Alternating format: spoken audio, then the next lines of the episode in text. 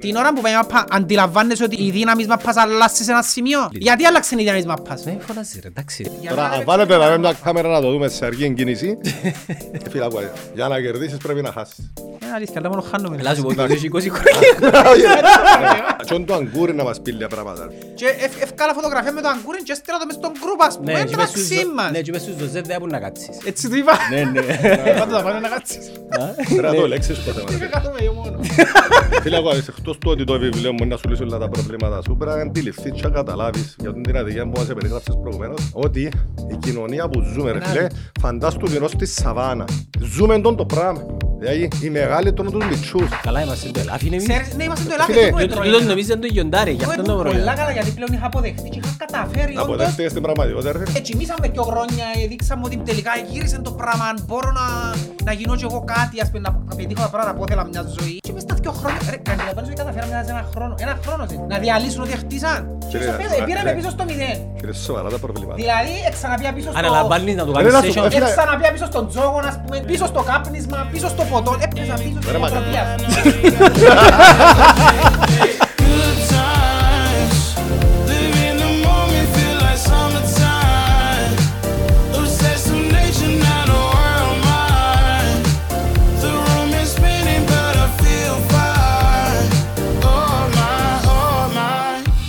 η ομάδα δεν θα έτρωγε την κοτσίνη. Τούτο θέλω να του πω.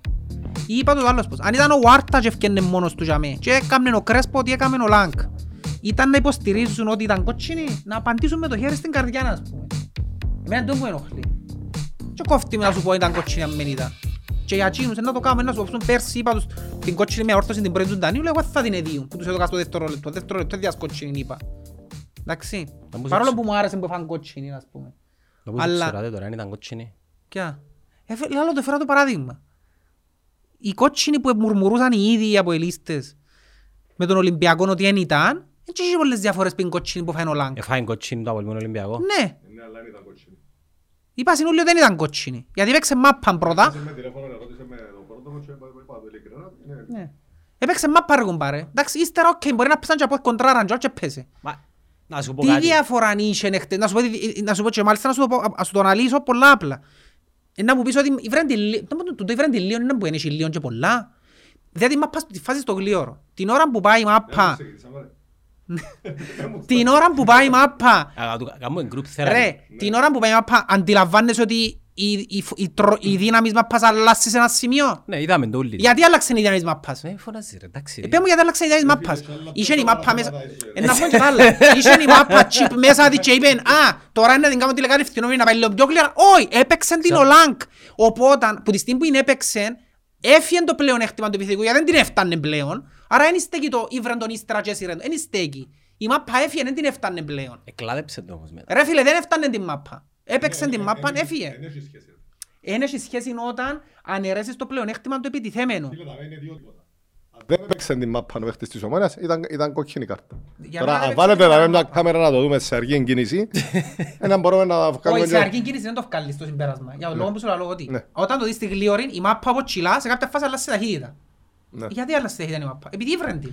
Ε, καλά ρε. Εντάξει, χάνεις όμως την ουσία. Ποια είναι η ουσία; Και η ουσία με το που σου είπα. Να απαντήσουν, δεν θέλω να μου απαντήσουν εμένα. Να απαντήσουν του εαυτού τους μόνοι τους. Αν ο ποιος παί- να απαντήσει, ρε; Οι αποελίστες που λαλούν ότι Ναι ρε, ήταν τώρα να κόκκινοι. απαντήσουν του Ναι, εαυτού του τους. εαυτούς τους, ρε φίλε. Ενώ, ε, Αν να ο κάτσουν παίκτης- ασχοληθούν με ρε, σένα, Αν ρε. ο Κβιλιτάγια ήταν ο Βάρτα. ε, εν τύχει- Δεν τέχει που σου λαλώ τον το όνομα. Ε, Συγκεκριμένα που σου το λαλώ γιατί υπάρχει λόγος. Αν ήταν ο Βάρτα γίνος και έπεφτε ο Κρέσπο όπως έπαιζε χτες ο Λάγκ και τώρα κότσινη το Αποέλ. Τι θα επίστευκαν οι Αποέλ, να πούν «Α, ξέρεις ήταν κότσινη, ήταν να πούν έτσι». Το στήμα- α, α, Επιτρέπεις να σου πω κάτι ρε φίλε; Βεβαίως. Λοιπόν, πριν δύο εβδομάδες, αν δεν κάνω λάθος, έπαιζε ο Ολυμπιακός ομόνια. Και είχε μια, ε, ε, ε, το παιχνίδι ήταν, έπαιζε του, Ναι. πρώτο ημίχρονο, και προηγήθηκε η ομόνια Ναι. στο 40 κάτι ένα Ναι, 0 ναι. Με goal offside που δαμε ως την κολοκόση. Ναι. Συμφωνάς; Συμφωνώ. Τι που την κολοκόση; Συμφωνώ. Συμφωνά. Ναι, γιατί Ε, δεν μπορούσε- έφυγες Λοιπόν, κύριε να μιλήσεις. και τώρα. Περίμενε, περίμενε. Τι θέλεις να σου λαλώ σου το τώρα που με ρωτάς. Και ναι. γράφα διάφοροι μες, ότι εγώ αρκέψαν και κάμουν παρεούλα μες στο... Ναι. Που τη στιγμή που Στον ήταν μες κάθε στο- μες ναι. στο καφέ της που τη ομόνιας. στιγμή που ήταν μες Ναι. στο οπτικό πεδίο του Ωραία. πορτάρι είναι offside. Και- ναι. Και ξέρεις τι τους είπα, σε αυτήν τη ζωή τους λέω, ό,τι δίνεις παίρνεις. Εντάξει, Εντάξει, ένα μείνω τσάμε. Πήρε. Ναι, μα το Εντάξει. πρόβλημα είναι Ναι. να τα πιάσω που άλλη ομάδα. ρε. Όχι που το Αποέλ πάντα να τα πιάνω ρε φίλε. Να φάω κότσινο με όρθος ρε κουμπάρ. Να φάω με τον Απόλλωνα. Εγώ πιστεύω Ρε ότι- κατάντησα με την ομάδα μοιάζω μέσω με 10 παίχτες ρε φίλε. Ε, γίνεται 20 χρόνια να έχεις- να να έχεις φάει ένα στα πιο είναι και κότσινη με τα Αποέλ. Πιστεύεις ότι η γίνεται. αρνητική ενέργεια των ομονιατών βοηθά και το σύμπαν έρχεται και διά τους κότσινες; Εν- εν- Φίλε, πα- η αρνητική ενέργεια πάντα παίζει σημαντικό ρόλο στα πάντα. Ε, βέβαια. Και η αλήθεια είναι ότι δεν είναι μόνος στην ομόνια των το κακό, είναι παντού. Δηλαδή, Στη ζωή. ναι, όχι στις Ε, ζωές, σαν να στις- και στις διεκδικά το η ομάδες, μοίρα ούτε σου. στις ομάδες εννοώ. Δηλαδή, σου- άμα- άμα μπεις και θκιαβάζεις, ήταν που γράφουν οι- μες στο δικό μου τον καφέ. ναι, και εγώ έφυγα φυσικά, δεν θέλω... που τον- Έφυγες που καφέ, ναι, που σου. τον κρόπ του Ολυμπιακού, ε, εξαφανίστηκε, ούτε θέλω, ούτε, ούτε θέλω να θκιαβάζω όταν μου γράφουν. Κανένα, δηλαδή, αν δεν μπεις μες στο πετσίν του προέδρου, του προπονητή, της όλης κατάστασης, το ότι παίζεται πίσω. Γιατί το πιο σημαντικός που δεν καταλάβει ο Κωστής είναι το ότι παίζεται πίσω. Όχι, μα να σου πω κάτι, Γιατί είναι και επειδή παίζε- επειδή Ε, καταλάβω το και ε, φίλε. θέλω να πω στη διάρκεια να το Φίλε, εμάς, σκεφτώ. ε, εμάς εδόθηκε η εντολή, ας πούμε, ο Ολυ- ο Ολυμπιακός είναι δεύτερη κατηγορία.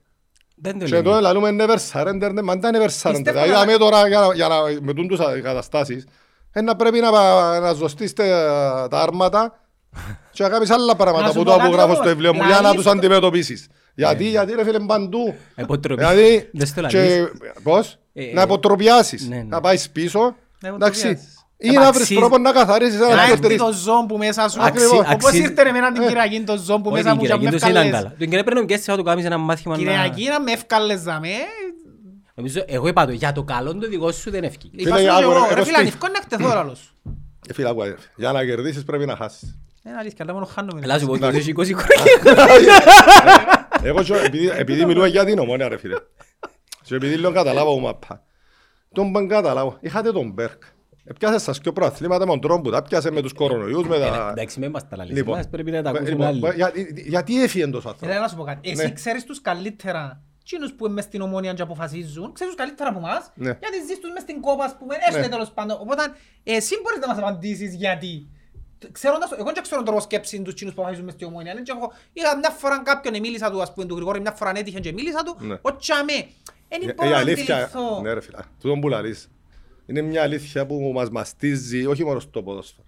Και στο ποδόσφαιρο, και στην κοινωνία, και στο high places της κοινωνίας, ε, υπουργεία, βουλευτηλίκια και ούτω καθεξής. Οι περισσότεροι από αυτούς δεν κάνουν ούτε για να πουλούν αγκούρια στο λουτράκι. Άκουνταν που σου λέω ο Χριστόφορος δαμέ τώρα. Συμφωνώ μαζί Εγώ, σου. τούτα που Είπε μι- μας το και μακάριος Λοιπόν, τώρα, Φίλε, είναι. τούτον το πράγμα δαμέ τώρα που συζητούμε είναι ενάντια του συγγραφικού.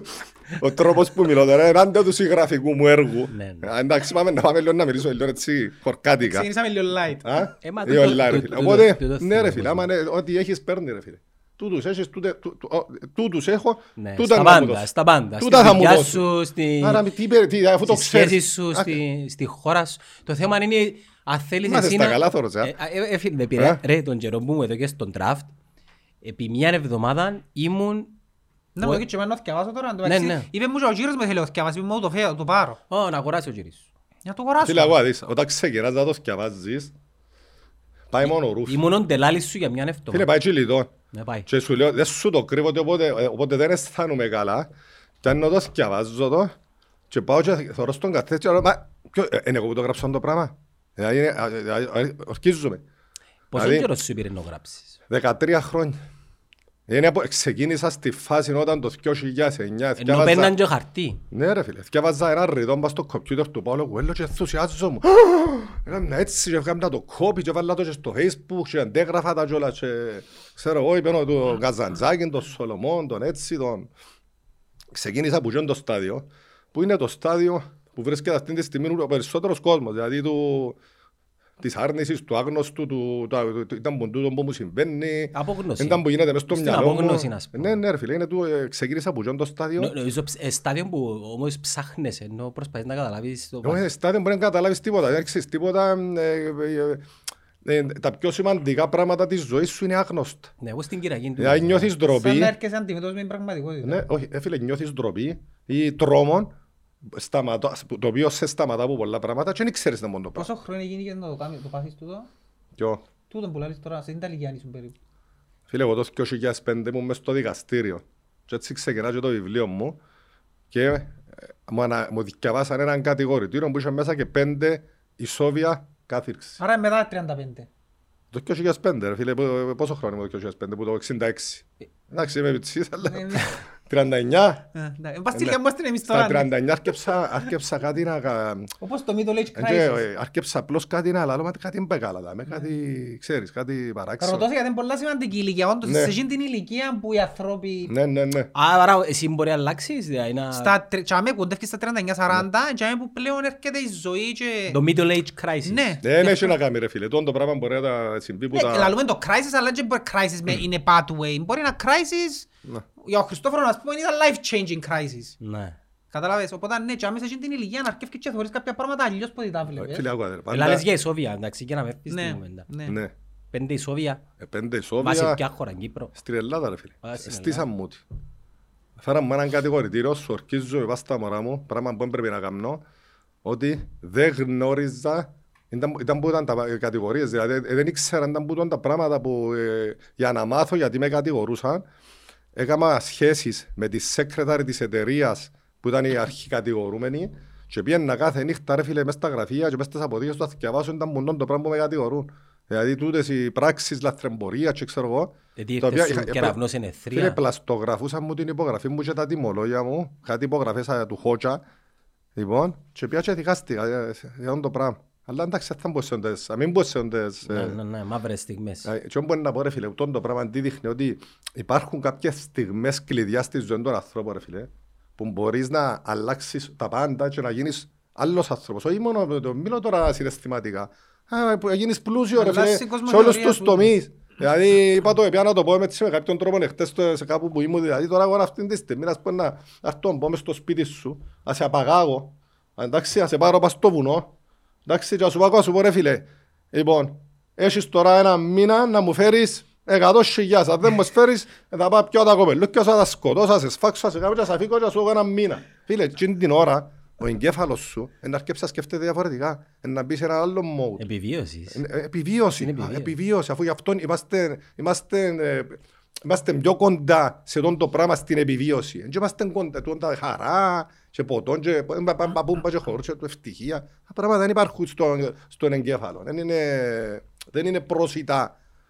Ε, Άρα ε, για όλους ε, φα- θα εμφανιστεί τούτη στιγμή. Για κάποιους δεν θα εμφανιστεί ποτέ. Δηλαδή να το πάρουν μαζί τους στο θάνατο. Για κάποιους θα εμφανιστεί. Διαβάζοντας τον το βιβλίο είναι ένα, ένα, πώς να σου το πω, ένα, ένα φως που μπορεί να σε οδηγήσει σε αυτό που σας έχω περιγράψει μόλις τώρα. Ένα, Συ- Συνήθως είναι ένα σοκ που γεννήσκεται τούτη η μετατροπή. πάντα. Ένα ηλεκτροσοκ. Ας πούμε είναι ένας άνθρωπος ο οποίος καπνίζει. 4-5 πακέτα τσιγάρα την ημέρα. Λοιπόν, και, ε, ε, ε, πάει στο γιατρό έναν πρωί και λέει του έχεις καρκίνο. Και είναι τη στιγμή τι γίνεται; Ο- Καπνίζει διότι σε κάποια φάση της ζωής του σταμάτησε να οριμάζει ο εγκέφαλος του. Έμεινε, έμεινε μωρό και έμειναν τα καλώδια του έτσι. Αυτό. Λοιπόν, τώρα που του λέει ο γιατρός έχεις καρκίνο, γίνεται το πράγμα, τσακ, κλείσαν ούλα. Και που την επομένη πάει σπίτι του και λέει της γυναίκας των κοπελουθιών του δεν ξαναντζίζει μας το τσιάρο, είχε ακόμα και αλκοολικός. Τώρα, υπάρχουν και περιπτώσεις ανθρώπων που μπορεί να φτάσουν σε αυτό το σημείο και να συνεχίσουν. Δηλαδή, Δεν έχουν σωτηρία. να, μην- να, ναι, δεν έχουν σωτηρία. Ένα χαλασμένο προϊόν. Εμείς δεν τα κόψουμε που είναι ομόνια. Εγώ θέλω να κόψω, δεν τα καταφέρνω. Που την ομόνια, Πραγματικά θέλω να κόψω. Δημιουργεί του Θέλω να μην προβλήματα. ασχολούμαι με το κυπριακό ποδόσφαιρο. Θε- Αρέσκει μου η μάπα. Ο Καρλίτος ε- ο Καρλίτος εμαράζωσε είναι χτες στον γκρουπ. Να τους ζητήσεις συγγνώμη. Δεν μ' αράζουν. Τα μηνύματα που στέλνες είναι στον γκρουπ του Καρλίτου που στέλνες. Και θεωρούμε σε- Ναι, ναι, θωρές. Και εγώ νόμιζα ότι είναι εμένα μου τα στέλνες. Σε κάποια φάση θεωρώ τον γκρουπ του Καρλίτου. μα και το αγκούρι να μας πει λίγα πράγματα. ρε Ε, φίλε. ναι, και μυαλό θέμα. Ποιον αγκούρι; Μας στάσε έναν αγκούρι ρε, και, ε, ε, ε, κάνεις φωτογραφία μες στα social media. Ρε, σου ήταν εκθέτης τώρα το θυμηθείς. Εκείνο το αγκούρι, εγώ θυμώ ήμουν Αμερική πέρσι, πέρσι τα Χριστούγεννα πήγα Αμερική και ευ- ευκάλα φωτογραφία με το αγκούρι και έστειλα το μες στον γκρουπ ας πούμε, Ναι, και είπες μεταξύ στους- μας. ναι, και είπες στους Ζωζέ δεν μπορεί να κάτσεις. Έτσι του είπα. Ναι, ναι. Εσύ δεν το δημοσίευσες και το πράγμα, ήταν προσωπικό Είσαι- είσαι μήνυμα. προ- Είσαι προϊόν, είσαι προϊόν. Και δημοσίευσε τη φωτογραφία που τους έστειλε. Εν προϊόν. Η αλήθεια να λέγεται, λυπούμε που το λέω. νιώθω- Πολλές φορές δημοσιευκεί πράγματα χωρίς να τα ξέρω. Ναι, ναι. Φίλε, ακούω να δει ρε φίλε, πρέπει να, Πάντα τα πάνε να κάτσεις. Α, πρέπει να ναι. το ελέγξεις το θέμα. Τι ρε θα φίλε. κάνουμε εγώ μόνο. Πρέπει να το ελέγξεις το θέμα των μένει ομόνια. Έλα, σου- ε, ε, θέμα να σου πω κάτι γιατί νιώθω ότι επηρεάζει την κρίση μου πλέον. Ναι. Φίλε, ακούω να Όχι δει, ρε πλέον, ε, και παλιά, αλλά είχα φτάσει σε ένα Πόσο- σημείο. Πόσες ώρες την ημέρα ασχολείσαι ρε φίλε; Εν και θω- εν ασχολούμαι. Δεν τα μου κάνει. Το καλό μου είναι ότι με- πλέον δεν ασχολούμαι όπως ασχολούμαι πριν 10 χρόνια. Δεν θα μπαθιαβάσω, δεν θα μπορώ να ανεκατώσω, τίποτε. Πλέον ε, είμαι αποκλειστικά στο γήπεδο. Ο, την ώρα του γήπεδου, ο τσάμε. Παλιά είναι μιλιούμουν, ας πούμε, είναι κάμνα... Ενώ τώρα Ναι, μιλήσεις. ενώ τώρα που ήρθες και πέλανε τα που μόλις ξεκινήσαμε και το πόδι και η ταχύτητα του φωτός και το τα κούνε Έλα να και σου το... πω, δημιουργεί του προβλήματα στις Δημιουργικά μου σχέσεις. προβλήματα όμως, διότι να σου πω κάτι, θολώνει την κρίση μου το συναίσθημα Ναι. και παραπάνω το συναίσθημα της αδικίας και του παραπόνου. Τούτον που λαλούν ότι έχουμε ψυχολογικά, εγώ αποδέχομαι το εν και ψέμα. Φίλε, Δηλαδή άμα, άμα σκεφτείς ήταν που έζησα, ήταν που έζησα, ρε φίλε ξύπνησε έναν πρωί ας πούμε και πήγαινε το Αποέλ Ομίλους που μια μαπούα σε κλήρωση ας πούμε. Για έναν die hard το παγόντον το πράγμα είναι πολύ τραυματικό. Έζησα ας πούμε να ανατρέπουν το μάτσο με την Κοπεχάγη που το έναν έναν τρία, τέλος πάντων δεν τα θυμούμε Τα τώρα. ηλεκτροσόκ που λέγαμε τούτα. Αλλά Ναι, είναι- ρε φίλε. δεν τον αλλάξαν. Οπότε- Επε- Παραπάνω επιθύσαν τον. Ναι, Ναι, ρε. το συναίσθημα μου έρχεται όταν να γίνει μια φάση που μπορεί να είναι και κότσινη ας πούμε και να με θολώσει και να θυμηθώ. Ξέρετε ότι θυμήθηκα όλες τις κότσινες που φάμε μετά και την κότσινη. Την κότσινη που πρέπει να βγάλει του παίχτους που έκαμε ένα λαγίνο Ιωβάνοβιτς και δεν την έφαγε ας πούμε. Τον Μαντούκα πήγαμε στο πάρκινγκ και βγάλε σε τραντζε. Ε, Θυμήθηκα τα ούλα ας πούμε. Και έρχονται ούλα, εμένα στο- εμένα ένα τραυματικό στρες που ονομάζεται. Φίλε, Και έρχονται α- ούλα μες άκουρε. στο νου μου, θολώνουν την κρίση μου και πλέον δεν είμαι λογικός. Ναι, και συνάεται. Και συνάουμε. Εντάξει, εγώ μάχω να τον ηρεμήσω, δεν είναι ανάγκη να βρίζεις. Α, Φίλε, εγώ αδείς, εκτός του ότι το βιβλίο μου να σου λύσει όλα τα προβλήματα σου, πρέπει να αντιληφθείς και να καταλάβεις για την αδικία που μας περιγράψες προηγουμένως, ότι η κοινωνία που ζούμε, ρε Είναι φίλε, άλλη. φαντάστου την ως τη Σαβάνα. Δεν ήταν που είναι η Σαβάνα. Είδατε ποτέ ντοκιμαντέρ, τα Πολλά, ζώα. αρέσκουν μου, αρέσκουν μου. εμένα. Πάσουν πολλοί καί στο, στη- ξέρω, στην Αφρική και βλέπουν τα ζώα που σκοτώνουν μπροστά τους και βγάλουν βίντεο και τα λοιπά. Λοιπόν, τόν το πράγμα ρε φίλε που υπάρχει στη Σαβάνα είναι, είναι μια κατάσταση του μυαλού μας που, έχουμε, που ζει μέσα στο μυαλό μας. Ε, τόν το πράγμα εμείς περάσαμε το. Δηλαδή, είναι, τώρα εσύ τώρα ξέρεις να μου μιλάει ρε φίλε τώρα. Εν το γιοντάρ εμπειρασμένο, θέλει μπροστά του έναν πόντο μπάφαλο ή έναν ελάφι, πάει πιάνει το πουδάμε να το πνίξει και έρχεται ας πούμε το άλλον το ελάφι τζάμε και λέει του, «Άτε, με- του φίλου του τζάμε ρε φίλε, μα ήταν που γίνεται εδώ με αδικία, το- Αδικία. αδικία τον το πράγμα. Φίλε, πρέπει να χωνέψετε τον το πράγμα, πρέπει να το συνειδητοποιήσετε ότι ζούμε τον το πράγμα. Δηλαδή, οι μεγάλοι τρώνε τους μητσούς. Καλά είμαστε το ελάφι είναι εμείς. Ξέρεις, Ναι, είμαστε το Ε, ελάφι φίλε, αυτό που Τούτο- έτρωε Τούτος εμένα. νομίζαν το γιοντάρι, γι' Όχι, αυτό είναι το τούτος που έτρωε, πρόβλημα. είμαστε ο Βορράς εμείς, είμαστε οι... Ε, φίλε, εγώ επειδή Οι προχώρησα. Σταρκ Οι που να μας Stark. πετσοκό, είμαστε τζείνοι, αλλά να σου πω είναι που με... Κοίταξε, είχα φτάσει σε ένα σημείο που κατάφερα και αποσυνδέθηκα. Αν δεις το πρώτο podcast που έκαναμε με το 19, Ναι, ίσως σε καλή... ήμουν πολλά καλά γιατί πλέον είχα αποδεχτεί και είχα καταφέρει Να όντως. αποδέχτηκες την πραγματικότητα, ρε φίλε. Ναι, τότε το 19 και είπα, οκ, τούτον είναι, να ασχολούμαι με το εγγλέζικο μου, εγώ τίποτα, δεν θα ασχολούμαι με εκείνο. Και κατάφερα το. Και ήταν η χρονιά που ήρθε ο Μπεργκ. Και έδωκε μου πίστη. Ε, καταλάβες, και δύο χρόνια έδωκε μου πίστη ο Μπέρκ. Δηλαδή, ετσιμήσαμε δύο χρόνια, ε, δείξαμε ότι τελικά γύρισε το πράγμα, αν μπορώ να, να γίνω και εγώ κάτι, ας πούμε, να πετύχω τα πράγματα που ήθελα μια ζωή. Και μες στα δύο χρόνια, ρε, αντιλαμβάνεσαι ότι καταφέραμε μέσα σε ένα χρόνο, ένα χρόνος είναι, να διαλύσουν ό,τι χτίσαν. Και Φίλε, στο πέρα, φίλε, πήραμε φίλε. πίσω στο μηδέν. Φίλε, σοβαρά τα προβλήματα. Δηλαδή, εξαναπία πίσω στο... Αναλαμβάνεις να του Ρε, κάνεις να σου πω, session. φίλε, Εξαναπία πίσω στον τζόγο, ας πούμε. Ε, φίλε, να σου πω κάτι, Όχι ρε. στο Ναι, ναι, ναι, κυριολεκτικά, ναι, ναι, πίσω ναι. στο κάπνισμα, πίσω στο ποτό. Έπαιζα πίσω στην Ρε, μα- υποτροπία μα- σας. Ρε, μα- Έπιασε υποτροπή, ρε, ρε μα, φίλε. καπνίζεις κιόλας. Όχι, αφού γι' αυτό, ε, παραδει- για παράδειγμα πως το λαλώ. Α. Εμένα το ναρκωτικό μου τούτον ήταν πάντα. Ναι. Ε, η αδυναμία, εγώ λαλώ το σαν άνθρωπος, η αδυναμία μου εμένα στη ζωή ήταν η ομόνια πάντα. Εντάξει, θα ήθελα να, Το αδύνατο μου να, να, δεις, σημείο. να δεις τι κάμερα να- να ζήσεις συγγνώμη του Καρλίτου. Λυπήθηκε πολλά. Συγγνώμη στον Καρλίτου, για ποιο λόγο του λαλώ συγγνώμη του Καρλίτου; Ρε, ήταν που δεν του τάξες ρε. Δεν είναι του Καρλίτου που Ε, Ναι, αλλά ε, κατάλαβα. Αλλά είναι φίλος μας, Ε, ε, ναι. φίλος μας ρε. Εντάξει, άμα λαλώ έτσι εννοώ εκείνους που αποφασίζουν, όχι τον απλόν τον κόσμο. Ναι, εκτός, εκτός το, τους στο Εκτός απλού. των απλών των κόσμων, Ναι. που είναι με, μες στα κέντρα αποφάσεων, ας πούμε, ένα νερό τα ούλα, συγγνώμη να απολογούμε, ισχύει για εκείνους που λαμβάνουν τις αποφάσεις. Ο διαιτητής ήταν ξένος όμως ρε, το βάρη. Ρε φίλε, τώρα δεν απασχολεί με, δεν είπα εγώ ότι έχω τα μου διαιτητή. Εντάξει. Εγώ είπα ότι ήταν μία λάθος απόφαση που με αδίκησε. Εγώ θα Εντάξει. σου πω κάτι ρε φίλε, γιατί με- μείναμε πας στην ομόνια ρε φίλε. Γιατί τώρα εσύ ανεβάστα σε ένα μαγικό ραβδί ρε φίλε και φάκας το πας στο τραπέζι και αποφάσισες ότι να αναλάβεις την ομόνια.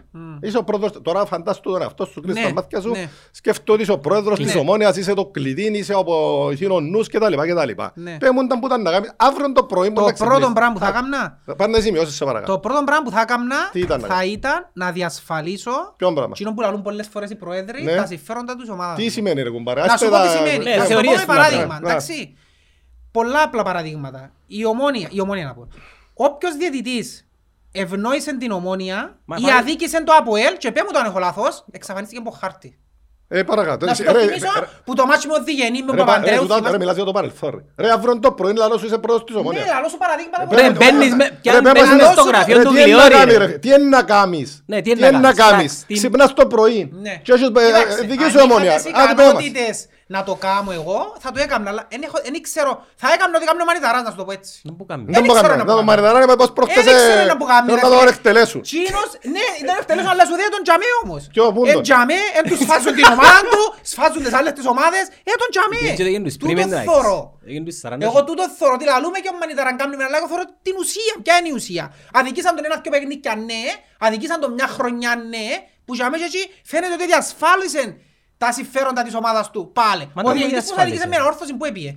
Που Ρε, να φύγε πιάσω τέσσερις. την Μάγια Ντελάρ, είναι ψυχολόγο. είναι Περίμενε φίλε ρε μου. κουμπάρε. Μα πάει και σε Ο Ας την πάρω- διαιτητής Μπορώ να που πάρω σου έδωκε live αν τέσσερις θες, να κόκκινες. να του κάνεις session, ρε. Έρχεται το πάρε. Ο διαιτητής που σου έδωκε τέσσερις κότσινες του ΑΠΟΕΛ, πού είναι αυτή τη στιγμή; Πού έμονε. Πού είναι; Εξαφανίστηκε. Εξαφανίστηκε. Ο διαιτητής που ε, που τον- με το Διενήν εξαφανίστηκε. Καλά Ο σε πω κάτι, ρε διαιτητής της φίλε. Ομόνιας με την ΑΠΕΠ στο 3-2 ο Μιχάλη τον Κωνσταντίνου εξαφανίστηκε. Εντάξει, οι διαιτητές που αδίκησαν την Ομόνια όμως, Τσαγκάριες και Σία, έκαναν καριέρα και συνεχίζουν να κάνουν καριέρα. Τούτο είναι που με τρώει Ναι, εμένα. αλλά ένα άλλο πράγμα που σε ρωτάω, Χριστό. Ναι, ρωτάμε τι θα έκανα Με το να εγώ. εξαφανίσεις τους διαιτητές, εν και να κάνεις ομάδα να παίζεις μάπα. Ε, Φίλε, το παράπονο του, ε, καταλάβω τον εγώ, το, το παράπονο του κάπου καταλάβει, έχει, έχει ουσία το παράπονο του. Θα έπρεπε να την Δηλαδή, πηγαίνει το αλλά πρόβλημα. επειδή κόλλησαν πας στο Αποέλ. Ναι, ναι. Εν και θεωρεί όμως ότι εκτός που το Αποέλ όταν παίζει η ομόνια με τους υπόλοιπους πιο μητσούς ήταν που γίνεται που την άλλη Να μου μπάντα. γίνεται. Για Εσύ το είναι- σε- εντάξει, Για το ας σε του Χριστόφερ, γιατί είναι- γιατί είναι Ας ευκήγες πούμε, να ε, να υπερασπιστείς θέλω να το σου πω δίκαιο. Ότι- Ε, ε, Δεν μιλάς. Ε, Όχι, ναι, ότι ευνοούν την Ομόνια. και- Κοιτάξτε. Φίλε, ε, εγώ δεν ήθελα να πω σε- Θεωρώ το- δεν ήθελα να πω σε οντές λεπτομέρειες. Όχι, έχεις Δεν δίκιο. μ' άρκεψε, βάλεις Όχι, τώρα, Έχεις δηλαδή- απόλυτο δίκιο ότι τους Εντάξει. μικρούς αδικούν τους, ναι. Με τους μεγάλους. Πάντα. Γιατί εγώ είμαι μικρός ρε. Δεν με καλά ρε. Είναι αλήθεια βλάκες. Η ομάδα, όχι ο Η Χριστόφερ. ομάδα, όχι ο- το άτομο. Ναι. Τις μητσές τις ομάδες η αλήθεια, ενώ ότι αν παίζουν με τις μεγάλες, αδικούντες, ναι. Ναι. Και ήρθε το VAR και κάπως ε, ε, βοήθησαν τις πας του Μα το πού έβαλε, VAR. να σου πω ρε, Ως γάτο. ένα σημείο. Ε, Όταν ο θυμάσαι ο Βασίλη Δημητρίου ρε, ομόνια Πάφος ρε, ήταν που Βέβαια, κάμε. και θυμούμαι, Να σου πω ναι. ήταν που γίνει, ήταν το πρώτο παιχνίδι του Του ΒΑΡ. VAR, ναι. Εντάξει, και πήγες στο ΒΑΡ και ασφα- ε, μιλούμε μπροστά Με τον στα Ολυμπιακό, ξέρω με μπα- Με την μπα- Πάφο ρε, Πάφο. φίλε. Εγώ και κοφτεί με τώρα με η ομόνια, με η Πάφος Ναι, δεν έχω ναι. κάτι με την ομόνια, ούτε με την Πάφο. Εγώ πάντα προσπαθώ να φέρω τη δικαιοσύνη ρε φίλε. Δεν το καταλάβει κανένας ότι άλλαξα Του το το στέλνει δικαιοσύνη για λόγους. και πήγαμε και είχαμε συνέλευση της ΚΟΠ. Και ήταν όλοι οι πρόεδροι για μέ. Και λέω του Κούμα. Εγώ μπαρε, τόν το πράγμα, είδες τον που έκαμε ο Βασίλης εχθές με την Πάφο. Δεν πήγαν για μέ, είδαν τη φάση μπροστά στα μάτια του, ήρθαν πίσω και έδωκαν το πέναλτι. Δεν θυμώ τώρα τα Ναι, ναι, πέναλτι ναι, που ναι. ήταν. Ήταν μια από τούτη την κουβέντα Αν δεις που... πέναρτι εδώ και είναι επιθετικό. Όχι, Κάτι δεν έτσι τίποτα. ρε φίλε, δεν τίποτα. Εδώ Λοιπόν, και πέναρτι Και του λέω, και πήγαινε στο VAR και είδε ότι δεν το έγγισε που εσήκωσε το Μας. point του και ανέρασε την Α, απόφαση. Και λέω του ρε Γιώργο, πες του είδε για μέ. Ήταν ποτέ, δηλαδή τι είναι, δηλαδή άμα που την πρώτη τον το πράγμα που εφέρατε, καταργήσατε το, πού είναι να πάμε; Ποια είναι η τιμωρία του του ανθρώπου, δεν μπορεί να του κάνετε. Φίλε, την επομένη εβδομάδα ο Βασίλης έκανε δυο παιχνίδια. Ο Βασίλης είναι ο Λοιπόν. ίδιος εν τω μεταξύ που ήταν στο μάτς Απόλλων ΑΕΚ με ο Σαγκόη και τη σφαγή του αιώνα που εδώ το Σαγκόη τρία μέτρα καλυμμένο offside ας πούμε για να ευνοηθούν πάλι ποιοι ευνοούν τα ρε. Ε, Μα και τυχόν το ότι ευνοείται πάντα ένας Ρε, και εντάξει. πιάνει 7 σε προαθλήματα ας Α, πούμε. άκου. Εν τούτον το πρόβλημα. Ωραία, άκου να δεις. Το- το θε- το- Το θέμα... Και μα- ναι έχει ομάδα, αλλά το να έχεις ομάδα και να κάνεις πορεία στην Ευρώπη είναι άσχετο με να σε κουντούν κιόλας. Δεν έχουν σχέση, γιατί είναι εύκολο να μου πούν τώρα ας πούμε, μα και στην Ευρώπη είναι κουντούν. Όχι ρε φίλε, στην Ευρώπη δεν κάνεις κάνεις το με την αξία σου, οκ. Το ότι όμως ε, κουντούσαστε στην Κύπρο είναι και- και πραγματικότητα. Επειδή άκου- ας πω και κάτι ρε παιδιά. Πέρσι, εφτάσα, ε, με- είχε μια επιτροπή δεοντολογίας, την οποία επισκέφτηκα αρκετές φορές και είχε έναν άτομο ο οποίος ήταν πολύ αξιόλογος για μέσα στην επιτροπή. Με το ρήμα συνεργαστήκαμε και φτάσαμε σε πολλά κοντινά σημεία να γίνουν ιστορίες πολλές. Ε, Να μιλώ όσο καλύτερα και πιο προσιτά μπορώ. Ναι. Δηλαδή ο άνθρωπος άρχισε να στέλνει ε, γράμματα σε διάτητες, να τους Εντάξει, καλεί. πιάστε, πιάστε ε, Λοιπόν, τυρί. προχώρησε, προχώρησε σε φάση να πούμε ε, στείλει επιστολή του, Ναι, θέλω να σου πω. του παρατηρητή που έκαμε το λάθος του αυτού και ήταν, να- ήταν να του, φτάσαμε σε σημείο να τους, να τους μαζέψει. Ναι. Εντάξει, καταθέσεις, ιστορίες και τα λοιπά. Ξυπνώ έναν πρωί και ήταν που γίνηκε. Παραιτήθηκε ο πρόεδρος της επιτροπής και διάλυσε η επιτροπή. Και έμειναν και ένα, ένα topping από τούτα. Έμειναν και αμέ. Γι' αυτό σου λέω Τώρα, θέλω ε, φίλε, να, να κόψω από τον το πράγμα. Ναι, αλλά Γιατί είπες σου, ξέρω ότι η η δυσκολία που ζούγκλα πίσω. είναι πάντα ζούγκλα, τον που σου λέει. Δάμε το θέμα μας είναι να σε... Να σου πω ένα πράγμα όμως που σε κατηγορούν που τους ακούω πολλά εσέναν ότι φκένεις μεν και λαλίστουν τα πράγματα ναι. αλλά δεν κάνεις κάτι να τους κρεμάσεις. Αφού τώρα Για μόλις, τούτο αφού, που σου λαλούν αφού τώρα- τώρα μόλις, α, ρε Μάκος που μιλούσα, Είσαι μες στη- μες στο λάκκον της ομόνιας. Ρε, είπα σου τώρα ότι προχωρήσαμε σε βαθμό κακουργήματος λαλό σου ρε. πολλά, ρε. Περιμένω. Προχω- Περιμένω να δω. Είναι. Εφτάσαμε σε ένα σημείο πέρσι πολλά κοντά σε τούτα ούλα. Ας πούμε, ο ίδιος διατητής, εξ- ε, με το, ε, το, ο- ο- ένας διατητής να μπαίνει τέσσερις φορές συνέχεια με τον ίδιο παρατηρητή, να κάνει εγκλήματα και να πιάνει ψηλούς βαθμούς. Να έχουν τέτοια στοιχεία, να έχουν, τα, να έχουν αυτά και σε κάποια φάση διάλυσε η επιτροπή, δεν υπάρχει επιτροπή. Δεν προχώρησε τίποτα. Και τώρα κάτι παρόμοιο συμβαίνει, το οποίο δεν μπορώ να μιλήσω. Ε, να περιμένω να δω το αποτέλεσμα. Συμβαίνει και τώρα κάτι παρόμοιο. Αλλά ε, να περιμένω να δω. Καλά τώρα που συμβαίνουν για κάποιον ανώτερο σκοπό, τι- ποιος- Ποιος ευνοούν, ποιο- ας ποιο πούμε. βασίλειο ευνοείται; Ποιος ευνοείται παραπάνω, Ναι. ξέρει που λίγο. Ξέρεις, σύγκρουση συμφερόντων από εκεί Φίλε, ποτά. ε, υπάρχει- η- η- η- Η κόπη είναι έναν ε, βασίλειο ε, συμφερόντων, ρε φίλε. Ναι, με άρχοντες, Δηλαδή, με λόρτς. Με, ε, ε, φίλε, ε, ε, ε, ας πούμε ο υποφαινόμενος, έκαμα, δεν και έκανα να αρνηστεί ζωή, έκαμα, έκαμα τα πάντα ρε φίλε. Και έναν μπορεί να αποφάσισε ότι «Ε, θέλω ρε φίλε, ε, θέλω λεφτά από μάνικο ρε φίλε. Ε, θε- ε, θέλω ρε φίλε, αμάν, πώς να σου το εξήσω ρε φίλε. Δεν τα θέλω. Φίλε, προτιμώ να πουλώ ας πούμε μάρμαρα στο μα- μάρμαρα και πόντες φλωρέντζες και κουφάες και βιβλία, αλλά δεν θέλω να μου φέρεις μες στη βαγκλίτσα και εκατομμύρια μου δάκρυα. Δεν τα θέλω. Τώρα να μου πεις πώς γίνεται το πράγμα, όχι, δεν τα θέλω. Δηλαδή ε, φτάσας σε όντο, ε, φτάνεις, δηλαδή, πρέπει- κάποτε πρέπει να πεις κανεί ρε κουμπάρε. Κανεί, ε, θ- δηλαδή Εσύ- πόσα να φάω, ας πούμε. Εσύ χάθηκες. Ναι, στα- όχι, κα- δηλαδή, άμα είναι- άμα τούτοι που είναι μες στο απόστα, δεν μπορούν να σταματήσουν. Δεν μπορούν να σταματήσουν. Ρε κουμπάρα, πού φτάνει, ας δούμε και λίγο, ας δούμε και λίγο το ποδόσφαιρο. Ας δούμε και λίγο την Κύπρο. Ναι. Ας δούμε και, ας κάνουμε μια γέφυρα ρε κουμπάρα, πιένει που την Ακλαντζάν Ποιος στο πρέ- highway. ποιος πρέπει να πάει Ή ας τούτες κάνουμε και αποφάσεις. γήπεδο. Ε, Τίποτα δεν κάνουν ρε φίλε. Είναι έτσι αμέ. Έκαμα Ε, και- ε, Δηλαδή δεν κάνει Να να σου κανένας. πω κάτι.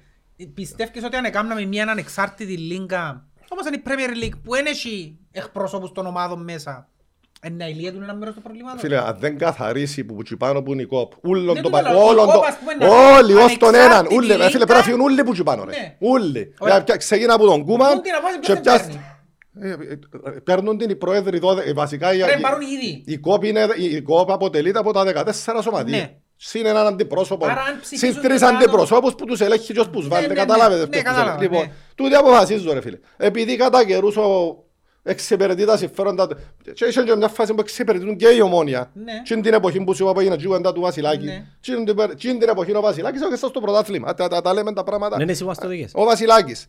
Και ο... Α, ναι. Θέλω να σου πω ότι, ε, Φίλε, επειδή κατά καιρούς, κατά καιρούς, υπάρχει, Ε, με κάτσε υπάρχουν, μας την ύστερα. υπάρχουν συμφέροντα. Πήγαινε και για τον σαρφό του από Ε, έλα, ε, δεν ε, Ε, ρωτά το. με ρωτήσεις. Γιατί; Είναι γιατί, είμαι του εγώ στρώνω και πουλώ, εσύ αν πλέπε και αγοράζει. Ε, Νομίζω είναι Μόνος επικοινωνία. μου μιλώ, μόνος μου το ακούω. Πάμε πίσω στην ομόνια μπαλάτη, πες το. Για- Να κάνουμε πρόγραμμα ομόνια. Όχι, ε, ναι, ναι, Έμα, το- ρε. ε, ναι. Όχι, για να το κλείσει Τι το θες, κομμάτι. Ασά- πέ μου. Τι είναι το κομμάτι ο κλείσει. Άρα τούτοι οι προέδροι που μπορούν να κάνουν την απόφαση να γίνει λίνκα, ας πούμε, δεν την λαμβάνουν. Άρα όταν τούτοι οι προέδροι έρχονται και διαμαρτύρονται κατά καιρούς, εχαζόν εκ μέρους τους, διότι μέρος τους συστήματος σημαίνει. Το θέμα είναι και να Αν ήθελαν διαμαρτύρεσαι. αλλαγή, όντως δεν κάνουν την Φίλε, αλλαγή. το θέμα είναι να βρεις λύσεις. Εγώ, εγώ, α- α- δηλαδή, α- ας συνεχίσω και εδώ ότι δεν βρω λύσεις. Άρα, τι, τι, τι μπορώ να κάνω εγώ τώρα δάμε. Ή να αποχωρήσεις. Α, είναι- δηλαδή, είναι- είναι- πρέπει- είναι- Δάμε στη ζωή είπαμε δεν τα κάνεις. Ή παλεύκεις, ή βουράς να φύγεις, ή παγώνεις. If you Συμφορά. can beat them, join them. Ναι, άλλο. τώρα σε τούτη τη φάση δάμε το, εγώ, ας- τι μπορώ να κάνω. Να παλέψω, μα για να παλέψεις με τούτους σημαίνει ότι πρέπει να αποτροπιάσω. Δεν καταλάβω διαφορετικά. Ναι. Κατάλαβες, τους προσπιά, τους βάλε μες στο- μες στο πορπακάτσιο, πάρεις. Δεν και καταλάβουν. Άρα, εγώ τον το πράγμα πρέπει να το κάνω τώρα. Ελέγχεις Μια το Λοιπόν, υποτροπή, άρα- άρα. όπως τότε που πιάσεις τηλέφωνο να Ποιος; θυξιάσω στο Sigma Live, στο Sigma τότε, και είπε του είμαι ο Ποιος, ρε; ο Πανίκος ο Μπακάλης, να πω σε- Μα λες, Τότε γιατί- σε υποτροπή. Κάτι αδικήσαστε και το μιλώ σου ράφει και ο χιλιάες άλλο. Ήταν ο- Ήταν ο άλλος. Ήταν ο πρώτο, ο Όχι, άλλος. ε, να σου πω ποιος ήταν. Έκανε τον τηλέφωνο να Ήταν κάνει ο Αλε- δηλώσεις ήταν και ο να Αλεξα- λέτε- Ήταν ο Αλέξανδρος Τσινός. Είμαι ο Πανίκος ο Κατινιέρης, κάτι έτσι δεν Ε, σημαίνει. Φίλε, μοιάζει- πάντα ο Χριστόφορος είναι, ρε φίλε. Το θέμα ποιο είναι που είναι. Ναι. Και είπα- και Θα το ακούσει και ο φίλος μου δάμε. Φίλε, το μυστικό, δεν είναι να τώρα να το παίζουμε ούτε σοφή ούτε τελεί. Εντάξει. Πρόοδος, ποτέ τελειώτης. Είναι το μότο μου και ε, κατάλαβες το. Και θα το ακούσει και ο φίλος μου πριν που με την ομόνια, δηλαδή πρόοδος, ποτέ τελειώτης σημαίνει ασχολήσω να ακόμη πιο λίγο, ας πούμε, Ναι. με την ομόνια. Ε, ε, μες του- με- με- άρα δηλαδή τώρα μες τούν την ιστορία ούλη δάμε, ε, που, λα- επειδή λες ο παγιός ο Χριστόφορος, δεν υπάρχει παγιός Χριστόφορος. Υπάρχει κάτι το διαφορετικό. Και, και το μήνυμα που θέλω να στείλω για να φύγω λίγο από τις μάπες και να έρθουν πάλι πίσω γιατί είναι η πελάρα σας οι μάπες. Φίλε, αν κα- ας πούμε Αν πίνεις μια ποτσάνου ουίσκι την κάθε μέρα, πίνε και ποτήρκα, τρία. Αν πίνεις πέντε πακέτα τσέρα την ημέρα, δοκίμασε να καπνίσεις δέκα τσέρα και τα μετράς. Αν πίνεις κάθε μέρα με δυο τρεις ε, φιλενάδες, κάμε, κα- κάμε τη μια. Τούτο ονομάζεται πρόοδος. Αν παίζεις κουμάριν, ας πούμε, ε, ούλος σου των μισθών, πέντε χιλιάδες ας πούμε πιάνεις το μήνα και παίζεις τέσσερις ή μισή πέντε ή αν πιάνεις δυο χιλιάδες το μήνα και παίζεις δυο, είναι να καταστραφείς. Παίζε 300 ευρώ το μήνα. Δεν θα χάσεις σε τίποτα. Δηλαδή, τι θέλω να σου πω, ότι μπορείς να αλλάξεις τη ζωή σου, αλλά να το δεν να γίνεις πάπας της εκκλησιάς, Βάλω τα σόρια. ούτε να γίνεις τέλειος άνθρωπος. Βάλουν ρε τα φίλε. σόρια βασικά. Ποιος; Βάλουν τα σόρια. Ε, ε, ε, ε, Εγώ ήμουν κουμαρτσής και μάλιστα έχω ολόκληρο κεφάλαιο για το κουμαρ. Κατάστρεφα τη ζωή μου με τον τζόγο. Τώρα έβαλα έναν όριο και λέω κάθε χρόνο δικαιούμαι να παίζω Παίζεις; τούτο ποσό. Βεβαίως. Τώρα Παίζεις. στο Μουντιάλ δεν μπορεί να παίζεις. Φίλε, δικαιούμαι να παίζω έναν ποσό που το... Δηλαδή, αν εσύ τώρα κερδίζεις 2.000 το μήνα και αποφασίσεις ότι να παίζω 50 ευρώ το μήνα, ρε φίλε, κάνω κουπόνια. εσύ. 50 ευρώ, δεν θα πάθεις τίποτα, ρε. Αλλά πρέπει να- για, για να το αποφασίσω, η λέξη τούτη σημαίνει πρέπει να το φέρω στη λογική. Πρέπει να γίνεται με τη λογική τον το πράγμα. Εάν τα μετράς και να πεις έχασα τα 50 ευρώ τον το μήνα, να περιμένω τον άλλο μήνα να ξαναπαίξω. Καταλάβες, δηλαδή, ξέφυγες που τη λογική και γίνηκες ζωικό μπαλ, έκατσες πάνω. Άρα, Το πρόβλημα όμως του Κωστή είναι ότι θεωρεί ότι η ζωή περιφέρεται και το πιο σημαντικό πράγμα τουλάχιστον την ώρα είναι η μάπα και η ομόνια. Ε, είχα και εγώ θέμα ρε Χριστόφορε. Εσύ απορώ πως κατάφερες ύστερα να αυξήσεις να μιλάς και με από ελίσταν κιόλας. Είναι Μα μπουζί. έπιαμε πελάρα τώρα που σε έφκαλε ένα από ελίσταν να του μιλά, άλλο ρε. Ε, θωρείς, εσύ θωρείς τον Αποελίστα, εγώ θωρώ τον Καλά, ρε, α- ξύγα- άνθρωπο. Και ξύγα- αυκένει να σου κάνεις και τον τάχα μου και καλά να σου πω εγώ και να σε συμβουλεύσω. Επειδή σέβεται με ρε. Ξητή μας με ρε, προτιμώ ρε. Δεν μου έβαλα σου τέσσερα ας πούμε. Προτιμώ το ρε. Όχι, ρε. Προτιμώ την ειλικρίνεια παρά τον το Ρε. fakeness. ρε μα καύ- καυκείς που φάεις τέσσερα, ρε. Δεν είναι η Καυκεί. πρώτη φορά. Α, Έτσι πέ είναι μου, η πρώτη περί- φορά. ας πω κάτι, περίγραψε μου πώς Ακούω νιώθεις. να σου πω μια Πέ κουβέντα. μου που πονάς. Θα σου πω εγώ την... Εγώ τι... ε, Μπορεί να είναι και λάθος, μην ξέρω ότι είμαι σωστός. Νομίζω είναι η Όταν η Σιμήρη. ομόνια πιάνε το πρωτάθλημα και Α. πήγα και ευκα- από τους μητσούς να βγάλουν φωτογραφία, αν ήταν ο Λοΐζου τυχαία για με, ξέρεις να που πάω του Λοΐζου εγώ. Εγώ δεν πανηγυρίζω λαλού του ένα πρωτάθλημα. Εγώ θα πανηγυρίζω πρέπει να πιάτε 7 συνεχόμενα λαλού του. Ποιο- Εντάξει, Ποιον που πεις. του Λοΐζου. Ποιος είναι ο Λέζος. Της ομόνιας. Α, του- Λοΐζου. Του παίχτη ρε. Ναι! Ή- Ήθελα να του μεταφέρω ότι τότε πιάσε έναν πρωτάθλημα δεν σημαίνει τίποτε για μένα σε όσα επέρασα τα προηγούμενα χρόνια. Πρέπει να κάνεις τα ίδια και καλύτερα. Γιατί για μένα, εγώ αν δεν είμαι πρώτος, δεν είμαι τίποτε. Έτσι το έχω μες στο νου μου. Οπότε πάντα θα με τρώει τούτο το πράγμα ότι έμπηκαν ομίλους, έπιαν στους 8, έπιαν... Άλλε, άλλα, αρκετά. Φίλε, Ναι εγώ ρε άκου. φίλε, ε, να σου πω κάτι, δεν ξέρω ότι είναι σωστό, ξαναλώ το. Ε, φίλε, άκου, Είναι εκείνο που με τρώει όμως. Όπως ρε σε ακούω τώρα εσένα, να έχω έναν κεφάλαιο μου μπορώ να σου και τις το απαντήσεις. διαβάσω. Είναι η σελίδα. Έλα, ε, βέβαια, στη- την ανοίξω Στη κι εγώ. σελίδα Έλα, είναι, πια- φίλε, πια- Μάθημα, μάθημα, έλα, πιάσω Εκατό. Όταν με βιβλίο. τρώει με φά τέσσερα, στη θέλω να σελίδα βάλω τέσσερα. 117 ρε φίλε. Ξέρεις Κασέτα ότι ρε, Η μαλαγία. χρονιά που Ρε σε φίλε, έκαμε τρία ρε μηδέν. φίλε, μιλώ για Η την τελε- χρονιά μιλώ που- για την τελειομανία. Σελίδα 117. Όλη τη σελίδα είναι 117. Ναι, Έχω το- Εντάξει, έχω το- λοιπόν, το τούτο το πράγμα- ID. φίλε, τούτο το πράγμα πρέπει να το δεις. Δηλαδή τώρα εσύ ας πούμε θέλεις να καταργήσεις όλες τις ομάδες, δεν υπάρχει ανόρθωση, δεν υπάρχει ΑΕΛ, Απόλλων, Όχι, όχι, τούτη. μόνο να Α, θέλεις να όχι, καταργήσεις. Και μόνο η ομόνια Όχι, πάει. θέλω να καταργηθεί το ΑΠΟΕΛ. Που αφού είναι ο Τζίλε που πάνω μου. Τι εννοείς, γιατί πέρ- ποιος έκανε πάθει πέρσι; Ε, με κοφτεί, δεν με κοφτεί ποιον Απόλλωνας, δεν με απασχολεί. Α, μόνο το Θα με Απόλλωνα. απασχολήσει αν πιάει ο Απόλλωνας 22 προαθλήματα. Τότε θα με απασχολήσει. Καλά, ήταν που σου έκαμε τα πόρτα, δηλαδή, Ναι, ήταν το ρε, πρόβλημα. δεν μου σου Θα κάνω. φιλανώσουν να πω κάτι. Ψυχολογικά, έκαναν το ψυχολογικά. Ψυχολογικά ρε κομπάρα, είπα σου το. Α, ε- Έπιανε 7 σερί προαθλήματα, έσπαγε το ρεκόρ της ομόνιας που ανέξει. Έπιανε 6 double, έσπαγε το ρεκόρ της ομόνιας που... Ναι, ναι. Μα κοίταξε, όταν ένας μεγαλώνει με τούτα τα πράγματα σαν το ότι εγώ μεγαλώνοντας τούτα είχα. Είχα τα παραπάνω προαθλήματα, είχα τα παραπάνω double, είχα τις καλύτερες πορείες, είχα τα τούτα ούλα. Και ξαφνικά μια ημέρα έχασα τα ούλα. Οπότε έτσι είναι παράλογη η αντίδραση μου. Εν παράλογη, ρε. Ένας μητσής ο οποίος γεννήθηκε όντας το από 27 προαθλήματα και ομόνα 21, τσίνον είναι το normal για τσίνον. Βασικά, Ομονιάτης. φίλε, εσύ βασικά- Για μένα είναι normal. Ζεις το παρελθόν, ρε φίλε. Και όταν ζεις το παρελθόν είσαι ένας, Είσαι μη- καταδικασμένος είσαι να ένας αποτύχεις. μίζερος και βασαρισμένος άνθρωπος. Και- Ή Ναι, ακόμα αλλά όταν σκεφ- έδωσαν μου ψήγματα τα τε- προηγούμενα δύο χρόνια με τον Μπέρκ ότι κα- επιτέλους Ναι. κάτι γίνεται. Ε, Είναι εθισμένος. Είναι εθισμένος στο- σε ναρκωτικό και οπότε πιάει λίγο τη δόση Ναι. του θέλει παραπάνω. Ε, Φίλε, τούτο το πράγμα... Οπότε εγώ άκου, όταν ρε. τους έβαλαμε τρία και χάρηκα. Τούτον το Δεν πράγμα... χάρηκα γιατί ξέρεις γιατί; Γιατί ήθελα να τους βάλουμε τέσσερις φορές μες στη χρονιά τρία, όπως μας εκάμασει. Ε, ε, Υποτροπιάζει και η φάτσα του εντάξει, θωριστόν. Ε, Αρκεύκει που χαμηλές εντάσεις πάει πάνω, γελά, κλαίει. Ε, Φίλε, ε, ε, είναι- Είναι καλά, θέλει βοήθεια. Φίλε, είναι ένα, είναι ένα ζωικό πάθος. Βασικά, όταν μιλάει για αυτά τα πράγματα ο Κωστής, δεν και μιλά ο Κωστής. Μπράβο. Γι' αυτό σου Μιλά, λέω ότι μιλά ένα ζώο αδικό τον μέσα εαυτό του. μου, Ε, ε, γιατί είναι η αδυνα- Ναι. το αδύνατο μου σημείο το οποίο κάνει με να γίνουμε Μα κάτι τούτο πράγμα- άλλο. τούτο ζώο που μιλά μέσα σου ρε φίλε, εγώ στο βιβλίο μου το, το περιγράφω σαν Πώς ένα, θα το σαν ελέγξω; ένα δαίμονα. Είναι δαίμονας, Ε, δεν ε, τρώει με. Εγώ είχα πολλούς ποτούτους. Ξέρεις το ότι κάθομαι σαν email Άντε και μπορεί πάλι. να... Ας το να μιλήσει ρε. Το συγγραφέα μας. ας το, ε, άντε Σελίδα πάλι. εκα- Απολογούμε. Να του κάνεις Πρέπει session. να ελέξω το ζών τώρα, ναι, απολογούμε. Ναι, ναι. Κα- ε, Έλα σου πω πάρ' του λουρί. Είπαμε στη σελίδα 117. Τι έχεις στη σελίδα 117. Υπεροψία λάλη. Όχι ρε, τελειομανία ρε. Αν- Όχι, 117 είναι υπεροψία. Παιδιά, δαμε, μες στον το βιβλίο εξηγώ βασικά πώς ο άνθρωπος έρχεται στη ζωή χωρίς να έχει κανέναν απολύτως πρόβλημα. Κανένας συνέστημα ντροπής, τρόμου, φόβου. Αν εξαιρέσουμε κάποιες αρρώσκες γονιδιακές. Και, και ε, στη συνέχεια περιγράφω πώς και με ποιους τρόπους οι γονείς, η κοινωνία, οι δασκάλοι και όλοι αυτά, κυρίως οι γονείς, μας φορτώνουν και, πο- και σε ποιες ηλικίες και πώς με τοξικά συναισθήματα. Μάλιστα, έτω με είπες το σωστά. Μάλιστα. Στα Ολόκληρη οποία- προσπάθεια να γινόμαστε καλύτερα από τους άλλους γίνεται εξάρτηση που οδηγεί με μαθηματική ακρίβεια στον πόνο. Με Μπράβο. αυτόν πόνο. Ε, τούτον είναι. Ναι. συνέχισε. Οπότε ε, εξηγώ τι κάνουμε αφού φορτωθούμε τούτα τα τοξικά συναισθήματα του, του ντροπής μες στο βιβλίο μου και του φόβου, τι κάνουμε για να τα αντιμετωπίσουμε. Δηλαδή, περπατά ένας μητσής τώρα 12-13 χρονών και νιώθει ότι μέσα στον κόσμο και νιώθει άβολα ή πάει να μιλήσει και σταματά ή πάει κάπου σε ένα χώρο ε, και- και νιώθει ότι έχει κλειστοφοβία ή παίρνει ένα σύλλο και φάτε να, να, και βουρά να φύγει.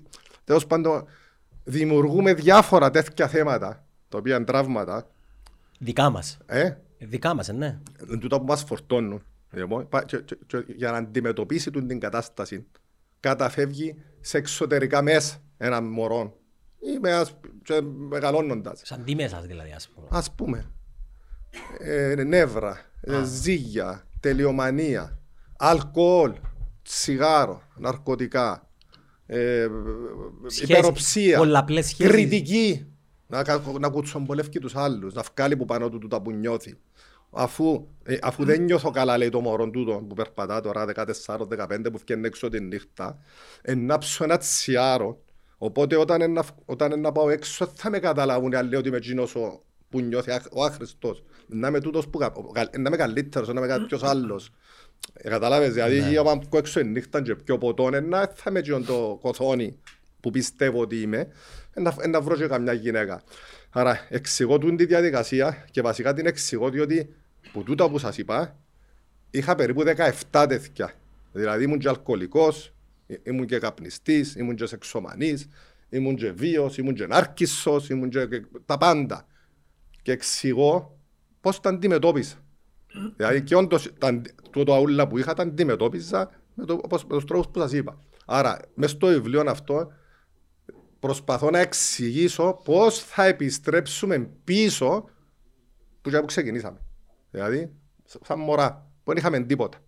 Και αυτό το πράγμα να, να το πετύχουμε όσο πιο γλυόρα γίνεται. Δεν περιμένουμε να γίνω 80 χρονών. Γιατί πολλοί λαλούν να γίνεται ένας γέρασε τώρα και ε, εντάξει, δεν μπορεί να το κάνεις στη ζωή όταν είσαι μετά, τα, μετά, μετά κάποια ηλικία. Άρα ο σκοπός είναι, είπα το και χτες, να πεθάνεις πριν πεθάνεις. Όχι να πεθάνεις εσύ, να πεθάνουν μέσα σου όλα τούτα τα συναισθήματα του ως ο δαίμονας που ζει μες στην κελέν του Κωστή, ο ομονιάτης και τον βασανίζει. Να σβήσει. Να σβήσει η φωνή που του μιλά, διότι τώρα ο Κωστής Ζαχαμέ, αφού πήγες να κάνουμε και μια ανάλυση, έχει μέσα του έναν τύπο που κάθε μέρα του λαλεί. Η ομόνια τσίνον, η ομόνια τούτον, η ομόνια του άλλον, η ομόνια έτσι, η ομόνια γιου έτσι και τον οδηγεί τούτη η κατάσταση σε τούτη την πράγμα που θεωρούμε τα χαμέ. Ε, το- το- το- Εμένα ελάλε μου, Χριστόφορ είσαι άχρηστος, είσαι ανάξιος, είσαι προ- ελάλε μου που το πριν που ξυπνούσα. Αυτό το πράγμα, είσαι προβληματικός. Και εγώ ντρέπομαι, ήμουν τροπαλός, ήμουν πληγωμένος, ήμουν, δεν μπορούσα να μιλήσω. Αυτό το πράγμα τώρα που κάνω τώρα, θα με μιλούμε, είναι, ήταν κάτι τόξο πραγματικό. Ήταν να ταράσουν τα πατώματα, να φεύγουν οι στήλες, οι κολόνες. Ήταν- Θέλω να σου πω ότι και για να τον αντιμετωπίσω, έπαιζα κουμάρι όλη μέρα. Ε, κάπνιζα, ε, με θκιούσα. Ε, το μόνο πράγμα που έκανα ναρκωτικά. Ποτέ μου. Δεν ήξερα. Ε, ε, μου έκατσε. Λοιπόν, και αυτές οι, τούτα ούλα που σας περιγράφω είναι καταγεγραμμένα 13 ολόκληρα χρόνια δουλειάς, τα τελευταία 4 χρόνια 10 με 12 ώρες την ημέρα. Άλλαξε το βιβλίο αυτόν τους τελευταίους 4 μήνες 22 φορές. Είναι εντελώς διαφορετικό όμως που θυκευάσα το Καμία καλοκαίρι. σχέση. Καμία σχέση. Και το αγγλικό version θα θα γίνει ακόμα... Δεν μπορεί να αλλάξεις. Και δεν δηλαδή. σου κρύβω ότι έχω, έχω, έχω έτοιμα άλλα 4-5 βιβλία. Ωραίο είναι το cover. Ε, πιο ωραίο- ε, Ναι. Ναι, πιο ωραίο είναι το cover. Βάλες βουνόν υπάρχει Δεν εγώ. σου το κρύβω ότι το cover το εμπνεύστηκα και πρέπει να το πω διότι μπορεί να νομίζουν πολλοί ότι το αντέγραψα. Δεν το αντέγραψα. Το εμπνεύστηκα το cover από το τελευταίο βιβλίο του Άντωνι Ρόμπινς. Άρεσε μου έτσι το που καμισούν, το άσπρο και τα λοιπά. Και τα... Λοιπόν, Το βουνόνι... ε, όχι, όχι, όχι, ο Τζίρος είναι σιπουνό, ο Τζίρος έχει... ε, Το, το βουνό συμβολίζει πολλά πράγματα μες στο βιβλίο. Αν, αν, αν το θυκιάβασες. ε, Θκιάβασα το. Ε, ε, Πρέπει να ξαθκιαβάσω τη Οπότε όπως σου Στεφκής. έλεγα, έγραψα και άλλα βιβλία, ωραία βιβλία. Ε, έγραψα για τον προορισμό του ανθρώπου, πώς, την εξέλιξη, όλη την εξέλιξη μας, αλλά με κάποιο διαφορετικό τρόπο, την εξέλιξη των συναισθημάτων κυρίως. Δηλαδή, πώς, ε, ε, επία πολλά πίσω, Γύρισε το μικρόφωνο μου, έτσι λίγο. επία, επία εκατομμύρια χρόνια πίσω και με, μελέτησα το ερπετικό μυαλό μας. Δηλαδή, το, το πράγμα που πολλοί άλλοι λένε υποσυνείδητο, άλλοι ασυνείδητο, εμελέτησα το ζωικό μυαλό, εμελέτησα τις αντιδράσεις και τις, ποιες είναι οι βασικές αντιδράσεις που χρησιμοποιούμε, χρησιμοποιούσε ο άνθρωπος μέσα, από- μέσα από όλη την εξέλιξη του, οι οποίες υπάρχουν μέχρι σήμερα. Και τούτο είναι ένα σημείο το οποίο πρέπει να καταλάβουμε ότι τούτο που ζούμε σήμερα, δηλαδή τούτα που, τούτα που ο- η Ομόνια, ο, ο Νουρίς, ο, ο Αναστασιάδης, ο Χριστόφορος, ο Γιάννης ο Κωστής, οι φυλακές που τσακώνονται κτλ. Τούτο που ζούμε σήμερα, στην πραγμα... τούτη τη ζωή, με τούτα που ζουν μέσα μας, είναι εντελώς διαφορετικά. Δηλαδή είμαστε κατασκευασμένοι για άλλα πράγματα. Το νευρικό μας σύστημα, το βιολογικό μας σύστημα. Δεν είναι κατασκευασμένο για τις ιστορίες ούλες τώρα, τα κουτσομπογιά και τα τσιάρα. Είναι κατασκευασμένο για την επιβίωση. Για να, δηλαδή να, α, βρει μια να, τη, να την απειδήσει, να, κάνει- να παράξει, να φάει και μια στέγη να κοιμηθεί. Όπως και επίσης είναι κατασκευασμένο για κάποιες συγκεκριμένες αντιδράσεις. Να παλέψει, να βουρήσει, να φύγει ή να παγώσει. Και πίσω από τούν το τρίτη τη λέξη που σου είπα που λέγεται να παγώσει, να κινητοποιηθεί, κρύβονται τα μεγαλύτερα προβλήματα της ανθρωπότητας. Είναι μια λέξη που για να, για να βγάλω το νόημα της, μελετούσα για τέσσερα ολόκληρα χρόνια πώς ανταποκρίνονται τα θυράματα στη σαβάνα όταν τα τρώνε τα αγρία θηρία και ακινητοποιούνται. Είναι ένα θέμα το οποίο σίγουρα να πρέπει να θέλουμε να κα- να κάνουμε μια εκπομπή να μιλήσουμε. Δηλαδή, τι είναι το ανθρώπινο τραύμα πίσω από την τη λέξη της ακινητοποίησης. Και μέσα στο βιβλίο μου έχω ένα μικρό κεφάλαιο, γιατί έγραψα, σας είπα, ένα βιβλίο ολόκληρο για αυτό το πράγμα που λέγεται Ανθρώπινο τραύμα. Το οποίο είναι για- στα χορκάτικα μπλοκαρισμένα συναισθήματα στο νευρικό σύστημα του ανθρώπου. Έχουν πηγαίνει τα πράγματα. Βεβαίως και Ας έχουν. πούμε ο Κωστής έχει κάποιον τραύμα που Ε, έπρεπε αφού να... είπα σου το τραύμα ρε. Άτε πάλι, με... με- Είπα ας- σου ας ρε. σου το- παγιά, Ρε που φίλε, μωρό, εν που το μωρό. ίδιο Ας να τραύμα σου το που εξι- έχει ας- ανόρθωσε με η ομόνια ας που να κάνει σου το το- Χριστοδουλόπουλο ας να σου να το νικάλει εξι- που ας να- πάνω με πορτανόφτσε ρε. Ας μας προσπαθήσω να σου το εξηγήσω βάλλοντας τον Κωστή αν τα καταφέρω δαμε έτσι. Φαντάσου τώρα τον Κωστή, δε- μην με διακόψεις μόνο γιατί μπορεί να μου φύγει η σκέψη και να- από να μπει ο δαίμονας μέσα και να κάνουμε- να τα κάνουμε μαμούρι πάλι. Φαντάσου τον Κωστή τώρα, 12 χρονών, εντάξει, να είναι στο σπίτι χαρούμενος, εντάξει, και να παίζει ο- από η ομόνια και να τες τρώει η ομόνια. Και είναι τη στιγμή που ήταν μωρό ο Κωστής, τώρα που τες έτρωε η ομόνια, τρία πράγματα μπορούσε να κάνει. Να παλέψει, να βουρήσει, να φύγει. Το αν που το έλεγε ο φίλος του, ρε, ε, ε, ε, ε, ε, μιλούσα για το θέμα, ε, ο παπάς του. Να παλέψει, να βουρήσει, να φύγει και να παγώσει. Άρα, έρχομαι εδώ με, κάνουν τον bullying τώρα. Η ομόνια έφαντες που το από, ε, δε- δέκα χρονών ο Κωστής τώρα και τα λοιπά. Ε, μπο- να- Πού να βουρήσει να φύγει, αν και όχι να βουρήσει. Ή- ή- που- δεν μπορεί να- πού να- Επάγωνε, τι σημαίνει επάγωνε. Και είναι τη στιγμή που του έλεγε ο φίλος του για τον το περιστατικό, να σου το πω έτσι να το καταλάβεις, Καρλίτο. Λοιπόν, ένιωθε ντροπή ο φίλος μου Κωστής. Άρα, τον το γεγονός του Αποέλ Ομόνια 5-0 τότε, εντρόπιασε τον. Του την ντροπή από τότε ζει μέσα στο νευρικό του σύστημα. Ονομάζεται ανθρώπινο τραύμα.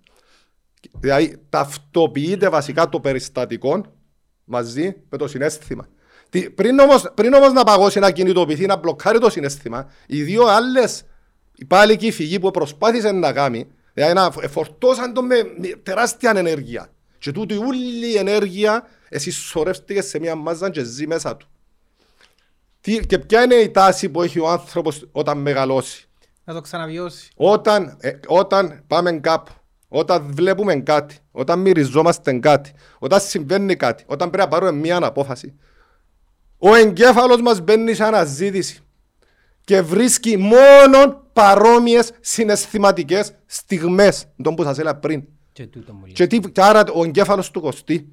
Τώρα αυτό το πράγμα που έγινε χτες, μπήκε σε αναζήτηση mode και μπήκε μέσα και ήβρε τζον το πράγμα που έγινε κάποτε, την τροπή, εντάξει, και ζήτων το πράγμα. Κάπως Τον το έ- πράγμα μπορεί να το ζήσεις με πολλούς άλλους τρόπους. μες Κάπως έτσι είναι η σχέση της εξάρτησης. στο- Δηλαδή, Και από όταν που μόνος σου ασυνείδητα πάεις και γυρεύκεις να ξαναζήσεις το τραύμα.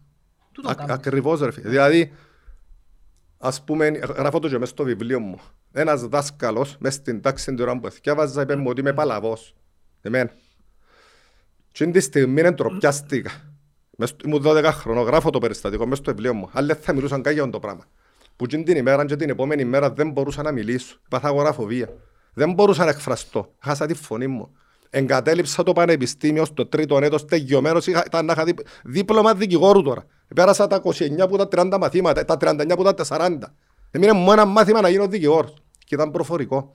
Και δεν μπορούσα να το αντιμετωπίσω το δάσκαλο. Και έφυγα από το σχολείο. Κατέληψα, ε, σταμάτησε μου τη ζωή μου. Τι συμβαίνει σε τούτη την περίπτωση, τι είναι τον το πράγμα; Τη στιγμή που με ντρόπιαζε ο δάσκαλος, και είναι το 8χρονο, η ντροπή ε, φύτρωσε μέσα στο νευρικό μου σύστημα. Ε, ταυτοποιήθηκε με το περιστατικό. Τι ήταν το περιστατικό, ε, θκιάβαζα. Όποτε στο μέλλον έπρεπε να θκιαβάσω κάτι, να ανοίξω να θκιαβάσω ένα πράγμα τέτοιο, μπαίνει σε αναζήτηση το μυαλό, βρίσκει την τη στιγμή, με- ε, μιλώ τώρα 20 χρόνια μετά, 25, 15, 30, και ζεις τον το πράγμα. Εμένα μπορεί να ήταν το θκιάβασμα. Εσένα μπορεί να ήταν ο ξυλαρμός της μάμας σου. Εσένα μπορεί να ήταν κάτι άλλο. Για όλα υπάρχουν εξηγήσεις. Και για όλα υπάρχουν λύσεις. Είναι τέλος τα Και οι βρίσκεις. λύσεις είναι γραμμένες κάτω μες στο βιβλίο μου. Ο μοναδικός τρόπος να απαλλαγείς που τον το πράγμα, τον, που, το, που είναι, ονομάζεται τραύμα, είναι χρησιμοποιώντας στρατηγικές που έχεις μέσα σου, μέσα στο εγκέφαλο σου, μέσα στο σώμα σου. Αντιδράσεις της φύσης. Δεν μπορείς να απαλλαγείς που το, τα προβλήματα, τα τοξικά συναισθήματα με το ποτόν, ούτε με τα ναρκωτικά. Επιδεινώνεις το πρόβλημα, καπνίζοντας, πίνοντας ποτόν κτλ. Και στην ουσία σκοτώνεις τον εαυτό σου. Ο μοναδικός τρόπος να τα αντιμετωπίσεις. Να απαλλαχτείς από τα μπλοκαρισμένα συναισθήματα που ζουν μέσα σου είναι να στραφείς μέσα σου να, είναι μια διαδικασία επίπονη μια, η οποία θα σε κάνει θα σε κάνει τροτών δηλαδή θα σε, θα σε πώς να στο, θα, θα, θα, θα, μπορεί να, να χρειαστεί Να γίνεις κουρέλι. να γίνεις κουρέλι και, να- να- και, και να κλάψεις γι' αυτά Και να να ντροπιαστείς. κλάψεις, να κλάψεις να πάεις πίσω να πάεις πίσω, στο μυαλό σου πίσω, χωρίς να είναι ανάγκη να ζήσεις το ίδιο περιστατικό που σου το δημιούργησε τον το πρόβλημα και να το κλάψεις, να το φωνάξεις κάποτε ρωτούμε γιατί φωνάζεις. Ε, γιατί φωνάζεις; Να το βιώσεις το συναίσθημα. Να, να, ξανά. θα- να χρησιμοποιήσεις τις φυσικές σου αντιδράσεις που έχεις μέσα σου και, και να απαλλαγείς και να ζήσεις ελεύθερος. Να φύγουν τα βάρη που πάνω σου. Γιατί Βασικά μια πρέπει ομάδα... να πεις του εαυτού σου είναι οκ να βιώσεις τον το συναίσθημα. Ακριβώς. Γιατί μια ομάδα παίζει καλύτερα όταν παίζει στην έδρα της παρά όταν παίζει εκτός έδρας, ας πούμε. Και, να- Τι αλλάζει; Τι αλλάζει; Φωνάζουν οι οπαδοί και το, το, απαλλάσσεται το μυαλό που τον το βάρο. το βάρο ήταν που τον το βάρο. Είναι μεγάλη. τού- Τούτο είναι ένα μάθημα που έκανα στου ποδοσφαιριστές μου πολλέ φορέ. Δηλαδή, να προ- προσπαθώ να του εξηγήσω να μπαίνουν μέσα στο γήπεδο και όταν ακούν τι φωνέ να ακούν το όνομα του. Δηλαδή, Ε, Ξαναέπαιχτε. μεγάλες κουβέντες τούτες. Χριστόφορε, Χριστόφορε. θυμάσαι Μπράβο, που μπράβο, λάλες. μπράβο ρε φίλε, μπράβο. Δηλαδή, στην ουσία, πάει ένας ας πούμε τώρα, βάλει μια ένεση και βουρά 100 μέτρα και έρχεται πρώτος. Πάει στον γιατρό, δηλαδή του είναι το παρισμένος. Δεν ήταν που του κάνουν τούτη ένεση δηλαδή. Δεν που κάνουν. Πλασίμπο. Φίλε, Κάπου είναι πλασίμπο. εσταμάτησε την, εσταμάτησε την, την ιστορία, την, τη φωνή που μες στο νου του που τον σταματάρε, τον το βάρος. Του τη φωνή, τα τραύματα, ευάρος, τα οποία, τα οποία καταλήγουν σε, σε αρρώσκες. Ψυχοσωματικές, οι περισσότερες αρρώσκες, να ξέρετε, ε, ε, ε, όπως και ο καρκίνος, έχουν να κάνουν με τραύματα. αν μπορείς να στο ζυνήσι σου, αν μπορείς να στο πλευρός σου, αν μπορείς να στη κελές σου, αν έχεις πόνο κεφάλους, τούτα ούλα, και δεν ξέρεις πότε δεν είναι, να ξέρεις ότι προέρχονται από μπλοκαρισμένα συναισθήματα τα οποία ζουν μέσα σου σε κατάσταση ακινητοποίησης. Τούτη η άμυνα της ακινητοποίησης που σας περιγράψα προηγουμένως, Περιγράψες την αχώδης διαταραχή τώρα. Μάλλον, εσ' σας εξήγησα, εσ' σας είπα τι είναι Πε- ακινητοποίηση. Περιγράφει αρκετά πράγματα της ψυχολογίας τα οποία αντιλαμβάνουμε τα και εγώ δουλειάς Δηλαδή, και ζει- περιγράφει τα ζεις- ωραία. Ζεις ακινητοποιημένος.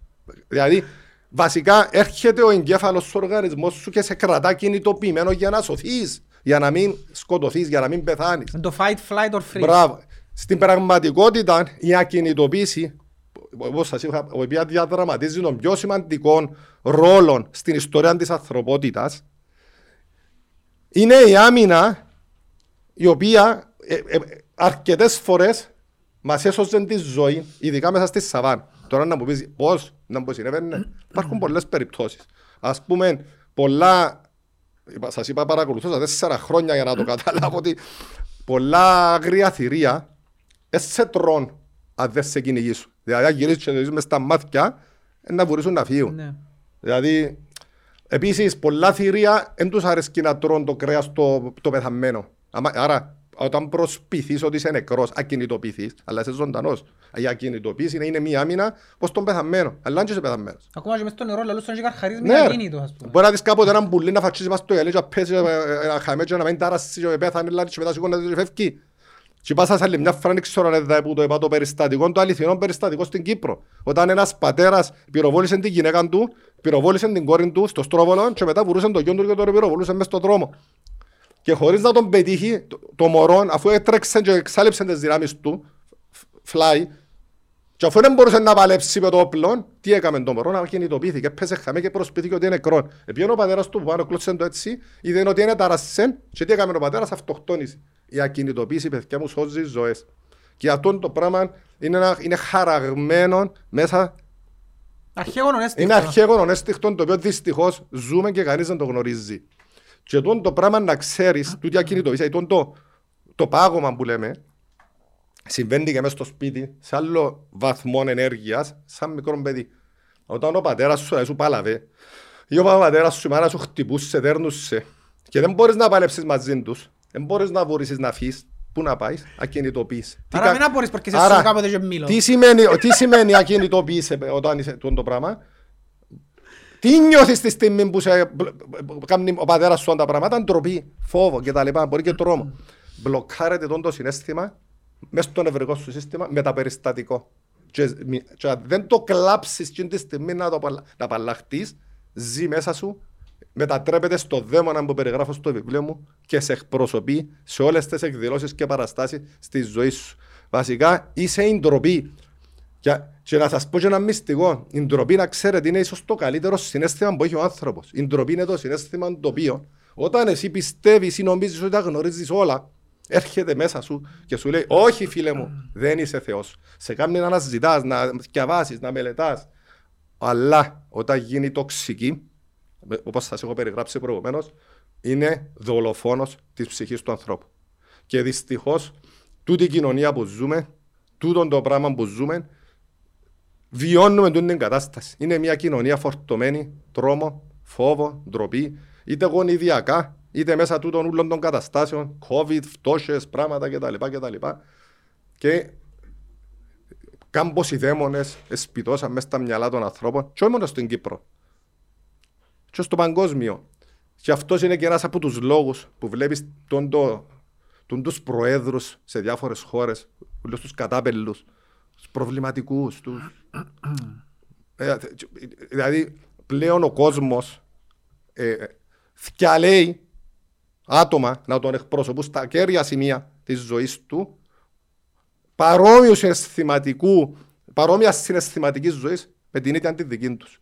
Άρα, όταν ο κόσμος ζει μες στην τροπή, μες στους εθισμούς, μες στα τσιάρων, το ποτόν, τα βάσανα, την άρνηση, την... ε, αυτά, θέλει τους ίδιους ανθρώπους να τον εκπροσωπούν. Γιατί Οπότε όμως; για να αλλάξει τον το πράγμα, Γιατί όμως; πρέπει να το- αλλάξει για, ο το, για κόσμο. τον λόγο που σου πει ότι ανακαλείς το και επιλέγεις να ζεις ξανά εκείνο το πράγμα το τραυματικό γιατί με εκείνο νιώθεις safe, κατακρίβεια. Εγνώριμο για Καθαρά σένα, ψυχολογικά να ας σου το πω, πούμε, ναι, εν- ενοικείο. επειδή ενοικείων και γνώριμων νιώθεις safe και γι' αυτό πάμε και ξαψηφίζουμε τους ίδιους, γι' αυτό πάμε και βγάλουμε τον ίδιο κόσμο ξανά προέδρους, γιατί ναι, ενοικείο. Τούτος είναι ο λόγος. Ε, Το κάτι το διαφορετικό γιατί το πολεμούν, επειδή...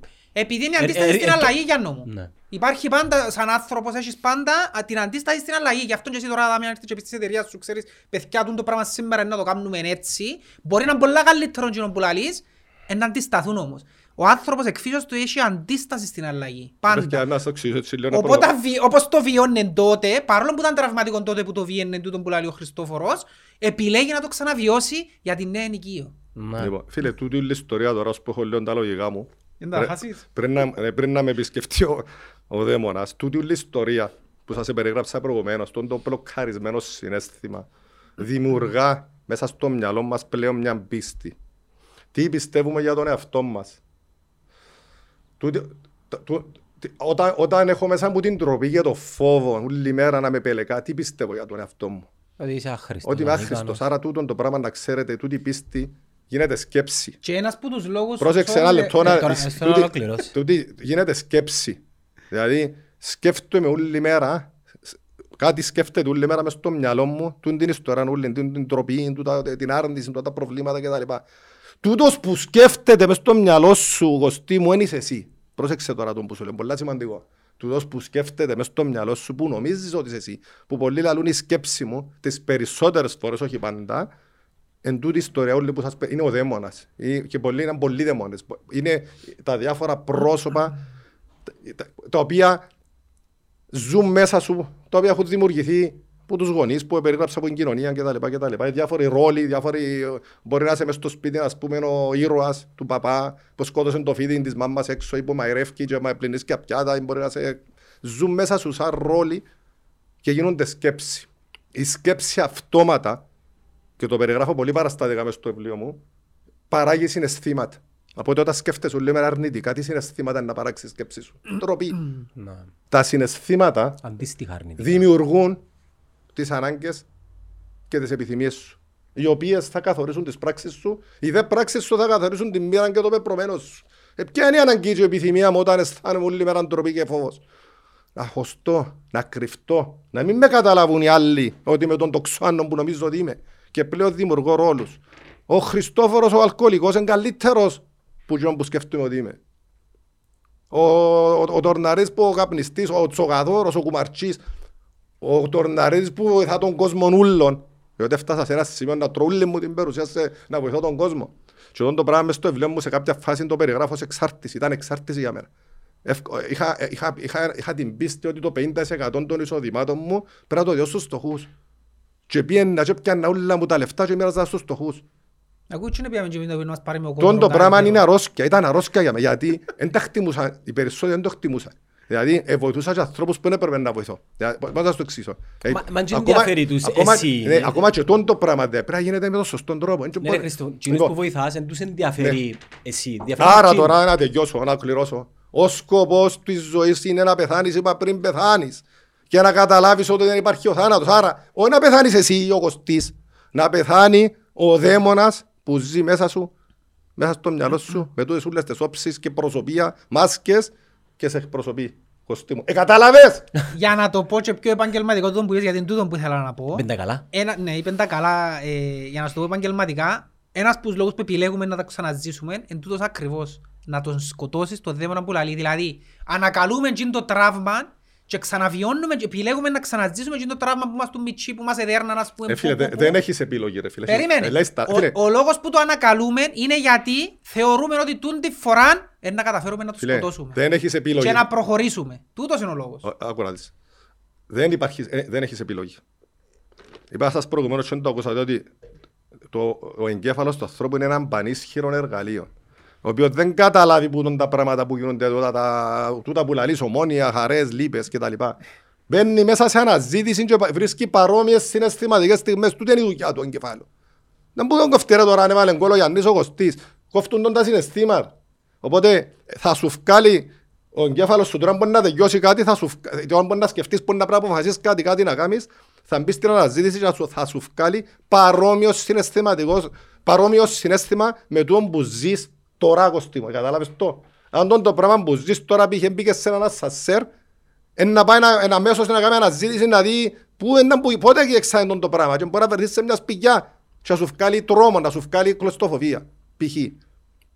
α, α, α, μια μυρωθιά ενός δέντρου θα μπεις σε αναζήτηση και μπορεί να σου βγάλει τεράστια χαρά.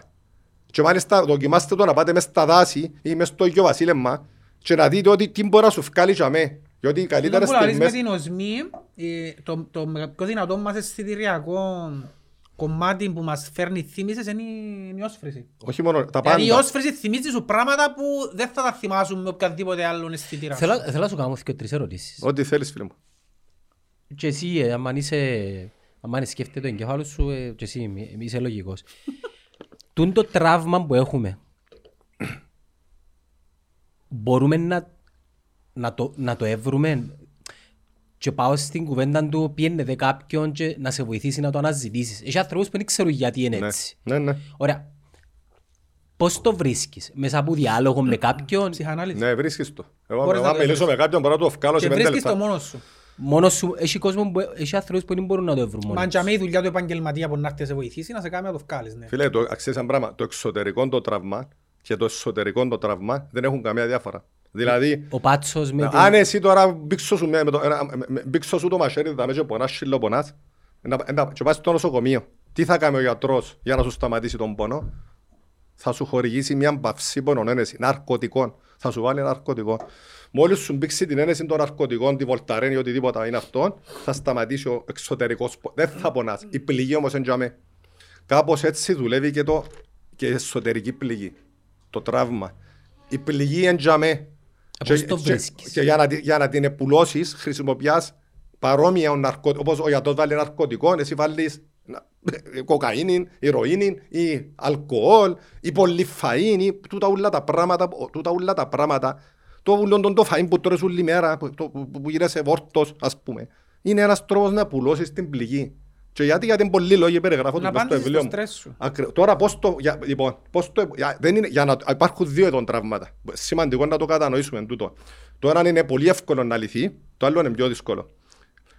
Το μακροχρόνιο τραύμα, δηλαδή, εάν εσύ ζεις σε ένα σπίτι με μωρό που 2 χρόνων ως 15 και κάθε μέρα δέρνεις ο παπάς σου από στη νύχτα ή βιάζεις τη μάνα σου ή τσακώνονται όλη μέρα ή τέλος πάντων εάν βιώνεις μια τέτοια κατάσταση μακροχρόνια είναι πολλά πιο δύσκολο να το αντιμετωπίσεις χωρίς να είναι ακατόρθωτο. Υπάρχει όμως και το στιγμιαίο τραύμα το οποίο μπορεί να δημιουργηθεί σε οποιαδήποτε ηλικία. Ας πούμε μπορεί σε ένα, έναν αυτοκινητικό δυστύχημα να σου δημιουργήσει τραύμα. Τον πάρει το αυτοκίνητο με τοπική σύγκρουση, ούτε να ο- μπαίνει του- ο εγκέφαλος αμέσως κάμια να ζει, χρησιμοποιά fight, δεν μπορεί να παλέψει αφού τον πάρει, φλάει να βουρήσω να φύγω, πού να φύγω αφού είμαι στο αυτοκίνητο, τι κάνει, παγώνεις μες στο αυτοκίνητο.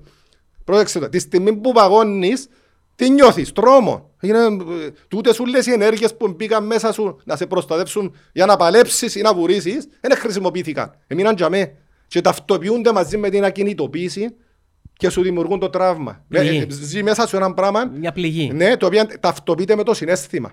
Αν εσύ όμως την στιγμή βγεις έξω από το αυτοκίνητο και βρεις κάποιον τρόπο να τρέμεις, να κλάψεις, να παλέψεις μαζί του με τα, με τα αίσθηκτα σου, να μπορεί να το αποβάλεις.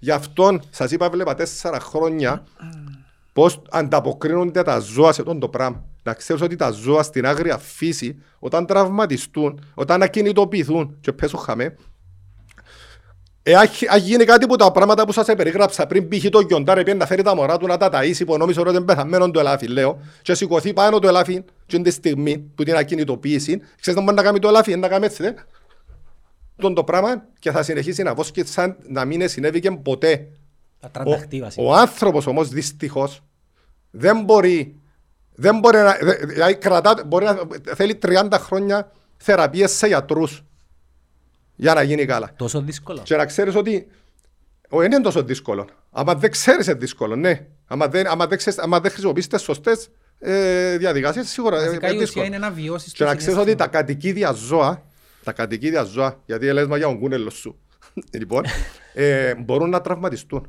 όπως τους ανθρώπους. Όχι, ο- ο- όχι τα ζώα στην άγρια φύση. Τι εννοείς μπορούν να τραυματιστούν; Μπορούν να, μπορούν να, μπλοκάρουν, να μπλοκάρουν μέσα τους συναισθήματα. Ο σκύλος, ο γάτος, ο σπιτίσιος δι- μπορεί να, μπορεί να, μπορεί, μπορεί να είναι... πι- Μάνα μου, είμαστε ζώα. Είμαστε μια εξέλιξη ενός ζώου. Αποδεδειγμένα με βούλα. Είμαστε ο Homo sapiens, ο εξελιγμένος. το σύστημα μας, τα, τα ζωικά μας ένστιχτα, τα αρπαιδικά μας ένστιχτα είναι όλα τζαμέ. Η μοναδική διαφορά που έχουμε με τα άλλα ζώα είναι το, το πράγμα δαμέ που λέγεται συνειδητότητα και για, για το οποίο όλες οι θρησκείες παλεύουν να αποδείξουν ότι είναι ο Θεός, ότι είμαστε τα, τα, τα αίσθηκτά μας, τα, οι αντιδράσεις μας είναι παρόμοιες με όλα τα άλλα τα ζώα. Ακόμα και τα φίδια χρησιμοποιούν τις ίδιες αντιδράσεις. Να παλέψουν, να βορήσουν, να φύγουν και να παγώσουν. Πα- τα πάντα. Το τα αδελφ- Θεό τι θεωρείς ότι είναι, ο- η θρησκεία, ο Θεό, τι θεωρείς ότι είναι; Να, να σου πω εγώ ας πούμε για Πε- να Περίμενε, πω επει- πρώτα. επειδή ερώτησες τον, να βάλω άλλο μια ερώτηση. Ε, αν πιστεύεις στον Θεό και για σένα ήταν πως Θεός. Ένα λεπτό ρε φίλε. Ε, ε, του- ε, ε, ε, κατα- Τώρα ε, ε, ε, ε, την κύρα απάντηση είναι την ε, ε, ρωτούσες με ε, κάτι με για το τραύμα, αλλά μείναμε πας στην εισαγωγή. Ερώτησες με πώς είναι να φύγει. Είπαμε πως είναι να φύγει. Βιώνοντας το. Μες στο βιβλίο μου περιγράφω όλη τη διαδικασία. Ο μοναδικός τρόπος για να φύγει είναι και το πράγμα που δεν έκαμε στη στιγμή που μπήκε μέσα. Άρα, τη στιγμή που ετούμπαρες, λέω, ή τη στιγμή που ο παπάς σου δεν ήταν τη μάμα σου και πιένες εσύ και λες σου πω, «Γεια μου, μην κλαίεις». Κακό πράγμα το κλάμα, έλεσαι ο παπάς σου. Εσύ βασικά πρέπει να πάεις πίσω στο μυαλό σου και ας μένει είναι εκείνη η στιγμή, δεν έχει σημασία, να πάεις πίσω μέσα στο μυαλό σου σε εκείνη τη στιγμή και να το κλάψεις τον το πράγμα. Να το θρηνήσεις. Να βιώσεις το να συναίσθημα το ξανά. θρηνήσεις. Και όμως μπορεί να κάνεις τότε, πρέπει να το κάνεις Το τώρα. μεγαλύτερο θέμα είναι Αλλά ότι να δεν ξέρεις βιώνουμε ότι, το συναίσθημα. να ξέρεις ότι δεν μπορεί να το κάνεις μόνος.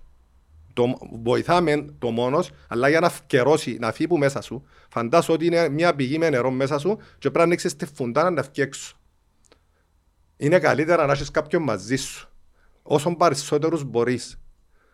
Εγώ ένας από τους λόγους που, που έκανα τραγούδια και τραγούδισα τα και ευκαιρνα και τραγουδούσα γιατί πρέπει να κάνεις και το πράγμα που σε φοβίζει περισσότερο και το πράγμα που σε σταματά και το πράγμα που πρέπει να το κάνεις και να, να, να, να, δεν- να, να, το φέρεις- να, το, να το κάνεις συνειδη- δεν είμαι δηλός να πεις ούτε κουτός είμαι γιατί, γιατί για να μπορεί τούτος να το κάνει μπορώ και εγώ Ε, Δημόσια είναι να το κάνεις, να- Βεβαίως, να εκτεθείς. βεβαίως, να εκτεθείς Ναι, και με τα social media μπορείς να το κάνεις σε, Φίλε, σε πολλούς. Φίλε, να χτεθείς, άμα φτιάσεις τον το βιβλίο, ε, να πεις ρε, μα τούτος, δεν που γίνεται δάμε.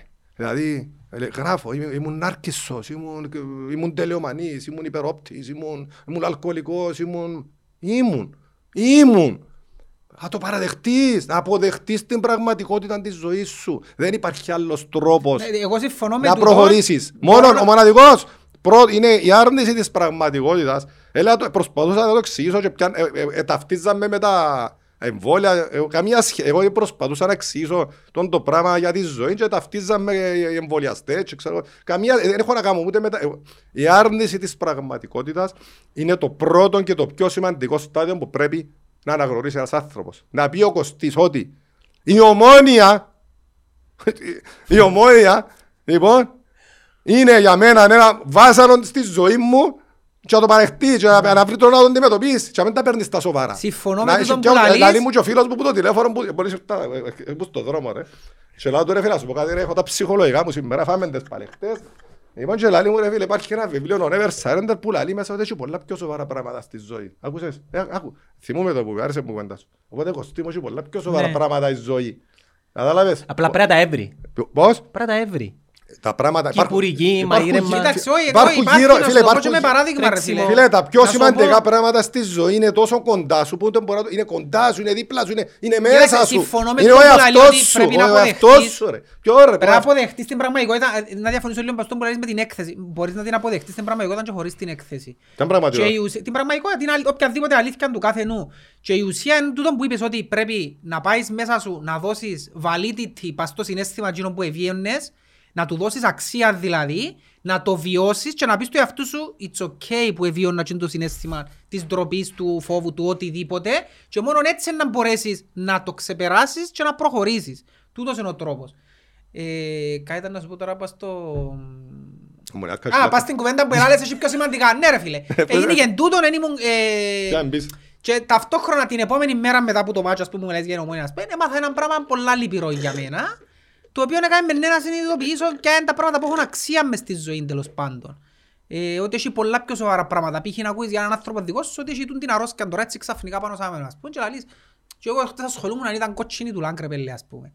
Ε, ναι, είναι αλήθεια το πράγμα, ότι δεν μας αφήνει το ασυνείδητο μας πολλές φορές, αλλά να σου πω κάτι, μακάρι τα προβλήματα μας να είναι η ομόνια και τούτα, παρά τα άλλα, και θα ασχολούμαστε να ακούμε παραπάνω. Εγώ στη ξέ- ξέ- φίλε, ξέρεις ότι σήμερα... Ε, είναι Μια τα- δικαιολογία που λαλείς όμως τώρα. Ε, ένα λεπτό, Δημιουργάς εντάξει, μια ρε φίλε. δικαιολογία να κάνεις valid το δαίμονα ο Μα, οποίος πρέ- σου μα μιλά πρέπει να κάθε μέρα. κάνεις τώρα. valid, είναι πολλά σημαντικό να διας validity. Δικαιολογάς τον εθισμό σου όμως τώρα.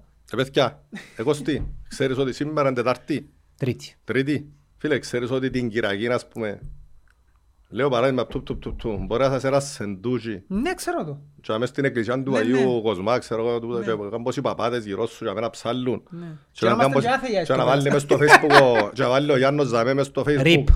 Άνα μου, το φίλο μου.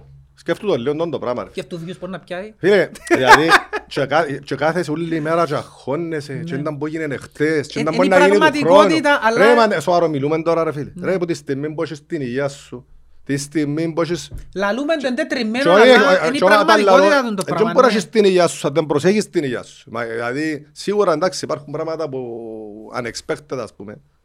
Αλλά δεν μπορείς, ας πούμε, δηλαδή, να θέλεις να λαλείς, ε, θέλω να ζω καλά, θέλω εκείνο, θέλω τούτο, και να- όλη μέρα να τρως όπως το γάρον. Ας πούμε, όλη μέρα ασχολείσαι με την ομένα και να νευριάζεις και να κάνεις ή ξέρω εγώ και τα λοιπά και τα λοιπά. Θέλω να ρωτήσω Ναι, κάτι. Όχι, να πούμε και που είναι όχι, πριν. και θα σας πω και κάτι έτσι για να το καταλάβετε λίγο καλά έτσι τούτο το θέμα ούλων. Τι- Ότι στο τέλος της ημέρας ρε παιδιά, ό,τι, βάλει, ό,τι μπει τα μέσα τα, φκένει το αντίστοιχο αποτέλεσμα και να σου πω έτσι έναν τελευταίο περιστατικό και να με ρωτήσεις. Ε, σκέφτομαι εσύ τώρα ρε Κωστή μου, ότι ποιος είναι ο άνθρωπος που αγαπάς παραπάνω στον κόσμο αυτή τη στιγμή; Πες μου ένα όνομα. Ποιος; Η μάμα σου, η παπάς σου, ο αρφής σου, η γυναίκα σου. Αμέσως. Ε, Να πω η μάνα μας γιατί νομίζω Η λίγο μάνα- μάνα. Σκέφτου αυτή τη στιγμή η μάμα σου μπαίνει σε έναν αεροπλάνο και πάει στον Καναδά. Ναι. Εντάξει, δεν έχεις επικοινωνία μαζί της, εν τρίτη, η μάμα σου την πέμπτη είναι πέθανε. Εντάξει, εσύ είσαι εδώ, με μια χαρά ζεις της ζωής σου. Εντάξει, λοιπόν, εν πεθαμένη η μάμα σου, τώρα είναι Παρασκευή, Σάββατο είναι Κυριακή σήμερα, αν είσαι καλά, εσύ νιώθεις καλά. Δεν ξέρεις το, ναι. Νιώθεις καλά, νιώθεις καλά. Δευτέρα, την άλλη Κυριακή μετά από 15 μέρες, παίζει το τηλέφωνο, hello, Mr. Costas, it's from Canada. Sorry to tell you, I'm Dr. um, Smith. Your mother is dead. Άκου τώρα. Δεν μπορεί να νιώσεις την στιγμή, δεν μπορεί να γίνει. Α, Απαγώσεις. Ρώτα με. Ε, να θυ- παγώσεις. Να θυμώσεις, να παγώσεις, να λυπηθείς. Εντάξει, ρωτώ τώρα. Γιατί είναι σου λυπημένος δέκα μέρες πριν, όλες τις δέκα μέρες τσες που ήταν η μάμα σου πεθαμένη; Ποιος ο λόγος; Είχες άγνοια. Ε, παρακάτω, δεν μου είσαι τούτο. Τι σημαίνει, δεν πεθαμένη η μάμα σου. Πεθάνε η μάμα σου, Μα ρε. δεν το ξέρεις, είσαι άγνοια. Ε, δεν πεθάνε η μάμα σου, ρε. Ναι. Άρα, Δεν είχε την πληροφορία Ε, νομίζω. Είσαι- α, είσαι α, σε α, άγνοια. Ακριβώς ρε φίλε. Ό,τι πληροφορία βάλεις τα μέσα τα, βγάλει σου το αντίστοιχο αποτέλεσμα. Ναι. Αν σκέφτεσαι όλη μέρα ότι είμαι δυνατός, είμαι χαρισματικός, είμαι Ενάς. άξιος, είμαι ελεβέντης. Όπως ελάλες τον καιρόν Ευχαριστώ Θεέ μου που υπάρχω. Και Όπως κάτι έλεγες το του πράγμα. Ψάλτης ο καλύτερος δεξιν μπακ και ο Ζαχαρίου το καλύτερο δεκάρι και Και πιστεύκαν πετούσαν. το και πετούσαν και ήταν. Και τώρα είναι και έναν νόστο μες στη ομονία ρε κουμπάρε. Φίλε, ε, παίχτη- ε, εσύ- παίχτης σαν τον Ζαχαρίου δεν έχετε μες στην ομονία. Ναι ρε, να σου πω κάτι, ήταν είπεν του, Μην είναι ότσαμε. πήρε στους τραυματισμούς. Εντάξει. Φάκα εύκολα ρε κουμπάρε. Θέλω να ρωτήσω κάτι επειδή... Πήραμε μας στην ομόνια. πάρε, Όχι. όχι, Άι πήρα- στην ομονία τώρα. Ε, ε, Θα- Θα πάω πάρω φίλε. και στη θρησκεία. Ο- Εγώ πε- ήταν να σου πω Περίμενε, για- περίμενε, ακόμα Α, μια ναι. ερώτηση. ακόμα μια ερώτηση. Οι οι εθισμοί σε τζόγο, ναρκωτικά, μάπες και τα λοιπά είναι είναι εμφανείς. Θέλω να σε ρωτήσω κάτι άλλο όμως. Έχει εθισμό στη δουλειά; Εννοείται Βεβαίως ρε και φίλε, έχει. κύριε Λέισον. Βεβαίως και Ωραία. Ε, Που εφέ- Είναι από τους χειρότερους. Ε, έτσι. Εν ακούεται κακό για την κοινωνία. Α, δουλεύει τούτο σκληρά, μπράβο. Αλλά μήπως και τούτο είναι ένα μετατραυματικό στρες; Και πώς θα προέρχεται το πράγμα; Άκου, Ενώ άκου, ρε φίλε. ε, Άκου. δουλεύκες που σου μητσίτα, δεν Όχι, το φίλε, σπάει άκου, τούτο. φίλε, φίλε, άκου έτσι.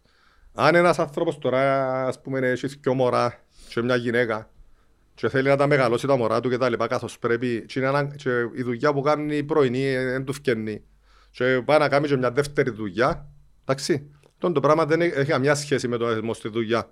Τότε το πράγμα έχει να κάνει με την επιβίωση και καλό του είναι μπράβο του ανθρώπου τούτου.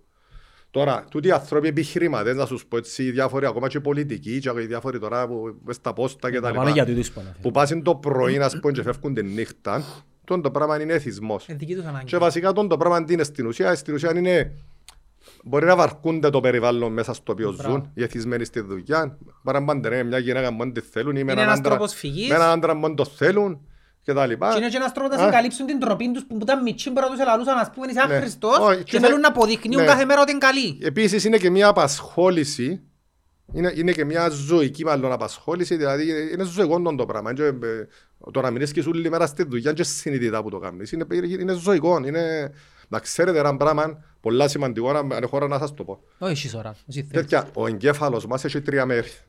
Το ένα το μέρος που ονομάζεται λογική δεν έχει αποθηκευτική ιδιότητα, δεν έχει RAM αν ήταν computer. Βγάλει 300-500 RAM. το ζωικό μέρος βγάλει εκατομμύρια RAM. Αποθηκευτικά και το ερπαιδικό 3 εκατομμύρια RAM. Οπότε ο άνθρωπος, ε, ο άνθρωπος υπάρχει σήμερα σε τούτη την κατάσταση, σε τούτη την εξελιγμένη κατάσταση, με πυράβλους, αεροπλάνα, ε, ε, σπίτια πολυκατοικίες, ουρανοξύστες, χάρη τούν το πράγματος δάμε που έχει αποθηκευτική ιδιότητα. Άρα, τούν το πράγμα εμείς οι άνθρωποι το χρησιμοποιούμε για να πάρουμε την πρώτη απόφαση. Όταν πάρθει η πρώτη απόφαση και υλοποιηθεί, η δεύτερη, τρίτη, τέταρτη τούν του πράγματος ε, α, δεν ασχολείται, αφού δεν έχει χώρο. Τι κάνει, πασάρει το στο ζώο, γίνεται ζωικό. Γι' αυτό και ένα μωρό όταν πάει να μάθει να παίζει πιάνο, έρχεται ο δάσκαλος και λέει του με τον το πράγμα δα, με το, ζω- με το, συνη- το λογικό, το ρε και θωρείς το μωρό με τα δαχτυλούκια του κάνει έτσι σιγά σιγά και, και μετά που το κάνει μια και τρεις, πέντε, δέκα, δεκαπέντε φορές το μωρό, θωρείς ένα, το- το- παίζουν τα δάχτυλα μόνα τους. Άρα φεύγει που τη συνειδητότητα που είναι λογική και υπάρχει παίζει το ζώο. Ε, τούτο το πράγμα που σας λέω τώρα είναι τα μαθήματα που κάνω και στους ποδοσφαιριστές μου ότι εν παίζει μαπάν η, η λογική. Δηλαδή, πο- ε, ε, δηλαδή όταν μπαίνεις μες στο ύπεδο παίζει μαπάν το ζώο. Τούτο είναι οπότε και το σημαντικό τώρα να μην τα πούνε ότι δεν ξέρει η λογική, πρόσεξε το σημαντικό το μπορώ να σας πω, τι είναι καλό ή τι είναι κακό. Η λογική θέλει να απαλλαχτεί που δουλειές γιατί δεν έχει χώρο. Γι' αυτό και το τσιγάρο είναι κακό, ας πούμε. Η δουλειά μπορεί να θεωρείται και καλή, δεν έχει σημασία. Θέλει να απαλλαγεί. Δηλαδή, έκαμε- ε, ε, άψα το τσιγάρο μια και ο τρεις, όπως το πιάνω, όπως την κιθάρα, μια μπαλαρή να πάει και να με λαρεί ο δάσκαλος, δώσ' το πόδι σου και να με μωρό μου, βάρ' το δαμέ και θωρείς τη μετά από 10 χρόνια καγυρούς. Ποιος, ποιος χορευκεί. Το ζω. Άρα, η μη ύπαρξη αποθηκευτικού χώρου λογι- μέσα στη λογική μας είναι η αιτία των εθισμών, της συνήθειας. Άρα, συνήθεια για μένα, 13 χρόνια μελέτης, πας στον εαυτό μου και άλλης, συνήθεια ή απο- αποτελεί η μη ύπαρξη αποθηκευτικού χώρου μέσα στη λογική. Γι' αυτό πρέπει να το καταλάβετε ότι το μεγαλύτερο διάστημα της ημέρας μας σαν άνθρωποι είμαστε, είμαστε προγραμματισμένα ζωάκια και πολλές φορές ερπετά. Τα ερπετά ποια είναι το ερπετικό μέρος, είναι τα πιο σημαντικά για μέ. Άρα, ποιος αναπνέει, ποιος αναπνέει. Το ερπετό. Ούτε το ζώο, ούτε, το, ούτε η λογική. Διότι αν αναπνέαμε με τη λογική, θα πεθάνουν. αναξιάσουν και θα πεθάνουν. Ναι.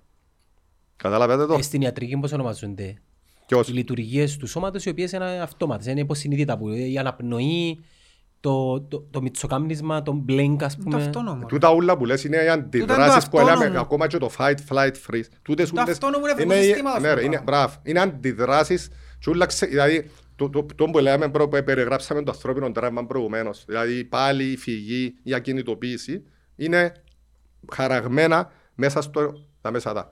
Επειδή με ρωτάτε τώρα, ρωτάμε για θρησκείες και τα λοιπά και επειδή εγώ δεν θέλω να θέσω θέμα πολλά σοβαρό, φαν- έλα τα με ρε Κωστή, δε, τούτη η σελίδα τα με Κωστή μου είσαι εσύ, δε με, Ναι. τα με. Εντάξει, χωρίς με. Τόσο θα με ο παπάς σου. Παππούς σου. Α, παπάς του παππού σου. Ο πρόπαππους του παππού σου. Λοιπόν, γυρίζω τα- πέντε χιλιάδες σελίδες. Να μπορείς να με. Τίποτα δεν έχει. Πες μου, ποιος είναι; Ε, ξέρω. Εσύ. Πο- πο- ποιο- Ποιος είναι Α, τούτο ρε; έπιας που την αρκή και Ναι, τώρα ρε, έρχομαι σε θέλω να σου μένα. πω, ναι, που- για να φτα- δα- τούτος τώρα δαμε που φτάσεις εσύ, να μπω- πο- πο- πο- πέ- πέ μου. Τούτον το βιβλίο, το έχω γράψει, είναι το επόμενο βιβλίο που να κυκλοφορήσω. Πού είναι το πράγμα. Δηλαδή, Πώς θα ξεκινά το, πού- τούτο είναι το πράγμα δαμε. Δηλαδή, πάνε και πιάνουν χώμα από τα τουρκικά. Αναλύουν το μέσω του ΟΗΕ και λαλείς σου. Λοχίας Ανδρέας Γιαννίκος τι απόθανε την 74, ξέρω, εγώ, έχει 7 σφαίρες. Βάλουν το μέσα σε έναν κουτί, διούν το σε έναν παπά, πάμε στην εκκλησία και αρχεύκουν και έρχονται γύρω οι συγγενείς και με το δίκαιο τους, πλέον και τα λοιπά. Οι συγγενείς αυτοί τι κάνουν, αναγνωρίζουν εντάξει, ότι η επιστήμη μέσω της μέθοδος DNA εντάξει, εντόπισε και αναγνώρισε ότι τούτο το πράγμα είναι τόσο άνθρωπος. Συμφωνάτε; Λοιπόν, η επιστήμη με τον ίδιο ακριβώς τρόπο έχει άλλους σκελετούς είτε ηλικίας 5.000 χρόνων, είτε 50.000 χρόνων, είτε 2 εκατομμύριο χρόνων οι οποίοι αποδεικνύουν και δείχνουν πολλά σε σχέση με τον προορισμό μας. Ε, Το αφήκουμε ως δάμε. Ε, Εγώ θε, ε, η ερώτηση μου εμένα ήταν λίγο πιο φιλοσοφική. Ναι. Ε, Δεν έχει να κάνει με εκκλησίες, θρησκείες, παλιές, νέες διαθήκες. Αν, αν πιστεύεις ότι υπάρχει μια ανώτερη δύναμη η οποία ελέγχει τούτον τον κόσμο και κατά πόσο εμείς είμαι- είμαστε αυτόβουλοι ή είμαστε μέρος ενός προγράμματος ναι. του της ανώτερης δύναμης. Φίλε, τόν το θέμα είναι κάτι που ε, με απασχολεί καθημερινά. Είναι σαν να Ο- κυνηγάς στην ουρά σου όμως. Δηλαδή, να, να, κάτσε, είπαμε, ε, να, να κάτσεις να σκεφτείς ότι ανήκου, είμα- είμαστε η γη, πλανήτης γη, οι οποίοι εξαρτώμαστε από έναν ήγιο ο οποίος ε, είναι σε απόσταση έναν εκατομμύριο μίλια που δαμε και όπου το φως κάνει 9 λεπτά να έρθει, λέω το για υπάρχει λόγος, το, ένα- το, ε, sorry, 100 εκατομμύρια μίλια 9 λεπτά. Ε, ανήκουμε στο γαλαξία Milky Way, που για να τον ταξιδεύσεις που τη μια άκρη στην άλλη θέλει- θέλεις περίπου 2 εκατομμύρια έτη φωτός. Και ο, ο γαλαξίας μας είναι ένας πολύ μικρός γαλαξίας τα- στα τρισεκατομμύρια γαλαξίες που υπάρχουν και άρα ανήκουμε σε ένα σύμπαν. Ε, η μεγάλη ερώτηση που με απασχόλησε εμένα πολλές φορές είναι τον το σύμπαν που τελειώνει; Έχει πόρτα και, και άμα ανοίξεις την πόρτα που πάεις; Λοιπόν, η επιστήμη, το τι έχ- γνωρίζουμε σήμερα, η επιστήμη, είναι ότι τούτο το σύμπαν, το δικό μας έχει περίπου 15 κόμμα κάτι δισεκατομμύρια χρόνια ζωής. Η δε γη που ζούμε, τούτη η γη, είναι περίπου μεσήλικας πας στα 4,7. Έχει άλλο πέντε περίπου. Ναι. Μείναν της. Δις. Ναι. Ακριβώς. Και είμαστε άμεσα εξαρτώμενοι που τον ίδιο. Και Δηλαδή, είμαστε σε τροχιά αν σύγκρουσης με, σβήσει- τον πλανή, με, Α, ναι. την, με την Ανδρομέδα. Ναι. Αν σβήσει ο ήλιος Το βασικά, γαλαξία. έχεις περίπου 9 λεπτά, έχω το- ξανά είπα το, να κάνεις αυκάτι ανητά, με λάτα, με μπέικον, αφάει και, να μετά, να- και μετά ο πλανήτης να Και μετά αρκεψεί τέλος. να βουρά και να κάπου να τουμπάρει και να γίνει το λεγόμενο supernova. Είναι, μια- που, βασικά το supernova για τα άστρα είναι μια κατάσταση η οποία ζη- Ναι. γι- συμβαίνει καθημερινά. Σβήνει το άστρο. Δηλαδή και πολλές, εντάξει, πολλά από τα φώτα που θωρείτε Και εδώ, να ναι, γίνουμε λευκοί μπορεί να νάνοι. μην υπάρχουν καν. Δεν Μπορεί, μπορεί να- απλά το φως τώρα έφτασε στο ναι, μάτι ρε φίλε, μας. δεν μπορεί Ναι. να- Εγώ τώρα, αν μου πεις τι πιστεύω. Εγώ πιστεύω ρε παιδιά ότι 15 δισεκατομμύρια χρόνια είναι πολλά παρουσία της κατάστασης. Ας- Και- Ασύλληπτα που και λέει ο Θεός. αν, αν υποθέσουμε ότι ο άνθρωπος τα- μόνο τα τελευταία 200 χρόνια έκαμε τούντες τεράστιες και μέσα σε 200 χρόνια πόσα πράγματα γεννήκαν. Σκεφτήκατε λίγο. Ε, σκεφτείτε βιομηχανική δηλαδή, επανάσταση, ναι. ρε παιδιά, σκεφτείτε δηλαδή τούτοι που ζουν ξέρω εγώ 5 δισεκατομμύρια χρόνια, 7, 8, 10. Να μπω, Δηλαδή, μήπως είμαστε simulation. Δηλαδή μήπως είμαστε, τώρα εγώ εμείς οι τρεις θα είχαμε κάθε δεκά που κάποιος Φαντάστο ένα, ένα και πατάκα έναν κουμπούιν και παίρνει μας και φέρνει μας και μήπως έχει- υπάρχουν οι διαλεκτοί, δηλαδή τούτοι που οι καλοί του παιχνιδιού. Όπως είναι ο Μουρίνιο the Ποιος; chosen one. Τέλος πάντων, δηλαδή, εντάξει, υπάρχουν, Ε, ε, ο- το simulation άμα δημιουργεί όντα τα οποία ας πούμε είναι αυτόβουλα, το όν τσίνον δεν ξέρει ότι είναι μέρος του simulation. Ε, Και- το, ναι. Και εμείς σαν... σ- ε, ε, δεν στο λαλούσει, αλλά προσω- υπάρχουν τα προ- ξεχωριστά. Ναι, αλλά σαν προσωμιωτής, έτσι είναι το Ναι. simulation; Παιδιά, Α, θα σας πω ένα περιστατικό, νομίζω πως το ρίξω που βρεθήκαμε Ναι, μόνοι εγώ μας. σκέφτομαι λίγο πιο απλοϊκά, αλλά τέλος πάντων. Παιδιά, ναι. ήταν καλοκαίρι, ήμουν στη, σε ένα νησί τέλος πάντων τώρα μουρτί, παρκαρισμένος με η βάρκα μου, δεν φαντάζεσαι ότι έχω και κανέναν κότερο, νομίζω ότι έχω και κανένα, έχω ένα φουσκωτό λίγο μεγάλο. Λοιπόν, απευθεία έτσι μούμουν, έτσι μούμουν, ήταν πέντε το πρωί και είδα όνειρο ότι πλημμύρισε η μηχανή της βάρκας. Λοιπόν, ε, α, ξημέρωσε, άνοιξα, πάτησα το κουμπί, σηκώθηκε το καπάτσι και ήταν πλημμυρισμένη η βάρκα μου με νερό. Ε, τώρα προσπαθώ να θυμηθώ το νησί. Λοιπόν, κάνω ότι κελό μου έτσι προς τα πάνω, ήμουν που κάτω εγώ μες στο μηχανοστάσιο και στέκεται ένας άνθρωπος και βάστα μια σακούλα κάθετα προς τα κάτω έτσι. Και λέει μου, τι έγινε ε, φίλε, δεν δε βλέπεις πλημμύρισα. Εγώ εντάξει φώναζα το γιου μου, ε, να μου φέρει σικλούες, να μάχομαι με τη σικλούα να βγάλω το νερό. Αν έφευκα ήταν να βουγιάξω. Τέλος πάντων. Έλα, έλα, και, και ευκάλλει ρε φίλε και διά μου πόμπα. Βάσταν πόμπα μες στο χέρι του τούτος. Άκου ρε τα μου σου λέω. Πόμπα, σύρμα, έβαλε- παίρνεις το βάστε πατέρα, ευκάλλει νερό έξω. Και όκε μου το. Και έφυγε. Έβαλα το και είμαι ευκαιρός. Λοιπόν, Απέναντι δίπλα μου ενωμένοι ήταν κάτι άλλοι 7 έτσι ηλικιωμένοι Ε, ό- άνθρωποι. όνειρο- όνειρο, Αληθινή ναι. ιστορία ρε τούτη. Α, αληθινή ιστορία. Φίλε, ήταν 7 ηλικιωμένοι δίπλα μου και όταν ευκαιρώσα το νερό, λέω, δεν πούν τούτο ρε, μα ήταν που γίνηκε δάμε. Πού ευρέθηκε το ζάμε με... Ρε, πού ευρέθηκε το ζάμε με την πόμπα; Ήταν ηρέμος. Φίλε, θα σου πω και κάτι άλλο. Θυμάσαι Φίλε, τη την φύση. ίδια, ε, βέβαια, την ίδια νύχτα ορενεύτηκε η Ραμόνα ότι είχε μόνο το ανεμοστρόβιλο, μόνο το Thunderstorm στη- στο χορκόν της στη Ρουμανία. Ρε συγχύσες με, η- η η πόμμα με τον ήταν όνειρο, ξέρω. Αληθινή ιστορία ρε φίλε λάλο σου, ποια όνειρο ρε; Θυμάσαι τη φυσιογνωμία του; Εφού πήγα και πέρα του την πίσω μετά ρε. Ήταν ένας τύπος, ε, φίλε, ήταν ένας τύπος που είχε ιστιοπολογικό 300 μέτρα μακριά Ναι, ναι. και έτυχε να βαστά μια μπόμπα του νερού, την πόξω την άμπα μπήκα εγώ μες στο τούτο ρε φίλε. Τώρα τούτο το πράγμα, πέ μου τώρα εξήγα μόνο το πράγμα. Μα, ε, μα, μα τέτοια περιστατικά στη ζωή σας έχετε πολλά. Εγώ ε, ξέρεις ότι οι σκέψεις για μένα, για μένα ταξιδεύουν μες στο σύμπαν. Μεγάλο κεφάλαιο τούτο. Τούτο να με καλέσει μια μέρα να σου το εξηγήσω, θέλουμε να θέλω τρεις ώρες. Η σκέψη ταξιδεύουν μες στο σύμπαν. Γι' αυτό και πολλές φορές... Σε πάμε- συχνότητες πόντες ακούμε. Μπράβο. Γι' αυτό και πολλές φορές, μα αλλά πάει να πεις κάτι, μα ρε, μα σκέφτομαι, δηλαδή σου άλλος, α, ε, σκε- μπορεί να παίξει το τηλέφωνο που την Αμερική και να και να του πεις κάτι και ε, αυτή μπορεί να σκέφτεσαι ο Γιάννη και να παίξει- να θεωρείς ε, και να χτυπάει και το Γιάννη στο τηλέφωνο. Ε, Τύχες σου το πράγμα. Πολλές φορές. Πολλές φορές. Ε, Ναι, αλλά εν- εν είναι κάτι εξωπραγματικό ή...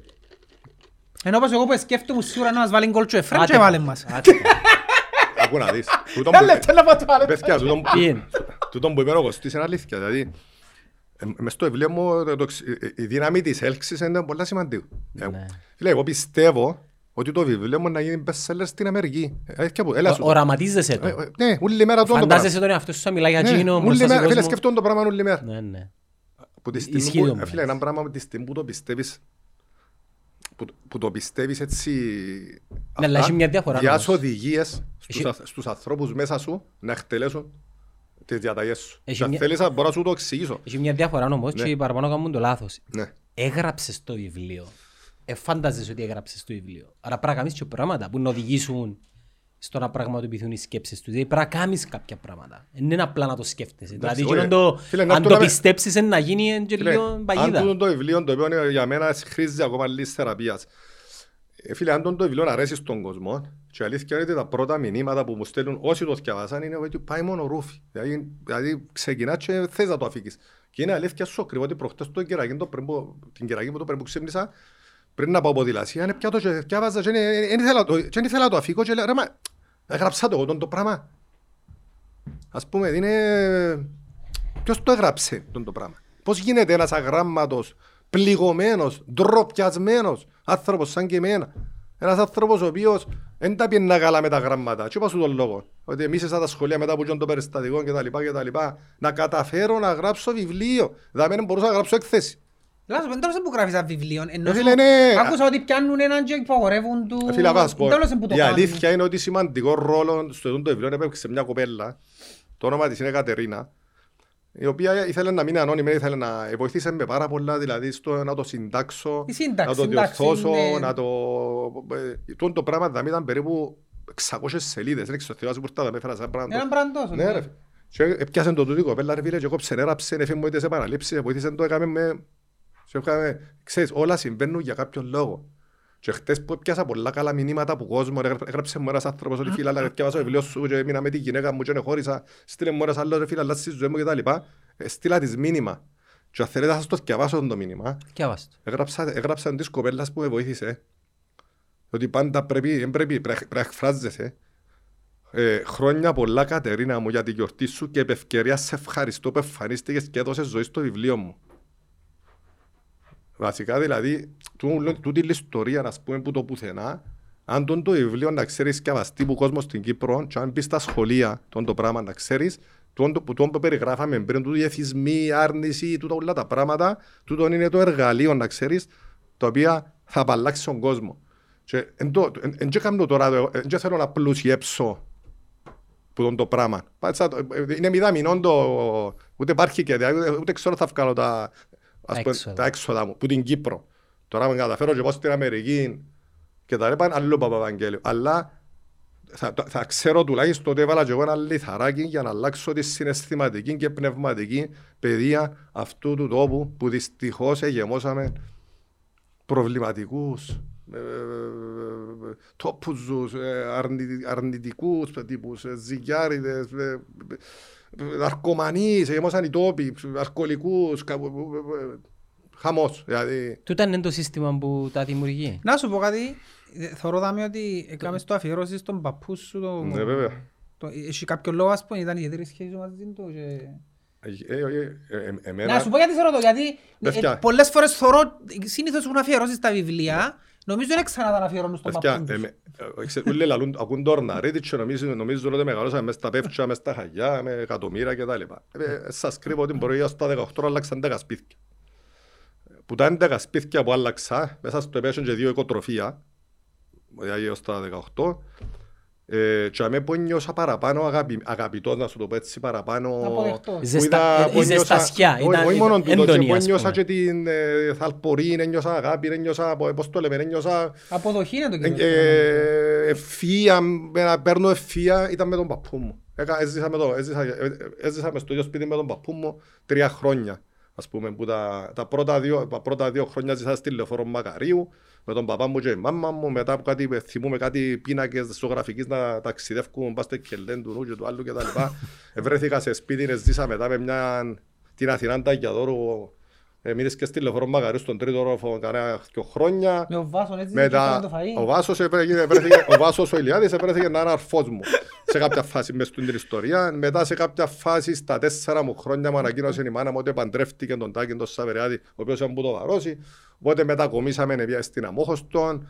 Ε, πήγα- ηλικίες πήγα- τώρα του τα πήγα ούλα; σχολείο, τέσσερα χρόνια, πέντε χρόνια, πήγα σχολείο πρώην δημοτικού στη Χρυσή Αχτή, Δευτέρα δημοτικού και τα λοιπά. Και το, το, το μεσοδιάστημα έγινε μια απόπειρα εγκλισμού μου στο κοτροφείο της Τερασάντα. Πήραν μας, αφήκαν μας και μέσα μια περίοδο. Δεν τα πιάμε και τόσο καλά και μέσα. Θυμούμε έναν παπά από τους καθολικούς με μια βίτσα κότσινη φάκα μου. Τα καταμε μες στο χέρι. Και ο αρφός μου δίπλα να- να κλαίει και να οδύρεται ας πούμε που το... που το- χωτούν την σκηνή Ανάμνηση. την, την ανάμνηση, μετά να θυμούμε να γίνεται εισβολή και να βουρώ ένα μωρό, να θωρώ τα αεροπλάνα, να αφήνουν τις πόμπες, μες στο νούμερο, μετά μας τον οι τελευταίοι που φύγαμε στο που το βαρόσι, μετά πήγαμε σε ένα, στην Άχνα και μείναμε σε κάτι βεράντες, κάτι σπιτιών που κάτι μαθητές του Σαβεριάδη, Ε, μετά καταλήξαμε για και τρεις μήνες μες στο Γκούρκας, γιατί η μαμά μου είχε ένα αφρικανικό διαβατήριο, τους Εγγλέζους με τα μασάρκα τα μεγάλα, θυμούμε τα με τις πάλες μες στο τσατιρούν και με τι ωραία που ήταν. Μετά καταλήξαμε, σημειώσε ότι ο πατριός μου είχε και γιος κοπελούθια από τον πρώτο κουμπ του γάμων, η μάμα μου ήταν έγκυος. Καταλήξαμε σε ένα διάρρη μετά του τιούλη που σου λαλώ, χαμός ε, του Κυρίου. Μετά βρεθήκαμε στη Μαγαρίου, πάλι χαμός του Κυρίου. Δεν θέλω να περιγράφω σίγουρα σκηνές, διότι άστα να πάνε, μες στο βιβλίο κα- καλά γραμμένα. Και σε κάποια φάση μες τούτου όλη την ιστορία, α, σε κάποια φάση βρέθηκα και σε ένα νοικοτροφείο στις Πέτσες, περάσαμε και που τζαμέ, α, να το επισκεφτούμε. Και σε κάποια φάση ε, βρέθηκα στο σπίτι του παππού μου. Και τζαμέ, και γι' αυτό και το θεωρώ Ηρεμία. τον πιο σημαντικό άνθρωπο της ζωής μου, τον πιο... Τον, τον πιο που Το όνομα του; Κρήτον Τορναρίτης. Κρήτον. Ήταν, ήταν γενικός εισαγγελέας της Κυπριακής Ναι, ναι. Δημοκρατίας κτλ. Ήταν ο Αφήσε- πρώτος και ο δεύτερος. νομίζω. Ξεχάσαν το φυσικά, είναι- έκαμε- ε, έκαμε το σύνταγμα της Κύπρου κτλ. Ήταν μέλος- ήταν Λοιπόν, μέλος δεν του είχε Γραφική. λεφτά, επακύραν ποτέ πέθανε, γιατί γράφουν πολλά ο παππούς του Τορναρίτη, άνθρωπος τίμιος. Μάλιστα, θυ- θυμώ επορκούν τα σπίτι του, ας πούμε, έφερναν του κανένα χαλούμι μέσα, μέσα κανένα λουκάνικο, καμιά, και έπιαναν τα κλάματα μαζί τους. Όλη μέρα η δουλειά του ήταν να βοηθά τον κόσμο, δεν έκαναν κάτι άλλο. Και όταν απεβίωσε, δεν είχε μπακύρα, δηλαδή ήταν μόνο η σύνταξη του, βάλω το σταυρό μου, τίποτα, ούτε σελήνη.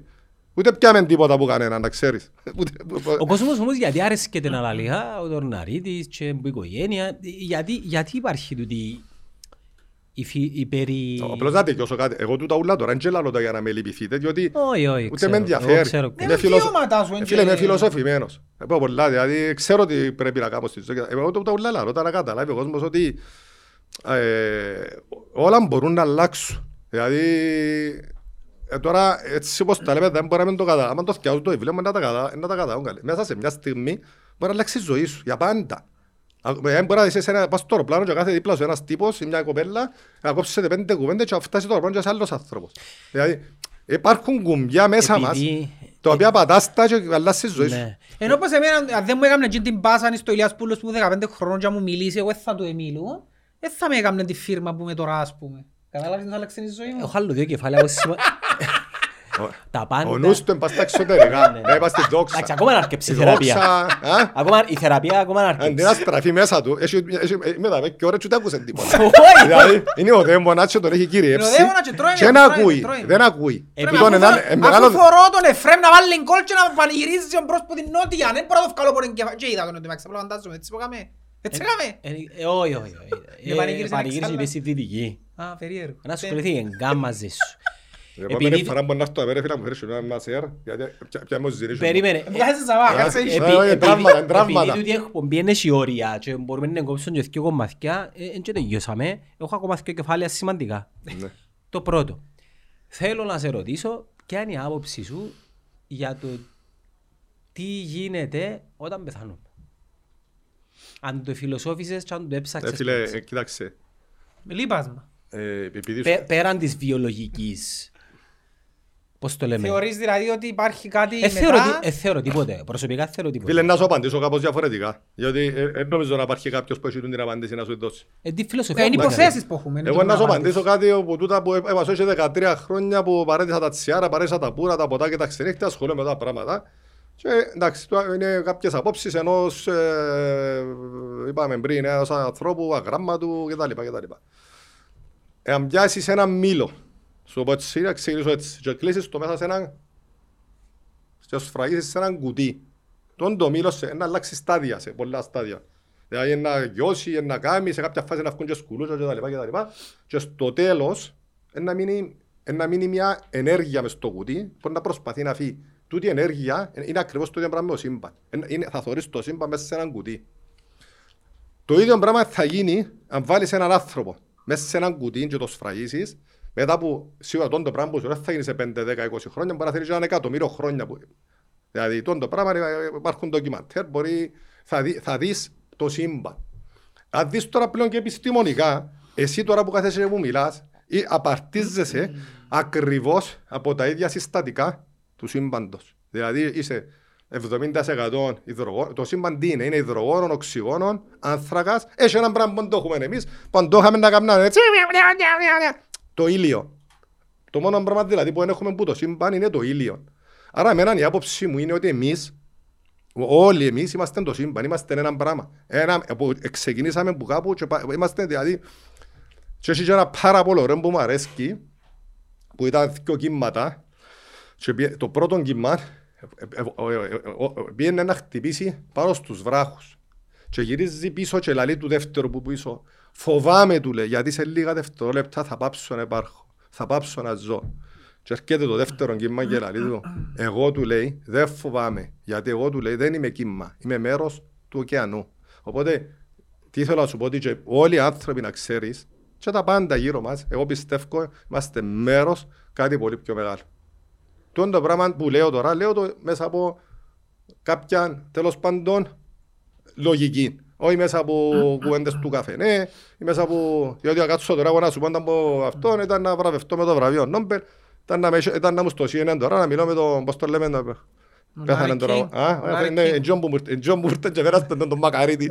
Δεν το- εν τζον υπάρχει ο Λάρι. King. Τέλος πάντων, είδες- είδες- είδες τη σκέψη που σου είπα πριν.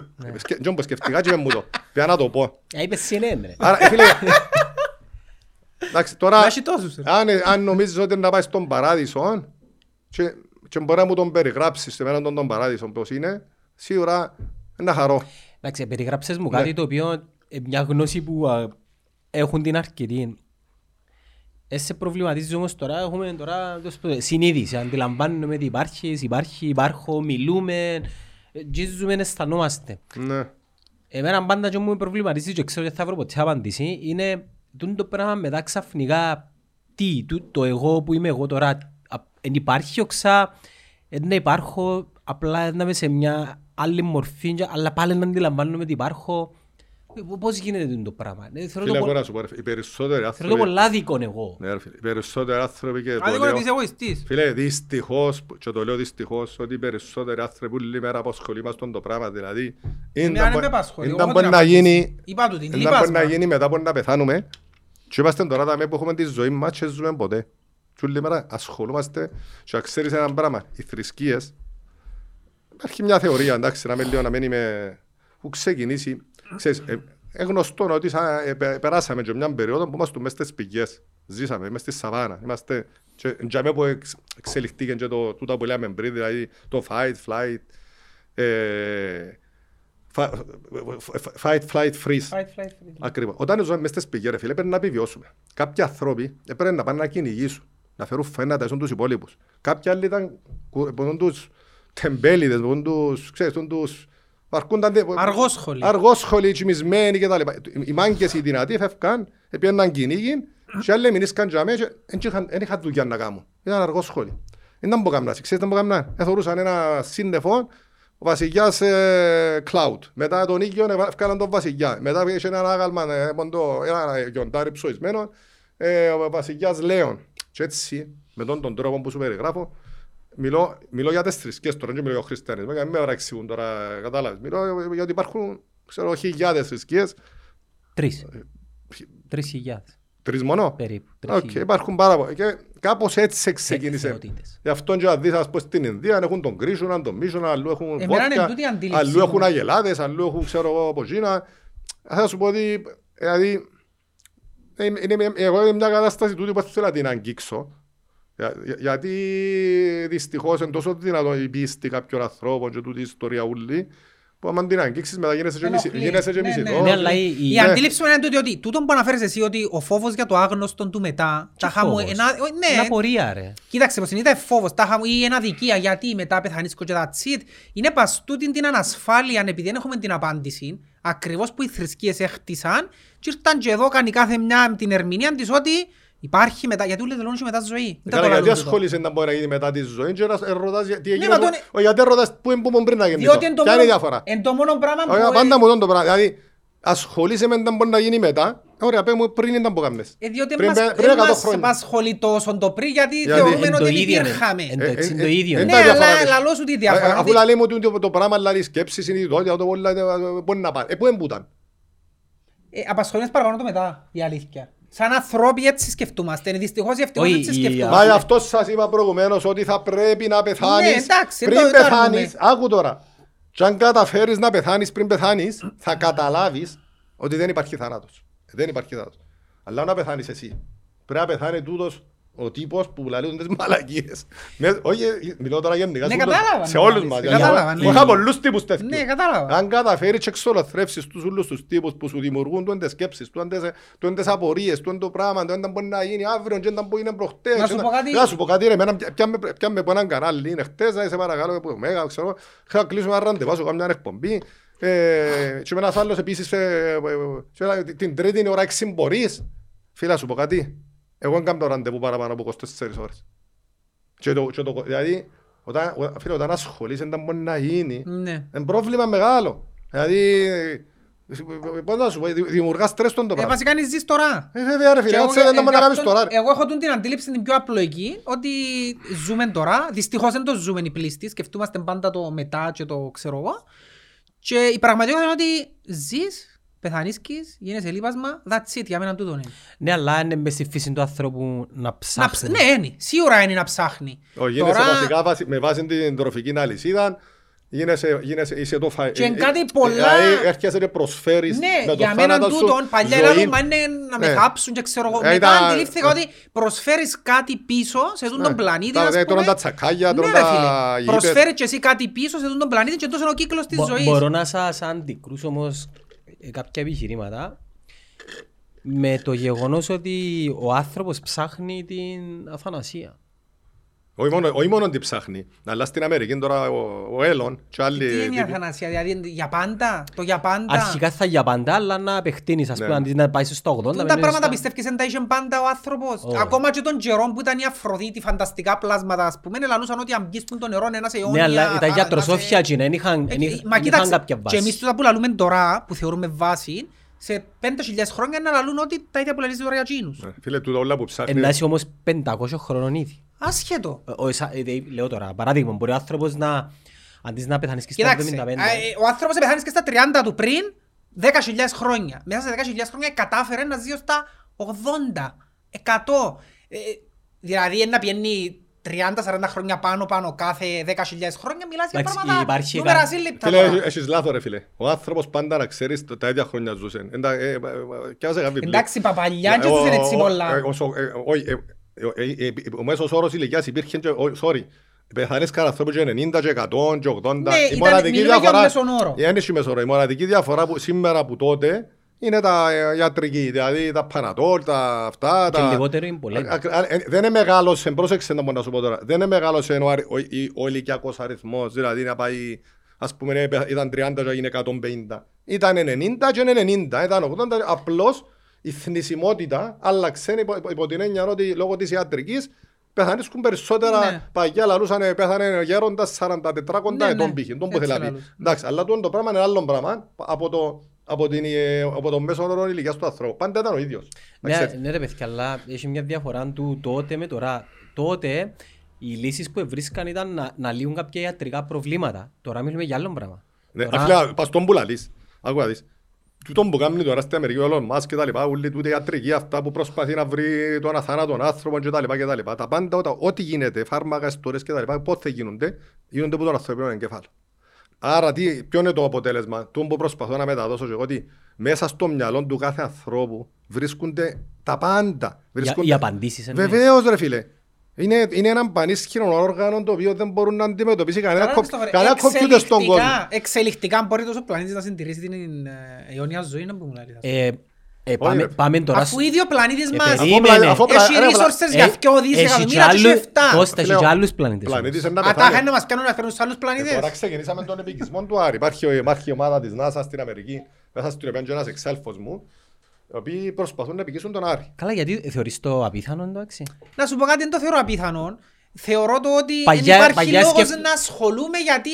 Έτσι- Πόσα χρόνια μου μείναν να ζήσω. ρε. Εντάξει ρε, τώρα κάνουμε μια φιλοσοφική συζήτηση. είναι και Εσύ και εγώ θα προλάβουμε τον, ε, τον, τον απικισμό άλλων Προτιμώ πλανήτων. να μην το σκέφτομαι για το Ναι, αναλύω του μόνο- το πράγμα μόνο η γιατί... κότσινη του Λάγκ, ας πούμε. Ναι, μου προσφέρει κάτι ρε. φίλε. Ναι, ναι. Ε, Άντε, και σε 200 χρόνια να μου πεις να είμαστε αθάνατοι. Ε, δεν μου προσφέρει. Με πάει να μου λείπας. Με έλυσαν και εγώ καλό, με έλυσαν ούλα.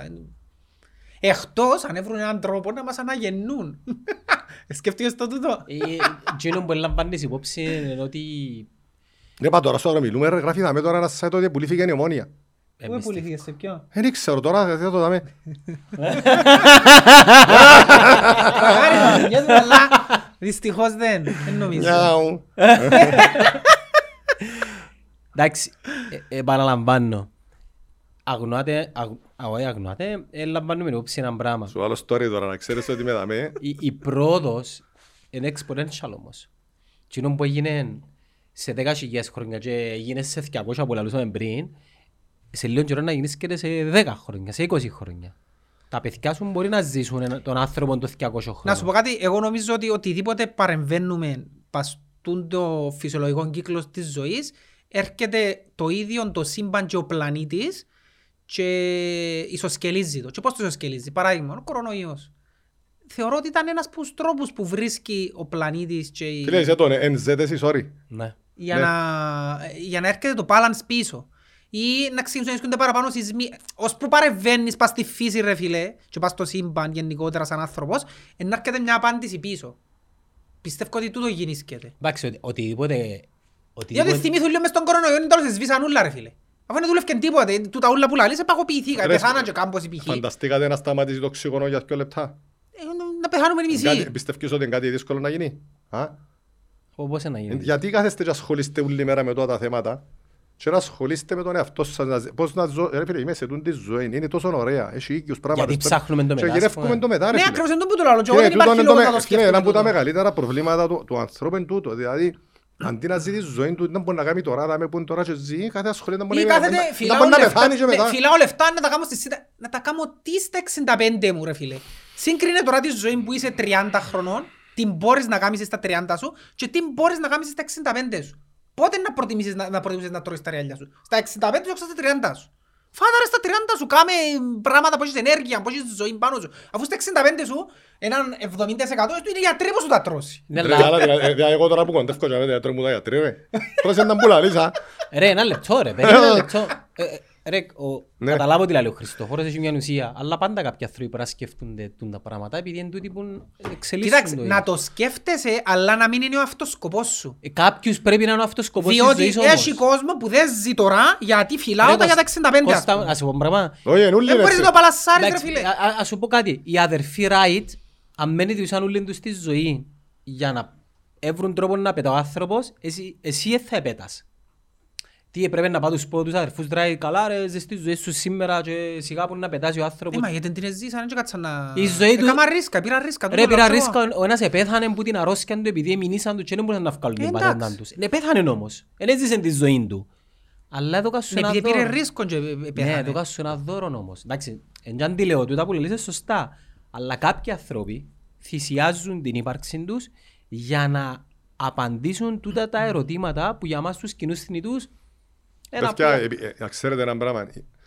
Τα περισσότερα ερωτήματα της ανθρωπότητας έχουν απαντηθεί.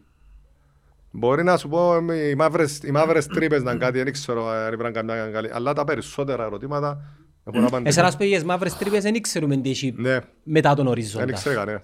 Ε, Θωρείς, Ενώ, ε, ενώ οι θρησκές έρχονται και λαλούν του κόσμου, ας πούμε ότι ξέρεις εν τούτο δάμε και δεν έχει τίποτα άλλο και... εν- εν καλά να υπάρχει μια Ναι. ισορροπία. Και Ε, πιστεύουν, ας πούμε, ο άλλος ε, λαλείς σου τώρα, ε, ότι η πίστη τούτη είναι η ζωή του, ας πούμε, είναι... ε, ε, Κάποιος που... Ε, ε, έτσι, Εν τόν το συνέστημα που λέει προηγουμένως που μπήκε εκεί μέσα εκεί και λέει σου ότι τόν το πράγμα είναι... Είναι αδύνατο, δεν Όχι, όχι, υπάρχει. μπαίνεις σε ένα ζήσιο και βάζω και βγάλω ότι τόν το πράγμα είναι το πιο σημαντικό της ζωής μου. Δηλαδή, τούτο να πιστεύω, τούτο είναι τσόφτες που μου λαλούν. Σου το πω έτσι, δηλαδή... Ναι.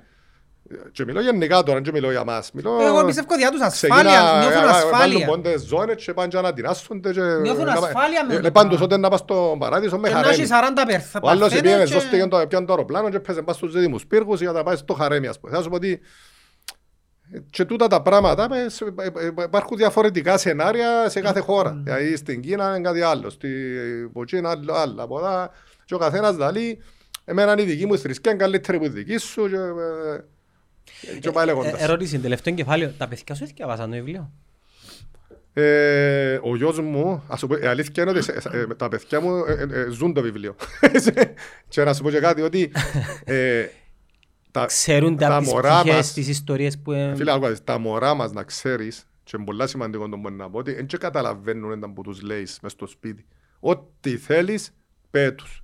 Τα μωρά καταλαβαίνουν και μεγαλώνουν με τούτα που βλέπουν. Δηλαδή, άμα με βλέπει εμένα μέσα στο σπίτι να κάθομαι και να καπνίζω π.χ. Και να του λέω, γε μου, κακόν το τσιγάρο, πώς εγώ σε εδώ να καπνίσεις; Ήταν που διδάσκω στο μωρό μου το καπνίσμα. Άμα με βλέπει εμένα ο γιος μου να παίζω κουμάρι, ας πούμε, λίγη μέρα φακόει ρουλέτα, ε, ή να- ας πούμε. Και λέω του τη νύχτα, ξέρεις, γε μου, είναι καλό πράγμα το κουμάρι, ήταν που το μαθαίνω. Από- Όταν εμένα ο γιος μου βλέπει με να κάνω όλη μέρα γυμναστική, να σηκώνομαι το πρωί και να τρώω, ξέρω εγώ, καρότα και να κάνω ποδηλασία. Ε, να ασχολούμαι με το σώμα μου, με σήμος να, και μουρουνέλεον το πρωί πριν να ξυπνήσω και τούτα όλα τα πράγματα. Ε, πλέον τώρα αυτή τη στιγμή, άμα δεις το γιο μου, ας πούμε, είναι όπως, είναι όπως το αγάλμα. Του- πο- του- Πόσο χρόνο είναι; 17 χρόνων. Και η κόρη μου το ίδιο. Θέλω να σου πω ότι και λέει λαλού μου, μα δεν τα κάνω μωρό είναι ο γιος σου. Ας πούμε, και, ε, ε, δια- ε, ε, πώς δεν επήρε. Ε, εντός είναι έτσι και είναι σαν εσένα. Ας πούμε. Άρα, και το μήνυμα που θέλω να στείλω είναι ότι μεν τους, εν και με το να λαλείς του άλλου του μωρού σου δεν μπορεί να κάνει, δεν το βοηθάς. Δείξε του με τις πράξεις σου. Ναι, είναι η κουβέντα που λέει children see, children do. Καταλάβε, πιάσες το. Επειδή εμένα πολλές φορές ρε, το να είσαι γονιός είναι και φέρνεις το μαζί σου και έχει φορές που κάνουμε πράγματα που μετά μεταγγέλνουμε τα. Ε, βέβαια. Πάντα σκέφτομαι... Μα είναι σημαντικό να του δείξεις ότι ναι, είναι άνθρωπος και κάνουν λάθη και ε, μες στα πλαίσια να κάνεις και λάθος. Αν το μωρό ρε φίλε, εδώ και στον αμπάτσο. Τραβείς το από αυτή. Εντάξει. Ξέρεις να μου σκε... τι, τι, τι γίνεται μες στο μυαλό του μωρό. Αμέσως. Το Είναι πράγμα. τραύμα. Ασυναίσθητα. Για να με χτυπά λαλεί το μωρό μου μέσα του, αυτός ο τεράστιος γονιός, άρα σημαίνει ότι το σώμα μου εγώ είναι, είμαι προβληματικός. Δεν είμαι καλός. Είμαι, είμαι, είμαι, είμαι ανάξιος. Και επίσης το μωρό κάνει τη σκέψη ότι αν ο παπάς μου εμένα δεν είναι καλός και είναι κακός, ε, ε, ποιος είναι να με μεγαλώσει; Άρα, εγώ είμαι ο κακός. Οπότε δεν που συμβαίνει θα με τώρα. Το όλο που σου λέω τώρα, εν τούτο, εν, ε, ξεκινούν- γίνονται τραύματα. Και ξε- σπιτώνει μέσα στο μωρό η ντροπή, του- ο φόβος. Το το πράγμα που, που είπα προηγουμένως, που ζει και σε εκπροσωπεί κτλ. κτλ. Το το μωρό που το χτυπά ο γονείς του, αφού πιστεύει ότι είναι ανάξιος, είναι προβληματικός κτλ. κτλ. Θέλει να κρυφτεί, να μην τον καταλάβουν οι άλλοι. Άρα πρέπει να είναι κάτι άλλο. Και δημιουργά ρόλους, ψεύτικα πρόσωπα. Ο άλλος που βοηθά όλη μέρα, τούτη η κοπέλα που όλη μέρα γυρίζει και βοηθά τους καρκινοπαθεί τον έναν τον άλλον, είναι καλύτερος που τον πούμε εγώ, λέει τούτη η κοπέλα. Και καταστρέφει τη ζωή της. Είναι καλό πράγμα να βοηθούμε, αλλά με μέτρο. Ε, Ο άλλος που να φτιάξει έξω νύχτα, όπως είπα προηγουμένως, και να κάνει καμάτσι, και να πιάσει και ο τρίτσα, να τη συστήσει, και να πηδήσει και καμιά έτσι μέσα μέσα ξοβερκά, είναι καλύτερος που τον πούμε εγώ. Και τούτο όλα είναι διότι ε, ε, ε, ε, δημιουργήθηκε η πίστη που τούνται κινήσεις των γονιών που τα παιδικά χρόνια. Τώρα να μου πεις γιατί που τα παιδικά χρόνια, να το πω έτσι στα γρήγορα. Όταν γεννιέται ένας άνθρωπος, το μυαλό του, ο εγκέφαλος του είναι 350 περίπου cubic feet size. Ναι, όπως ναι. έναν πυθικούι. Ναι, ναι, ναι. Είναι αβοήθητος. Τα πρώτα, 1100 ε, τα πρώτα τέσσερα χρόνια της ζωής του ανθρώπου, το μυαλό γίνεται 1100 ml. Δηλαδή είναι, γίνεται μια τερατώδης διαφορά. Σ- Στα 6 χρόνια γίνεται 1400 και στα 12 1600. Και για μένα τελειώνουν όλα. Οπότε τα πρώτα τέσσερα χρόνια, τα πρώτα τέσσερα χρόνια είναι ένας απορροφητήρας. 350 Δηλαδή σκέφτου πόσα πράγματα έμαθε να κάνει για τα τέσσερα χρόνια. πότε- Έμαθε να περπατά, έμαθε να μιλά. Κάμνει ποδήλατο. Να από αυτά και τα σκέφτου πόσα άλλα πράγματα όμως μπήκαν μες στο μυαλό του και δεν το ξέρει. Το που σας είπα πρώτα, δηλαδή αν μπήκε, ας πούμε, που- αν εκλείστηκε κάτω από έναν κρεβάτι τριών χρονών και δεν μπορούσε να φύγει, μπλοκαρίστηκε από εκεί που κάτω, π.χ. λέω παράδειγμα, ας πούμε, και δεν μπορούσε να παλέψει με το κρεβάτι με να φύγει και ήρθε η μάνα του και τράβησε το και έφκανε το έξω, τον το μωρό όμως, μπλοκάρε μέσα του, μες στον Εν τούτο κλειστό, που μες έλεγε- στον κλειστό έλεγε τον και ο χώρο. Φρόιντ ότι τα πρώτα πέντε Λοιπόν, χρόνια της ζωής σου ναι, χτίζεται το άρα χαρακτήρα τον σου. το μωρό Μετά όταν απλά να προσθέτεις γίνει εμπειρίες. 35 χρόνων και να πάει σε έναν κλειστό χώρο, δεν μπορεί να έχει κλειστοφοβία. Θέλω να σου πω ότι για όλα τα πάντα να ξέρεις ότι υπάρχουν εξηγήσεις πλέον. Δηλαδή δεν υπάρχει τίποτα δεν είναι στην τύχη. Και αν, αν ας πούμε ε, κάτι σε βασανίζει να- ας πούμε, σε τούν τη ζωή, πρέπει να το πεις ρε φίλε, πρέπει να εκφραστείς. Δεν πρέπει να ντρέπεσαι. Να πεις, άκου να σου πω, κατουρώ πάνω μου. Πέρασα το και εδώ το στάδιο. Κατουρούσα πάνω μου. Βάλα κολόχαρτα μες στο παντελόνι μου. Δεν το έγραψα στο βιβλίο. Ας πούμε, δηλαδή, ε, ε, όχι να πάει να το χώσεις, ε, ε, ε, να πάει να το μιλήσεις. Δηλαδή, δηλαδή, τι, γιατί το έχω τον το πράγμα; Τι, μου- γιατί, ας πούμε, ε, πες μου, ας πούμε, τώρα έναν κουσούρι που έχεις π.χ. Θέλω να σου πω ότι με το να το κρύφκεις ή να το καλύφκεις με εξωτερικά ή άλλα αγαθά ή με τον πλούτο, ας πούμε. Γιατί πολλοί πιστεύουν με, με στα λεφτά τα πολλά νομίζουν ότι βραν τη, ε, ε, τη λύση στα προβλήματα τους, ας πούμε. Αγκούρκα κουπανιστά. Η μεγαλύτερη δυστυχία της ζωής μου την πέρασα όταν είχα τόσα πολλά λεφτά. Ήμουν πας σε ένα σκάφος με μιας και μπεντόση, ως το Σύρο. Αν θυμούμες. Δεν είχα ούτε ένα φίλο. Είχα είχα κάνει πως καραγιόζες τοξικούς γύρω μου. Κράτης τους σύλλου και σέρνες Είχα τους και μια μέσα. μπουκάλα βότκα και αυτά. Προχτές την κεραγή ρε φίλε. Εξύπνησα το πρωί να πω ποδηλασία και πέρασα από ένα σπίτι και πιάσα δύο βιβλία για να θυκευάσω από ένα φίλο μου. Και λαλό του τώρα που έφυγας γυναίκας του ξέρεις πριν 15 χρόνια ήταν να πάω να πιω κανένα μπουκάλι κρασί και καμιά βότκα πέντε αστέρων ας πούμε.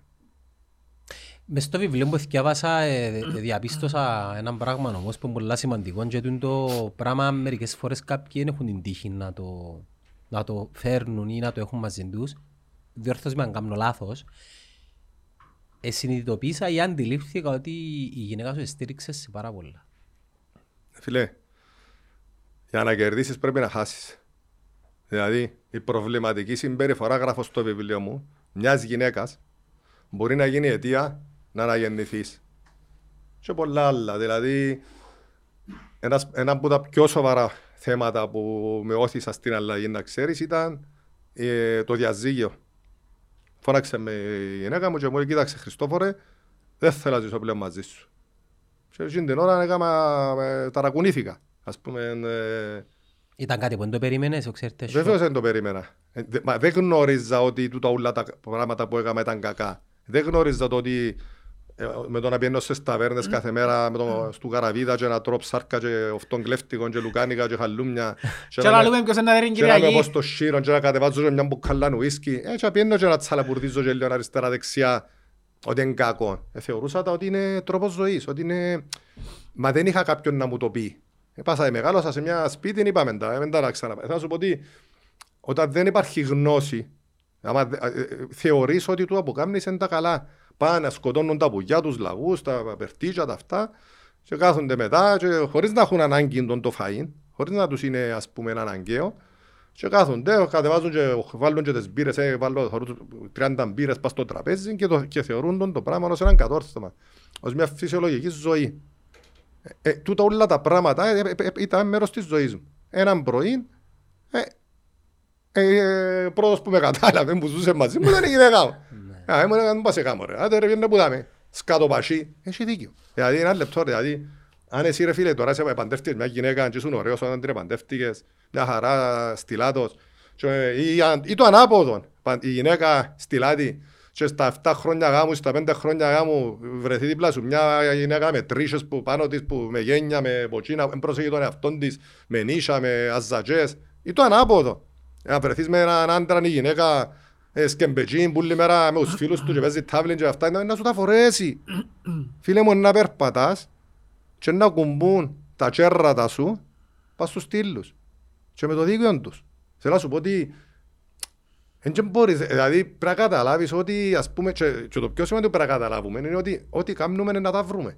Δηλαδή αν εσύ τώρα ε, πάει σε ε, ξενογαμί σου λίμερα και έχεις και τη γυναίκα σου σπίτι με πιο κοπελούθια. Εγώ έκανα πα- πα- κάποιες φορές τον το πράγμα όταν είχα φιλενάδες πριν να παντρευτώ και λαλούν τους, ε, ας πούμε, να πατούσα τη φιλενάδα μου και λαλούσα τους, ξέρεις, ε, κα- τούτο το πράγμα που κάνουν λαλού- λαλούσα τους φίλους μου, κάνουν με την αγαπώ παραπάνω. Είχε φορές επίσης που κάθομαι κάπου και είχε γυναίκα δίπλα μου που την προηγούμενη μαζί της και δεν την θυμούμουν. Είχα τέτοια πράγματα. δηλαδή. Γράφεις στο βιβλίο. Α, γράφω το; Ναι. Μπράβο ρε, είδες. Θέλω- Θυμάσαι, α; Ναι, ναι. Θυμά- ε, Θα σου πω ότι ρε φίλε, όταν, όταν, όταν ζεις τον τη ζωή και όταν το ξέρεις ότι τούτη η ζωή είναι μπουρδέλο, ότι δεν είναι καλή, ε, που και που ξεκινούν τα προβλήματα, δυστυχώς. Δηλαδή, δεν ξέρουν οι άνθρωποι, Είναι τέλος το γυρίζεις δεν στο ξέρουν μάτσο. οι άνθρωποι τι είναι το καλό και τι είναι το κακό. Δηλαδή, και ποιος να τους μάθει, αφού στα σχολεία οι δασκάλοι είναι πιο προβληματικοί που τους μαθητές. Και πια από τα σχολεία και πήγαινε πάνω οι γενικοί διευθυντές των Υπουργείων Παιδείας και πήγαινε, δεν ξέρονταν που, δηλαδή, τι τους μαθαίνουν τους μαθητές. Εκτός που ναρκωτικά και ηλεκτρονικά και τις μαλακές ούλες που κάνουν όλη μέρα. Δηλαδή, βασικά, επιστρέφουμε πίσω στο ζώο, παιδιά. Δηλαδή, ξεκινήσαμε που τζαμέ και πά- τώρα ζ- σιγά σιγά η συνειδητότητα, συνει- είπαμε τον το πράγμα, δεν μπορεί να έχει πολλά ραμ, πάμε το προηγουμένως, φεύγει και, πάμε, και γίνε- μεγαλώνει το ζώο. Και αν συνεχίσει τούτη η κατάσταση όπως πάει, θα, θα, θα, θα, θα, θα, γίνουμε, ζω- θα πάμε πίσω στο ζώο. Και όταν, όταν δώκεις του γάδαρου, του ζώου, έναν πολυβόλο, μια ατομική βόμβα, δεν ξέρει να μπουν, είναι σύρει. Κατάλαβες, θέλω να σου πω ότι τούτος ο πλανήτης, όπως ο- τούτη η κατάσταση που ζούμε σήμερα, η έλλειψη συνειδητότητας, λογικής, αντίληψης, η μη ύπαρξη παιδείας γενικότερα, ειδικά στην Κύπρο, ε, ο, ε, μα- μας οδηγεί στην καταστροφή. Δηλαδή, για, με- για, σε- για δική μου τη γλώσσα μας οδηγεί πίσω στη- στα- στο ζώο, που για που ξεκινήσαμε. Ε, είσαστε μαζί όμως, εγύρισες το. Α, Εγύρισες το μάτσο. μπράβο, κοίταξε. Και αμέ τώρα έπρεπε να την πείσω ότι ε, να αλλάξω. Αλλά δεν ξέρω πώς να το κάνω. Λοιπόν, ήταν μόνο το πράγμα. Και βρέθηκα, ε, ε, ε, ήρθε, ο- ε, ε, ε, ε, χάνηκα τυχερός, ήρθε ένας ράπαϊ τότε, ε, θεραπευτής, του οποίου του μίλησε. Ραβίνος. Ραβίνος, θεραπευτής, ο οποίος έκανε σέσιο σε κάποιους άλλους φίλους μας, τον Βάσον τον Ηλιάδη. Λέω- Λέω τον Βάσο γιατί θα πω όλα ονόματα, γιατί ο Βάσος δεν έχει έτσι προβλήματα. Έκαμε και ο Βάσος θεραπεία τότε για δικά του θέματα. Εμένα τόσο άνθρωπος εκέντρισε μου το ενδιαφέρον. Είπε μου, κοίταξε Χριστόφορε, έκαμε μου ένα session και λέει μου, κοίταξε Χριστόφορε, είσαι αλκοολικός, είσαι, είσαι συνεξαρτημένος, δεν ξέρω να πω το πράγμα. Σημείωσε ότι η συνεξάρτηση είναι μια αρρώστια όπως τον καρκίνο. Στην Αμερική έχει νοσοκομεία για τον το πράγμα. Η γυναίκα μου πήγε σε νοσοκομείο για τη συνεξάρτηση. Στα αγγλικά είναι co-dependency. Είναι όπως είναι οι άντρες εξαρτημένοι, υπάρχει συνεξαρτημένη γυναίκα. Είναι τούτες οι γυναίκες οι οποίες όλη μέρα βορούν τους άντρες τους που πίσω, που τους, χων, που τους καλύφκουν, που λαλούν του «Τα καλός είναι ο άντρας μου και ας παίζει κουμάρκα όλη μέρα» που ε, πιάνει το φ- ο μαμάστρον του τηλέφωνο και λέει του «Sorry που είναι ήρθε δουλειά, πληρώνει του, τα, εξ- πληρώνει του τα δικαστήρια, τις φυλακιστή». Συνεξαρτημένη γυναίκα. Είναι η γυναίκα η οποία δεν σέβεται τον εαυτόν της, είναι η γυναίκα η οποία δεν έχει όρια, η γυναίκα η οποία ό,τι ακούει, ό,τι βλέπει, ό,τι αισθάνεται, ερμηνεύει το αρνητικά με τον εαυτόν της. Τούτη είναι η συνεξαρτημένη γυναίκα, η οποία δυστυχώς στην Κύπρο είναι πολλές. Και τούτες οι γυναίκες παντρεύκονται εξαρτημένους άντρες, εθισμένους, κουμαρτσίες, αλκ- δηλαδή μπαίνεις σε ένα δωμάτιο, αν έχεις χίλια άτομα μέσα, θα πάεις κατευθείαν πας στον το πράγμα. Αν είσαι συνεξαρτημένη, είναι να πας πας στον αλκοολικό τον Γιάννη να κάνετε, να παντρευτείτε. Κάπως έτσι ήταν η ζωή μου και εμένα. Δηλαδή, εγώ ήμουν εξαρτημένος, η γυναίκα μου ήταν συνεξαρτημένη, διαγνωσμένη και από τους γιατρούς μετά σε το στάδιο που ήμασταν πριν που ήρθε ο γιατρός και αγαπηθήκαμε. Εντάξει, δύο προβληματικές καταστάσεις ενωθήκα, σε ένα ψεύτικη κατάσταση, Έκαμε, μεγαλώσαμε, προχωρήσαμε, έκαμε κοπελούθια και έναν πρωί φτιάχνουν όλα τα προβλήματα στην επιφάνεια και από τις δύο πλευρές. Και ήρθε, ήρθε ο πρώτος γιατρός στην Κύπρο, έκαμε τη διάγνωση, είπες ότι είναι καλά πρέπει να πάει σε κλινική, εδέχτηκε, εξαπόρησε τα κοπελούθια της, πήγε στο, στο Λονδίνο σε κλινική, κλειδώθηκε και μέσα εκεί, χωρίς τηλέφωνα, χωρίς τίποτα. Εγώ ξεκίνησα από την άλλη πλευρά και άρχισα τότε να ανακαλύπτω ότι υπάρχουν και άλλα πράγματα στη ζωή. Δηλαδή, εκτός που τούτα που έκανα. Και άρα λέω, μα, μα, μα, μα, μα, πώς, είναι, δηλαδή, πώς είναι δυνατόν να ήμουν και τον τοξοάνο. Τον το, τον το πράγμα. Ε, θυμάμαι μες στο δικαστήριο, αν ξε- ξεκινά και το βιβλίο μου, που ήμουν, είχα κάτι μαύρους κύκλους δαμέ, που το ποτόν και που το τσιάρον, μια κελέν τόση πασίς έτσι, εδώ τις μήλες, ξέρεις, τες, που γυρίζαν έτσι και τα λοιπά. Η παρέα μου ήταν όλοι τοξικοί, γέριμοι, βρωμιάριδες, ελεηνίτρες, άθλοι και τα λοιπά και τα λοιπά. δηλαδή, πού να ξεκινήσω και πού να τελειώσω. Και ήταν η στιγμή και που, που θέλεις και βοήθεια, διότι πρέπει να πληρώσω δικαστήρια, δικαστές, πότε- πόντο- όχι δικαστές, πόντο- ε, εγγυήσεις και τα λοιπά. Και και που καταλάβεις ότι είσαι και μόνος σου, ότι δεν υπά- δεν υπάρχουν πραγματικοί φίλοι. Ότι δεν μπορεί ένας άνθρωπος να έχει παραπάνω από ένα ή δύο φίλους. Και έρχομαι πίσω ότι ξεκινήσαμε ταυτόχρονα με τη Ραμόνα μια θεραπεία. Ε, είμαστε λίγο, φτάσαμε σε κάποιον επίπεδο. Τώρα, αν ένας που τους πιο ξεφύγει, γιατί υπάρχουν, υπάρχουν βαθμίδες συναισθηματικού και πνευματικού κόσμου. Και όπως όσο περιγράψα πριν, η γνωριμία μας είναι, ήταν ήταν ένα επίπεδο 2-3. Δηλαδή ήμουν εγώ ψυχικά διαταραγμένος, εθισμένος, η γυναίκα μου ψυχικά διαταρασμένη, είναι εξαρτημένη. Αντρευτήκαμε. Είμαστε στο 2-3, μια χαρά, τσατίσαμε. Αν εγώ τώρα ξεφύγω και πάω στο 4-5, δηλαδή το 9, τι είναι το 9, Ποιος που σου είπα πριν, που κατάφερε να πεθάνει πριν πεθάνει, που σκότωσε τον εγωισμό του, πώς λαλούν οι άνθρωποι, που, έβγα- που σταμάτησε τη φωνή τούτη. Αν εγώ τώρα, α, ε, εγώ τώρα είμαι στο επίπεδο, ε, λέω, ε, ε, είμαι σε κα- ε, ε, επίπεδο ε, 5 με 7. Αν ξεφύγω και πάω στο 8 τώρα, και η Ραμόνα μείνει στο 4, σε κα- ε, να χωρίσουμε. Καταλαβες, δηλαδή, είναι να ζούμε μια βασανιστική ζωή. Δηλαδή τι συμβαίνει, δηλαδή ένα ζευκάρι ζουν μαζί. Αν ε, ε, παντρεύκονται είναι του ίδιου συναισθηματικού πάντα κόσμου, να ξέρεις, δηλαδή επίπεδου. Λοιπόν, αν ένας που τους πιο ανεβεί, δηλαδή οριμάσει για κάποια, μπορεί να πεθάνει ο κύριος του, η μάνα του, κάτι να συμβεί, τούτο να θυκιάζει βιβλία, να θωρεί κτλ. Αν ο ένας ανεβεί και ο άλλος μην είδαμε, η γυναίκα πες ανέβηκε πέντε, ο άντρας έμεινε τρία. Τόσο να παίζει κουβάρκα όλη μέρα, του να θυκιάζει βιβλία, να κάνει γυμναστική κτλ. κτλ. Δεν μπορεί να γίνει σε κάποια φάση τούτο να τούτο αφορέσει τούτο, ε, τούτο σε ποτσί, να ρευριάσει, να θέλει να σκοτώσει, να πάει σε δικηγόρους κτλ. Αν μείνουν μαζί τούτοι, οι δυο, εντάξει, να, ε, ε, να αρρωστήσω. Δηλαδή ένας που σκέφτεται να πια καρκίνο. Δηλαδή, εντε- δηλαδή, ε, ε, είναι, κατα- κάνεις τα που λέω. Ε, Θα δέσω. Ε, όχι, μπορεί να ζήσεις. Ναι, ναι. Δηλαδή σκέφτομαι, Εν σηκώνεσαι- ταιριάζουν, φίλε, μες στον ίδιο σηκώνεσαι το χώρο. πρωί και να να κάνεις τις κελές σου, έτσι, να ζεις, ε, ε, και να θωρείς μια γυναίκα Δύο που- ξένοι που ανάμεσά δεν την μας. αγαπάς και δεν μπορείς να της το πεις. Ή να ζεις με έναν άντρα που δεν το θέλεις και δεν μπορεί να το πεις. Υπάρχουν περιπτώσεις που ξέρεις ανθρώπου που βασανιούνται, κάνουν, ε, και ρατώνει τη γυναίκα του, κάνουν τις κοπελούθκια Και χωρίζουν. και χωρίζουν. Γιατί, γιατί η κοπέλα τούτη είναι συνεξαρτημένη.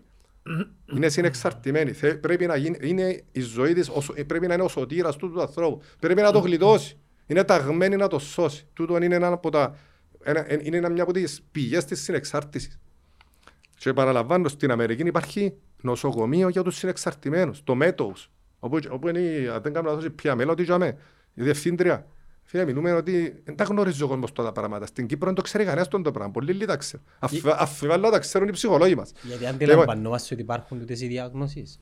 Υπάρχουν τες οι... δεν είναι- το- Ο Άμα πρέπει τες- είναι- άμα τες ζήσεις και Εγώ ψάξεις πρέπει να τώρα, ακούω το Φίλε, είναι πράγμα. ένας Συνεξάρτης. κόσμος. εσύ σου ξαμίλησα και για την εξάρτηση. ρε Όχι, είναι, ξόφτε. είναι Κάμας co-dependence. ολόκληρο podcast δάμε. Ε, ναι. Για τις Εμένα, σχέσεις ρε. εξάρτησης. Φίλε, έγραψα Δεν βιβλίο, είστε για- έγραψα ένα χριστιανό που- βιβλίο για τις Ω, εξαρτήσεις. άλλα χριστιανές, εσένα δάμε, κάμα σου ανάλυση. Έχω ένα βιβλίο που το έγραψα Σχέσεις για τις εξαρτήσεις.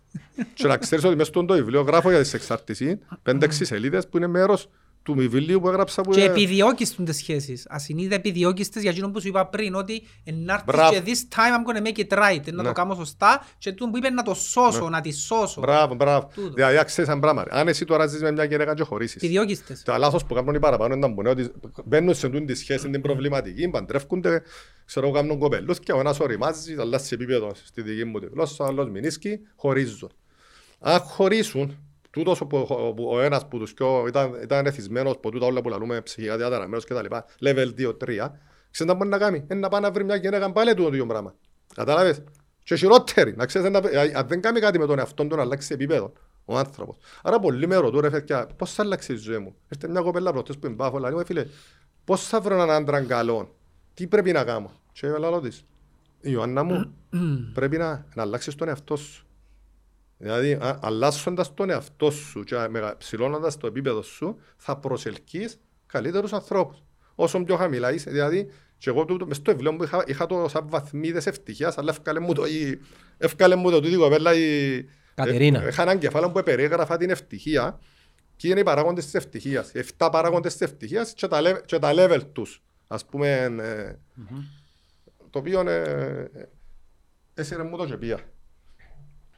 Άρα, Όσοι που σας ενδιαφέρονται να διαβάσουν το βιβλίο του Χριστόφορου Τουρναρδί, κυκλοφορεί Παγκύπρια, Never Surrender, πρόσκληση στη γιορτή μιας νέας ζωής. Λοιπόν, έχεις ένα πεντάλεπτο χαλαρό, Απλώς να σου πω τώρα, πια το τηλέφωνο μου να δω και φταίνει ένα μήνυμα. Είμαι στο μισό, έχω να σου πω αν κάποιος πραγματικά θέλει να δει μέσα του, ε, DJ τούτος, θα καταλάβει τι γράφεις. Άρχισα και καταλαβαίνω τι μου γίνεται. Ε, Το άλλο θα το πω γιατί είναι υπεροπτικό αν τι μου γράψεις. ναι. έχεις ένα πεντάλεπτο να τον ρωτήσεις τον Χριστόφορο τα μαπίστικα σου, τα ό,τι Μα θέλεις δεν σου. μπορώ να ρωτήσω αφού... Ε, το, για το σαρφό ρε πέλανες μες έχεις δύο χρόνια ρε. Ε, τέλειωσε το Παναήρι. Εντάξει, Μπορεί να- τέλειωσε, εδώ και τον αλλά- το πήγε- ε, πήγαμε μια με το Σιλούιν και εδώ και τον του Αποέλ. Εφόσον να θέλουμε τα λεφτά μας, εδώ και τον- Ανοίξετε μου. Ε, πρέπει να θυμάσαι. έρθουμε και εμείς τσάμε, α, Θέλεις να πεις εσύ σε προσέγγισες κανένας ρε παιδί να σου πει ρε πόσα μου νοσάρ. εσύ πρέπει να άλλοι για σαρφό. Ε, τώρα πουλήθηκε, τέλειωσε. Ήρθε, και Ναι, αν ρε, και μα, μας ρε, πεις ποιοι. για- ρε, μα, Γιατί πιάνετε και ασχολείστε με, το, απε- ε, ε, με τους πεθαμένους. Ε, Πέρασε τον το πράγμα ρε. Είναι παρελθόν. Είναι, είναι το χαλ... Ε, μιλού- ε, μιλούσα με Έχεις το- δίκιο. ε, μιλούσα, Οπότε, φίλε, ναι, με- ναι, ε, να το μίλησα, κλείσουμε. ε, φίλε, Όχι, ε, να σου μίλησα πω και με κάτι. τον- μίλησα και με τον Δημήτρη ρε φίλε και τις ημέρες. Εντάξει. Ε, Μίλησα και με τον Καραπατάκη, ο οποίος Καραπατάκης μάλιστα ήταν τέτοια κοντά να τον πιάνουν. Και σε κάποια φάση τσακώθηκε ο μάνατζερ τους Ναι, Σαρφό ακούστηκε τούτο. μαζί με τον τεχνικό του Τζαμέ και τα λοιπά. Λοιπόν, ε, πέθανε ρε τον το πράγμα. Ο Σαρφόρ ήταν ένα παιδί ο οποίος ήταν μες στις- ήταν φυλακή. Εν τον ήξερε η μάνα του, Ναι, ένας σχολείων ναι. καν μαζί του. Έφερα τρόπο, έφερα το στην Κύπρο και τα λοιπά και τα λοιπά. Για τον Ολυμπιακό γιατί δεν πουλάει κανένας τίποτα. Που πάει να διαλυθεί. Ήθελα, ήταν η επόμενη μου ερώτηση η δική μου. Για, Πέρσι, πρόπερσι που ήρθες ο Ολυμπιακός ήταν ομάδα παράδειγμα προς μίμηση, Γιοντάρκα ε, φίλε, να σου πω κάτι. και ξε- μέσα σε δύο χρόνια ε, Ήμουν σε έναν γκρουπ του φίλων του Ολυμπιακού ρε φίλε, είχε και τρεις χιλιάς άτομα εκεί μέσα. Καμπόσια. Έγραφα τους ό,τι ξέρεις Τούτη Ολυμπ- πάει γήπεδο; Ναι, ε, φίλε, πάση. Και έγραφα τους ό,τι ξέρετε ρε παιδιά, ο Ολυμπιακός είναι one man show. Εγώ εντάξει, δεν και έγραφα το ας πούμε υπεροπτικά, ε, πέρασα τα τούτα, τα, δεν και θέλω πλέον δόξες. Δεν και έχω τίποτα. Δεν και έχω- Καρτερούν τα όλα που ένα. Φίλε, δεν έχω τίτλος στο Ολυμπιακό, ούτε θέλω να έχω, ούτε πρόεδρος είμαι, ούτε τίποτα. Ούτε θέλω να με λαλείς με, με, με, μου αρέσκουν τα τα. Εγώ μα σω, δηλαδή ανάλογα με τα κέφκια, αν έχω εγώ τώρα όρεξη, αν αύριο το πρωί ξυπνήσω και αποφασίσω να πιάω τους παίχτες ούλους έναν ένα και να αρκέψω ε, session και να πιένω να μιλώ με τις ομάδες και να κάνω και τα λοιπά, είναι να αλλάξει ούλη ομάδα. Η αλήθεια είναι όμως τούτη, μες στον τον group που μπήκα, όπως ήμουν και μες στον group του OLB, που βρ- βρίσκω πολύ αγάπη και μέσα και αρέσκει μου, με τους ομονιάτες. Είναι Εντάξει, μόνο νομονία της. Ναι. Είναι και άλλοι πολλοί. Φίλε, όλη μέρα κατηγορούμε. Δηλαδή, βλέπω, έχει 15, 20, 30 άτομα, που τους 300, 400 πώς είναι, που όλη μέρα ξεδιμάζουμε. Μα πάντα Και- θα και- υπάρχουν και- Και να τέτοιοι. σου πω κάτι, εν και κοφτε- όχι. Φίλε, από τη στιγμή που τον το πράγμα που κάνει, δηλαδή το να πάει να πιάσει έναν παίχτη που πιάνει 500 ευρώ και να κάνεις να παίζει 7, 8 χιλιάδες και 15, που κάτι που έκανα και περνά μου, πρέ- πρέ- πρέπει να είσαι ο ίδιος, δεν μπορεί να βοηθήσεις τον άλλο άμα δεν είσαι εσύ καλά. Από τη στιγμή που εμένα σπάσαν μου την ψυχολογία, και μάλιστα ρονευκού, έγρα- έλα τους το, και ρονευκούν τα έγραφα μου και άμπος η μητσί και να σπάσει η ψυχολογία του τορναρίτη και να κάνει και να φτιάξει και δεν μπορούν να καταλάβουν τούτοι ότι μια ομάδα του της, της τάξης του Ολυμπιακού που με έναν άτομο μόνον του που πίσω ας πούμε, άντε να βοηθήσει άλλο κανένας δεν μπορεί να, κα- να παλέψει ας πούμε ε, χωρίς τούτα τα πράγματα τούτα. Δεν μπορεί ρε παιδιά όλοι αφού ο Ολυμπιακός είναι με δεύτερη κατηγορία ε, πια τον πήρα τον τελικό κυπέλλο, πήρα τον ποσί, πήρα τον ποτά, καμιά αξιοπρεπή ομάδα εσπάσα μου την ψυχολογία μου παιδιά, φέτος και σας ορκίζουμε ότι είναι η μόνη χρονιά και από την αρχή του χρόνου αν εξαιρέσουμε κάποια λάθη που έκανα έχω μεγάλο μερίδιο που δέχτηκα κάποιες καστάσεις κυρίως αλλά και λάθη δικά μου είναι η μόνη χρονιά που μέχρι στιγμής δεν μίλησα με παίχτη. Δεν πια να τους μιλήσω ούτε στα αποδητήρια, δεν πια να τους μιλήσω ούτε στην προπόνηση, δεν ασχολήθηκα μαζί τους και το καθεξής. Και φτιάχνει τον το πράγμα που θωρείτε. Εχθές για πρώτη φορά στέλνα τους μήνυμα ούλους, έγραψα τους μες στον γκρουπ των ποδοσφαιριστών. Έχετε 50% πρόστιμο. Ε, έχετε δικαίωμα να πείτε ότι δεν θα πληρώσω. Έχω και εγώ δικαίωμα να μέσα σας πληρώνω για δύο μήνες, γιατί είπα είναι και πληρωμένα από το date οι παίχτες μας εμάς. Λοιπόν, και σκέφτομαι να δω ε, τι είναι να κάνουμε με την κατάσταση. Αλλά και που θέλω να πω είναι ότι λαλό never surrender, never surrender. Αλλά ρε φίλε, όταν έχεις, να, όταν έχεις και πάμε τα και πριν και, και το παραπάνω τα με το φίλο μου να αντιμετωπίσεις ε, μια- Άλλους μεταβλητές. Α, ε, Φίλε, α, όταν δεν παίζεις μες στο γήπεδο. Δηλαδή, και φέτος τώρα όσον άσχημο και να τα Ολυμπιακός, ε, ε, ε, ε, ε, ας πούμε δεν ήταν που γίνεται στο μάτς με την ΑΕΚ Λαρνάκος. Δεν ήταν ήταν που γίνεται στο μάτς με το Παραλίμνη. Δηλαδή με την ΑΕΚ πρέπει να- στο 2-2 πρέπει να μείνουν με 10 παίχτες. Ε, γελά και η κα- πα- γελά και η κατσίκα. Με το Παραλίμνης στο ίδιο. Έδαρνα με ένα μηδέν, είχε κότσινη κάρτα. Αγρο- Δηλαδή του τρίτσα τρεις έτους έδαμε έξι πούντι μάνι μάνι. Με την ομόνια, όσο, όσον και να παίζαμε χάγια, ήταν 0-0 ρε φίλε και προηγήθηκε ένα 0 το καθοριστικό γκολ, έγινε ένα offside που ήταν μέσα στην κολοκόση.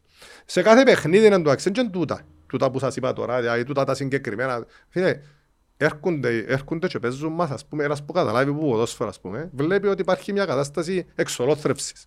Χτες έπαιζα με στη Σαλαμίνα, το- είχε στο- είχε- είχε, ας πούμε, κότσινη κάρτα μπάλε. Ε, είδες τι, ε, μιλήσαμε τότε προηγουμένως, που, που, ο παίχτης που το έκαμε το φάουλ είχε ήδη κίτρινη, ούτε γύρισε να όδητη. Μετά ε, έρχονται σφάζουσαι με το, Γάντι. με το γάν. Ε, είναι που πρέπει να κάνω. Δηλαδή, ε, ε, εγώ, εγώ τώρα έχω δύο πράγματα, ε, θυμάστε τα πράγματα που μπορώ να κάνω, έτσι, άρα μπορώ να παλέψω, μπορώ να βουρήσω να φύγω και μπορώ να κινητοποιηθώ. Δηλαδή, ή έναν τροπιαστό, και να γίνω ρεζίλιν, εντάξει, ή ένα βουρήσω να φύγω, οπότε κα- φεύγω ή να να παλέψω. Πώς θα παλέψω στους ανθρώπους; Πώς; Ε, τι είναι να κάνεις. Πέ μου, δηλαδή όταν προσπαθώ με τις, με, με τις δεοντολογίες, με τα φρα... έχει και χρόνια που παλεύω. Και δεν ευκαινεί τίποτα με τους νόμιμους τρόπους. Δεν μπορώ να βγάλω, ε, ούτε ευκαινείς πάνω τους. Πράγματα που τα θωρούν ο κόσμος. Πέρσι γέλαν- γελούσα στην Ελλάδα και περιπέζαν μας με το πέναρτι του Βασίλη με την άκνα. Κάμαν μας σύριαλ, ας πούμε, με τα βάρ. Ε, καταργήσαν τα βάρ, ε, καταργήσαν τα... Ε, τι, είναι, τι πρέπει να κάνεις με τους ανθρώπους; Και είναι ένας μεγάλος προβληματισμός. Δηλαδή, Σκέφτεσαι να αποχωρήσεις; Φίλε, είναι θέμα να αποχωρήσω. Ε, κοι- Κοιτάξτε, α, ε, ε, ε, εγώ, ε, εγώ από το έμπαγο συναισθηματικά σε τρεις μήνες που αποχωρήσα. Από τη στιγμή που νιώσα τούν την... Εγώ θέλω αγάπη ρε φίλε, θέλω άλλα πράγματα. Δεν θέλω, δεν θέλω να με πεις κακιάς. Παγιά που μου νάρκισω σε πλέρωνα για να μου πεις κακιούν. Ε, τώρα τα λεφτά μου, εφανάζα μου τώρα ε, και πέτασω μου νύχια πάνω. Ε, τώρα δεν τα θέλω, ούτε να βγαίνω σε στήρα, να κάνω σοου, ούτε να μιλώ πριν τα μάτς, ούτε μετά τα μάτς, πώς έκανα παγιά, ούτε δεν θέλω τίποτα από τούτα. Ούτε δόξα θέλω, ούτε αναγνώριση, αφού έζ- έζησα τα τούτα. Εγώ θέλω αγάπη και σεβασμό.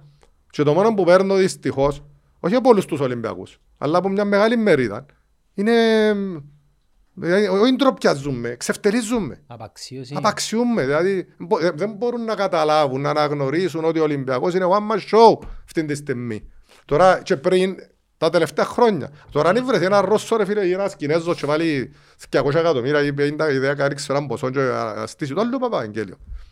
Στο παρόν στάδιο ο Ολυμπιακός έχει τρία χρόνια από στην πρώτη κατηγορία γιατί αποφάσισε ο Χριστόφορος ο Τορναρίτης να ασχοληθεί με το πράγμα. Μόνος μου. Λοιπόν, τούτον- τούτον είναι, δεν έχει κάτι άλλο. Ε, τούτη εξάρτηση Τούτη είναι η του- πραγματικότητα ρε φίλε, δεν έχει ψέμα. Ναι ρε Χριστόφορα, αλλά τούτη εξάρτηση του Ολυμπιακού σε σένα είναι liability, είναι κρίμα. Γιατί ο Ολυμπιακός να εξαρτάται από τη καλή Όχι ρε φίλε, μα να συναισθηματική- έρθουν άλλοι ρε φίλε, παπούν τους.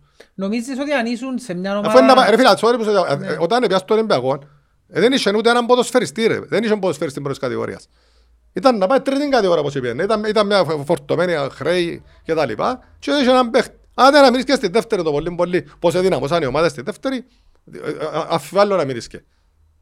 Αφιβάλλω να μείνεις και στη δεύτερη, όπως με τα χρέη που παρουσιαστήκα. Όχι, δεν θέλω να, εγώ, θε- αν έρθει κάποιος και θέλει να αναλάβει ρε, να επενδύσει και τα λοιπά, ε, για όνομα του, δεν μπορεί να... για- ε, για της μένα- μόδας τώρα, φίλε, πιάνει Για ομάδα; μένα ο Ε, πιάνει. Ολυμπιακός, έκανα το σαν ψυχαγωγία. Ε, Δηλαδή, χω- ε, την τη φορά και έκανα το πως την πρώτη φορά, δηλαδή να πάω και να κάνω show και... Φίλε, έκανα ψυχαγωγία, ήταν ψυχαγωγία μου. Α, πιένω να φανατίζω τους παίχτες, να κάνω... σε- να Την μπορώ- πρώτη φορά δηλαδή, θέλω να είναι το αποδείξω, πρόβλημα όμως. θέλω να αποδείξω ότι μπορώ να- να- να να αλλάξω τον νου του παίχτη, να τον κάνω καλύτερο. Ε, ε, ε, ε, Δούλεψα το και πέτυχα το κιόλας με κάποιους.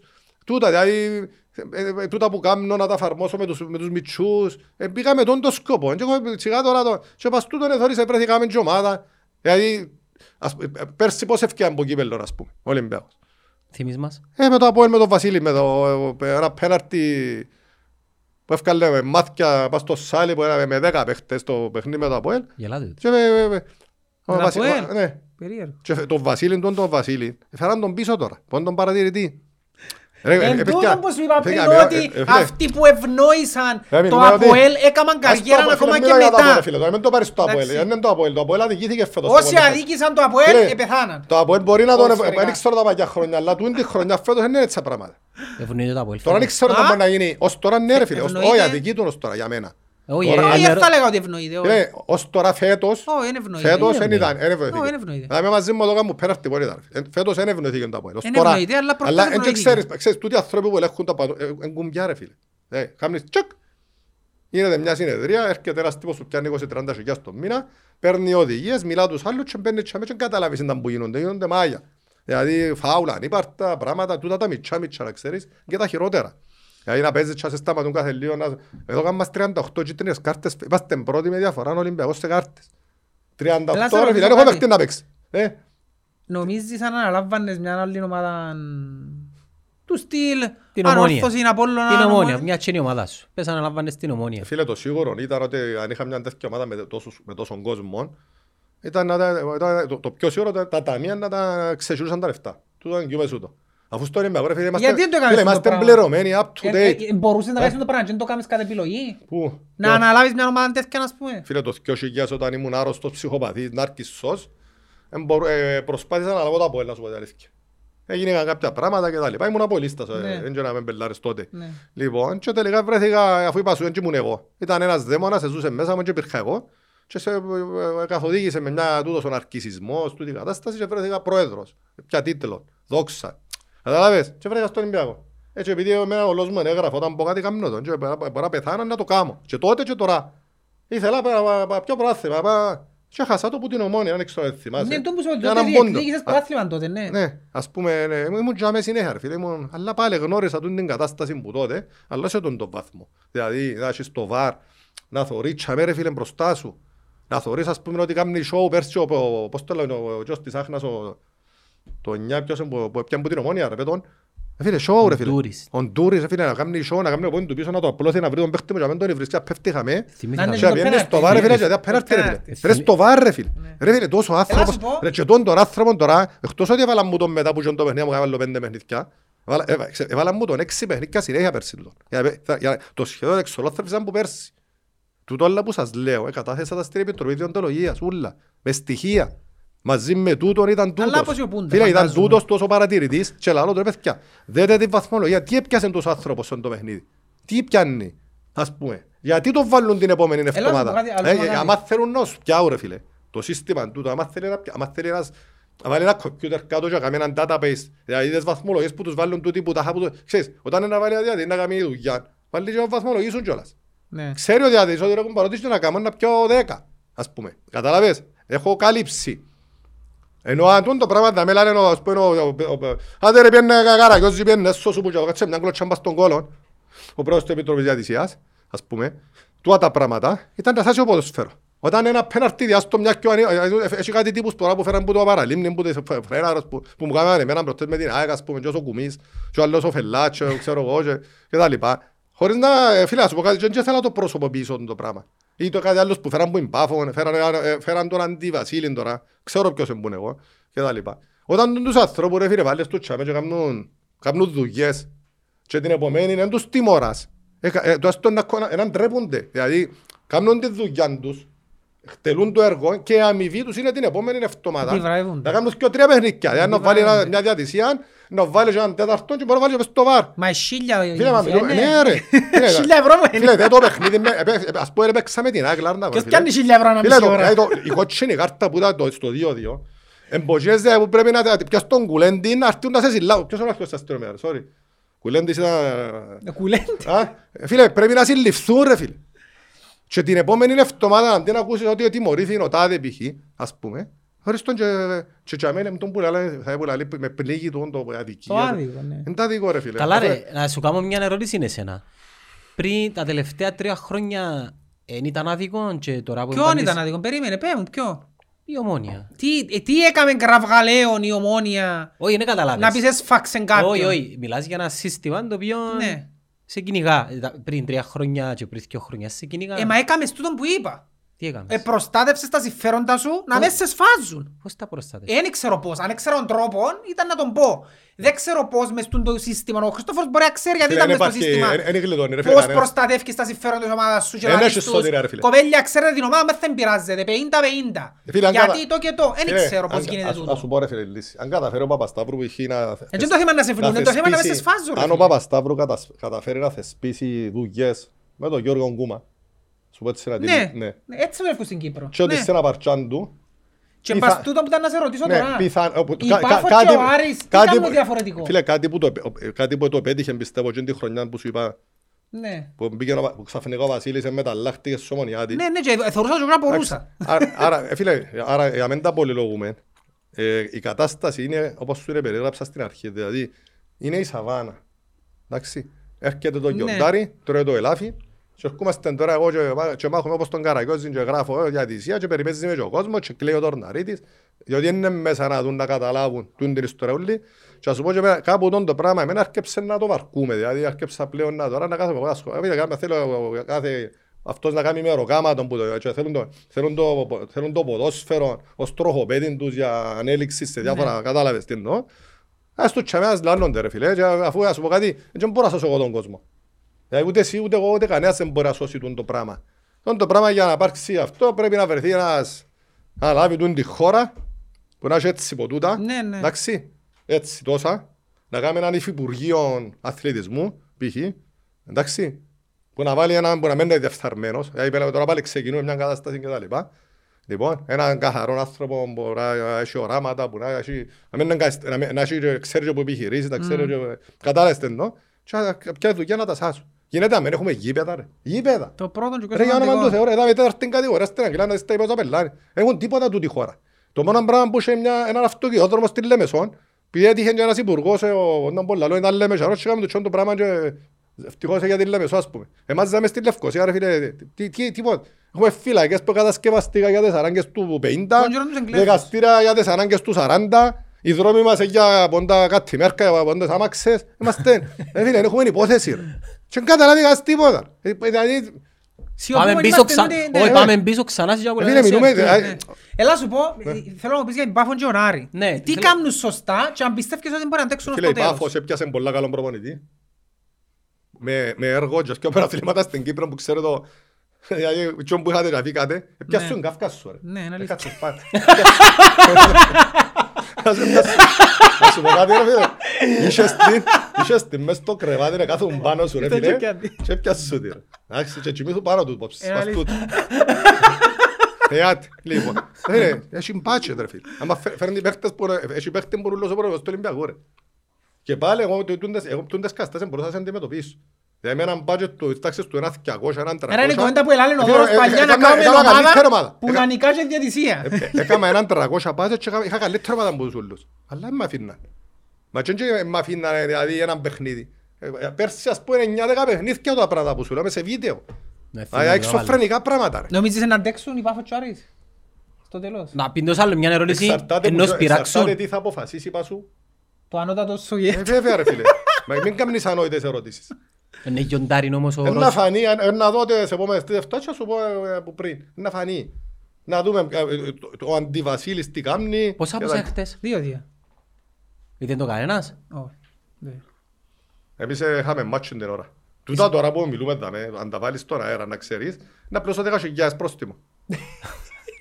Ε, Να γράφουν Οπότε- αύριο. Οπότε δεν μπορεί να κάνεις, θα κάνουμε- θα κάνουμε μια... Μπορεί να μας βάλουν και εμάς, εμείς δεν Φίλε, υπάρχει όχι. τίποτε. Θα κα- Φίλε, α, θα κάνουμε μια εκπομπή που να βάλουμε, ας πούμε, να πληρώνουν 2 ευρώ να τη θωρούσε, δεν ξέρω, ε, μετά. Γίνεται, γίνεται. Βάρτε τους ναι να πιερώνουν που 2 ευρώ και τα λαλείς. Για να πληρώσουν το Για να πρόστιμο. πιερώνουν το πρόστιμο και ας τα πω με τους. Γιατί δεν είμαι τώρα, δεν είμαι- δεν είμαι βασταζόμενο, ρε φίλε, είμαι συγγραφέας. Ε, δηλαδή, Ναι, έλα είναι εσύ ρε. Φίλε, πουλώ μακαρόνια σπαγέτι στο μαγαζί μου τώρα που άνοιξα. Και Καλή πω- αρχή είναι το και μεταξύ. μιλούμε Έχει ότι- ρε φίλε το κλασικό Φίλε, προφίλ ο συγγραφέας δεν μπορεί να Φίλε, είναι ρε μιλώ φίλε. ότι ας σου πω κάτι. Πού θα έρθουμε να Θα σου- φάμε. Θα σου πω κάτι ειλικρινά, είπα στον και ο Χαρνής. Φίλε, έχω το καλύτερο φάει στην Κύπρο. Μα πού δεν μπορεί. Φίλε, το Πρέπει να καλέ- το φίλε, δοκιμα- Πρέπει να το δοκιμάσουμε. Φίλε, ναι, να πάει Πόσο σε πλά- ονομάζεται? Α, Νεμαία. Νεμαία. Φίλε, μιλούμε, ναι, έφερα 12 σεφ που την Ελλάδα, σπίτωσα τους στην Αρμενία, σε το, το, το γραφείο μου, ε, ξέρετε που το έκανα το γραφείο μου, ξενοδοχείο. Και βάζω τσάμε 12 κρεβάτια, κοιμούνται 12 που την Ελλάδα. Φίλε, έκαμε ένα φαΐν, μόνο στη Νέα Υόρκη μπορείς να φάεις. Και το εννοώ. Και να, να, να δεις. Δηλαδή, αλλά έρχονται κάποιοι φίλοι μου και λένε μου ρε φίλε, η ζύγια θα τους αφήκει να έρχονται ζηλεύκους. σε- Μα τι να με ζηλέψουν πιο ρε φίλε, δηλαδή τι, τι, πρέπει, να- τι να κάνω άλλο για να ζηλέψουν. Τι, πρέπει, δηλαδή, τι, τι έχουν να ζηλέψουν από μένα; Τον κακόμοιρο, τον συγγραφέα. Να σου πω τι. Λοιπόν, επειδή ε, ε, εντάξει, εγώ, ε, ήταν ωραία κουβέντα μας, ε, Ναι, ε, ε, χω- περάσαμε το δύο ώρες σίγουρα. Χριστόφορε, ευχαριστούμε. Ε, να τα ξαναπούμε σίγουρα, κάνουμε ωραίες κουβέντες, να σου ευχηθούμε καλή ε, κυκλοφορία του βιβλίου. Ε, θυκευάστε το, εγώ θυκευάσα το μέσα σε μια μέρα θεμάς, ένα Σάββατο που μου το έδωσες. Never Surrender, η πρόσκληση στη γιορτή μιας νέας ζωής και στο επανειδή φίλε. Ναι, να σε δούμε σύντομα. Πιστεύω ότι είδαμε ειλικρινά από τέρτο, η ατμόσφαιρα είναι ωραία. Οι κουβέντες που μιλούμε, να εξαιρέσουμε εντάξει πάλι καλός ο Κωστής α, από τον εγώ, βγάλε μου πολλά καλή ενέργεια. Και σημαντικό, δηλαδή, είναι, δηλαδή, είναι- μπορεί να μάχεται έτσι, ας πούμε, και να το παίζει ότι προβληματικός, μη σου πει πολλά, καμία σχέση. Ε, Ο άνθρωπος είναι μπάσο μας, είναι, είναι που τους που λέμε τους καλοενεργίτες, Μπράβο. αλήθεια που σου λέω.